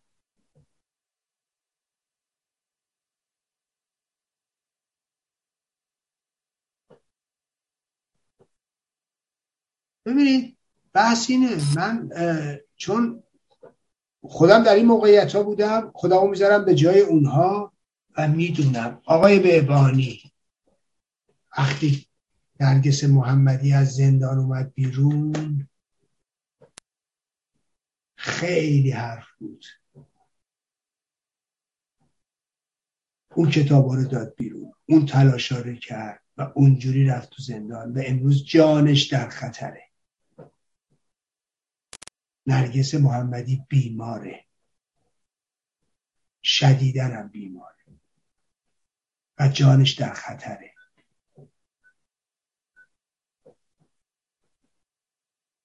اگر ما اگر ما کمکی نمی کنیم اگر ما کاری از دستمون بر نمیاد سوهان روح نباشیم. بله. نوشته که شان.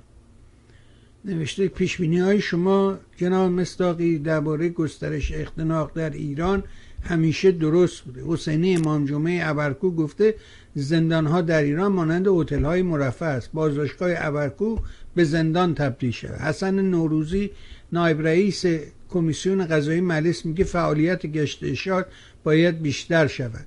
امیر خوراکیان معاون مرکز ملی فضای مجازی از اجرای تر اینترنت طبقه بندی شده. در کشور خبر داد و گفت تقسیم بندی اینترنت بر مبنای دسترسی ها بر اساس نیازها و معمولیت ها خواهد بود.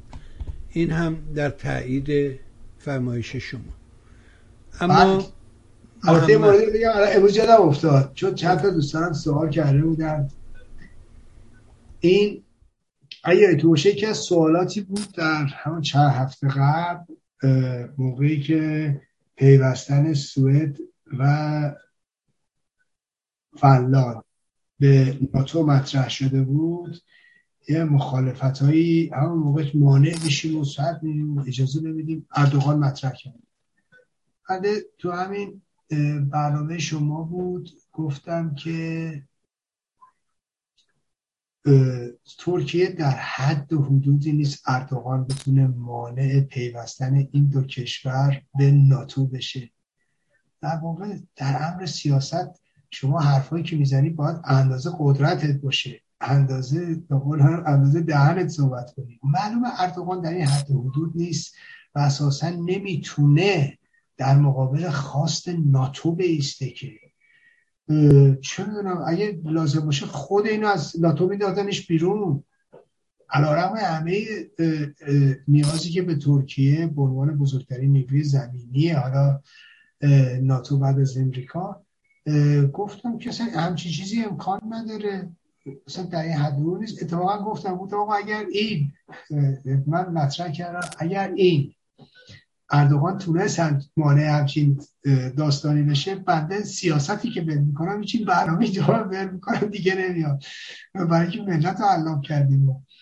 اتفاقا یه چند وقت یه روز پیش بود یه یکی دو تا دوستان از سوال از پرسیده بودن که برای فرستاده از سوال. شمایی که می‌گفتی الان اردوغان همچنان فلان بیستن گفتم آقا شب دراز است و قلندر بیدار خواهیم دید بعد حالا امروز دیدم که اردوغان عقب نشسته.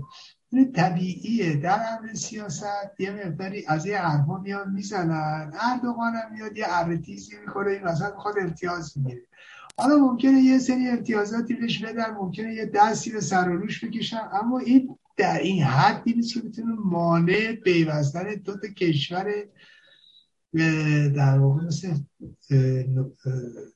فنلاند و سوئد به ناتو بشه که اینم که من گفتم نه که من دارای درایت سیاسی هم و نه که فکر کنید چیز خیلی مهم جدید گفتا.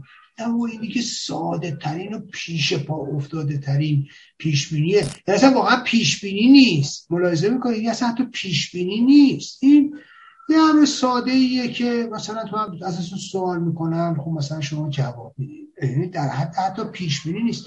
ولی اونایی که می‌خوان دنبال داستان خودشون میگردن اونا مقاصد دیگه ای دارن و اونا دائما چی می‌خوان بگن؟ که دیدی؟ نه دوستان عزیز شما باید سیاست لاقل حتما لابد آشنا نیستید که همچین تصور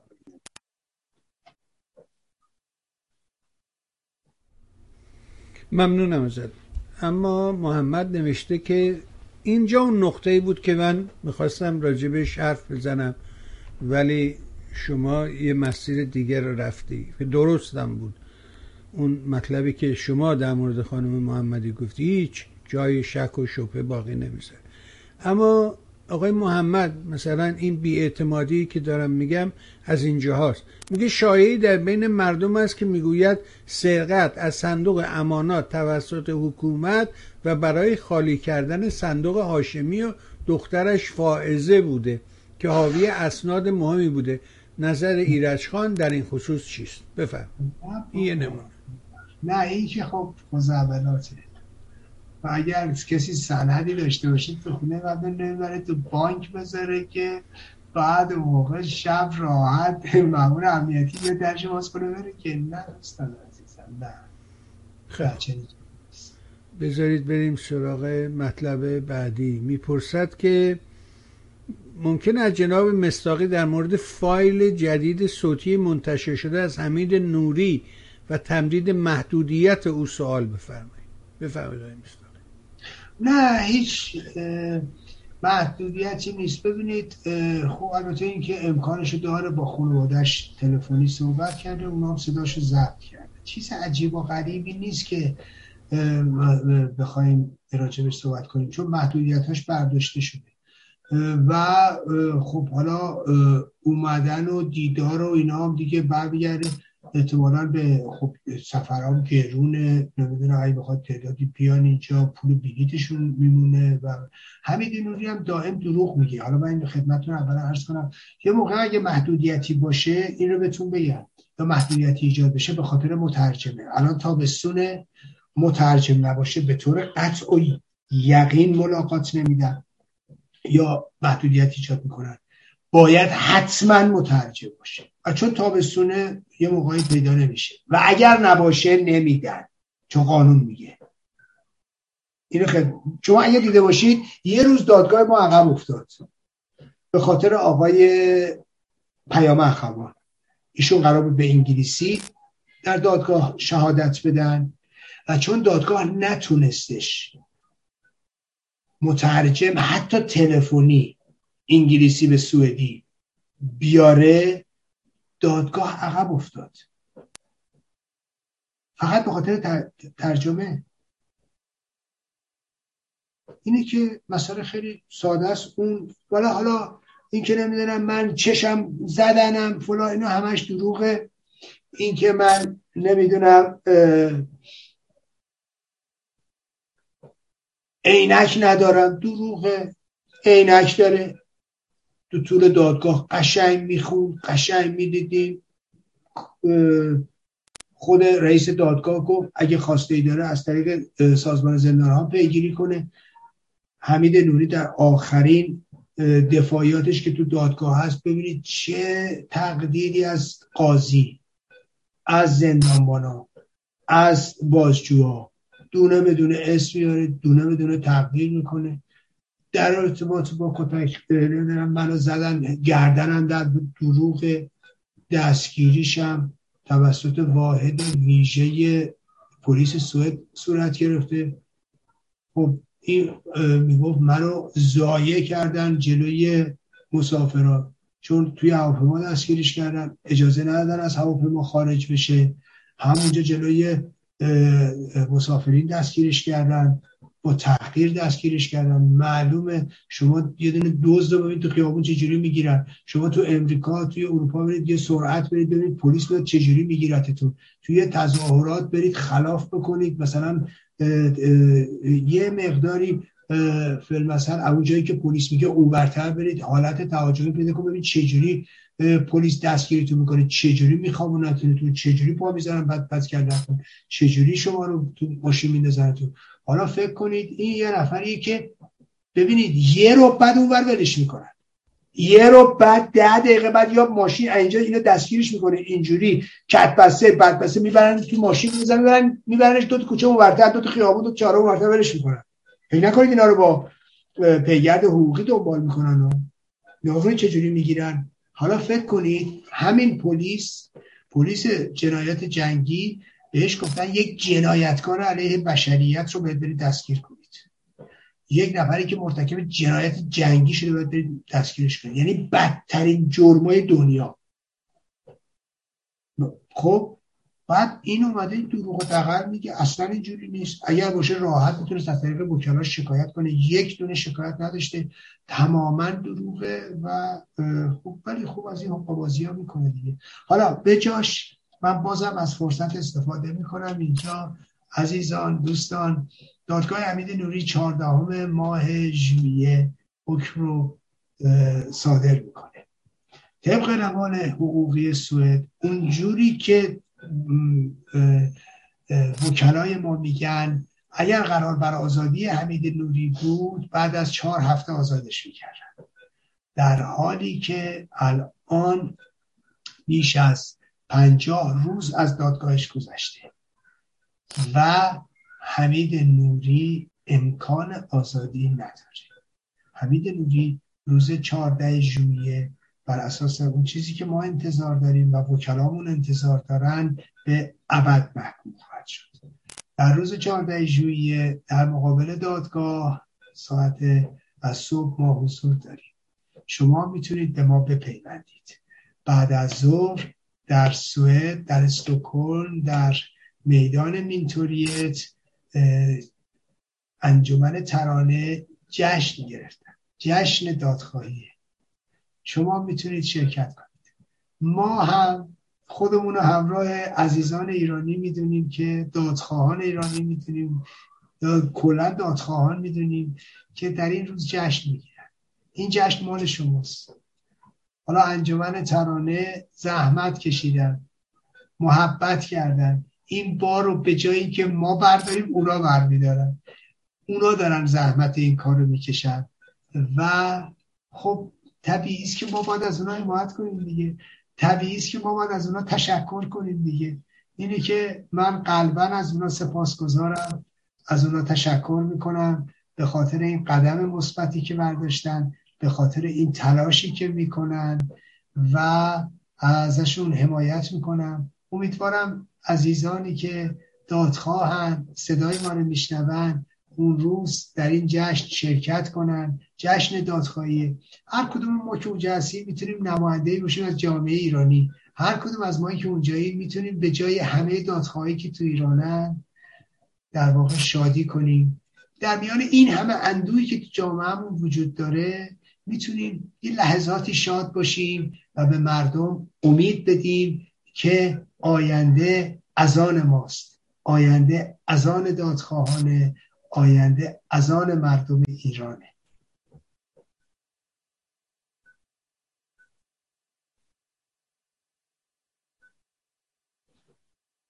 مرسی آقا. ممنون از شما. ارزم به حضور شما که باز هم در همین مورد بذار پیداش بکنم اینجا. همون بیاعتمادی دوباره. آیا ممکن است کسانی این آقای میلاد از اصفهان که هر هفته برای شما مطلب می نویسه می‌پرسه آیا ممکن است کسانی مانند سیامک نمازی که همواره در خدمت رژیم بودن به صورت ساختگی یا تبانی با رژیم وانمود به زندانی شدن در ایران کرده باشند؟ تا رژیم بتوانه از طریق زندانی های خود را آمرزاد کنه نه نه خب نه. بسیار. این نه پرقدرت شما ما رو به سکوت برداره بسیارم ممنون و متشکر من فکر کنم تقریبا همه رو یکی هم هست که آزاد از آزاده از ایران نوشته در یکی از برنامه چند سال پیش در من و تو کاوه موسوی حتی ادعا می‌کرد به منظور پیگیری مبارزات خودش با رژیم حتی از کار تدریس در دانشگاه آکسفورد استفاده داد و وقت خود را صرف مبارزه اختصاص داده.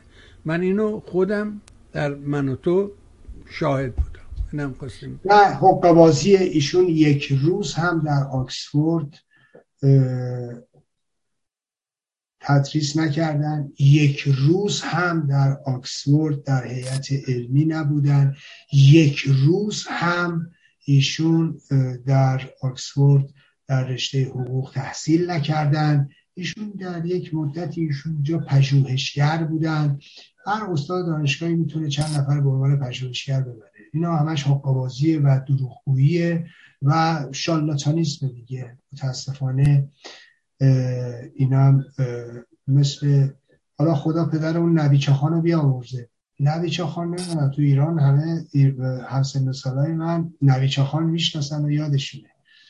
آوازه ای داشت در تهران لاغر که البته دروغای, خو... دروغای خیلی جالبی می‌گفت. هم خودش می‌دونست دروغ میگه هم, هم اونایی که میشنیدن.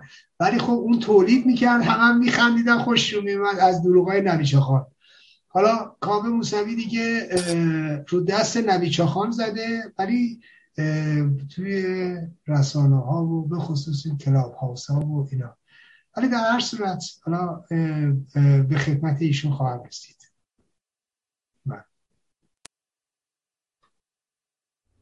ممنون و متشکر از شما.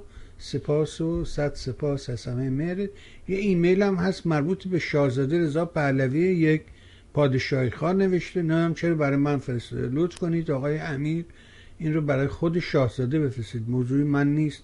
با آقای مستاقی هم ارتباطی پیدا نمی‌کنه. مطلب پرسش شما از شاهزاده مستقیمه. از خود ایشون دفترشون ایمیل آدرس دارن. سوال بفرمایید. بازم ممنون آقای مستاقی سپاسگزار مهرت هستیم خیلی ممنون از شما همچنین از بینندگان عزیز که کن. ممنونم از آقای مرسی. سپاسگزاریم. تا فرصت دیگر و گفتگوی دیگر. ممنون از شما که دنبال کردید. سپاسگزار تک تک شما هم هستیم. تا فرصت دیگر مهر کنید. سایت میهن رو به دوستانت معرفی کن. شبکه های اجتماعی رو subscribe کنید. Facebook Twitter نمی‌دونم YouTube Instagram به حال ما رو دنبال کنید. ممنون میشیم از شما. سایت رو به دوستانت معرفی کن تا بتونن از بخش های مختلف سایت بهره ببرن. نکته پایانی هم اینه که ماه به پایان رسید. امروز 29 این ماه هم که می‌دونی سی روزه است یعنی فردا روز پایان ماهه. اگه میل داری ما رو از حمایت مالی محروم نکن. بدون حمایت مالی شما کار بسیار بسیار سخت و ناهموار خواهد بود. ممنون میشم. حمایت کنید مرسی.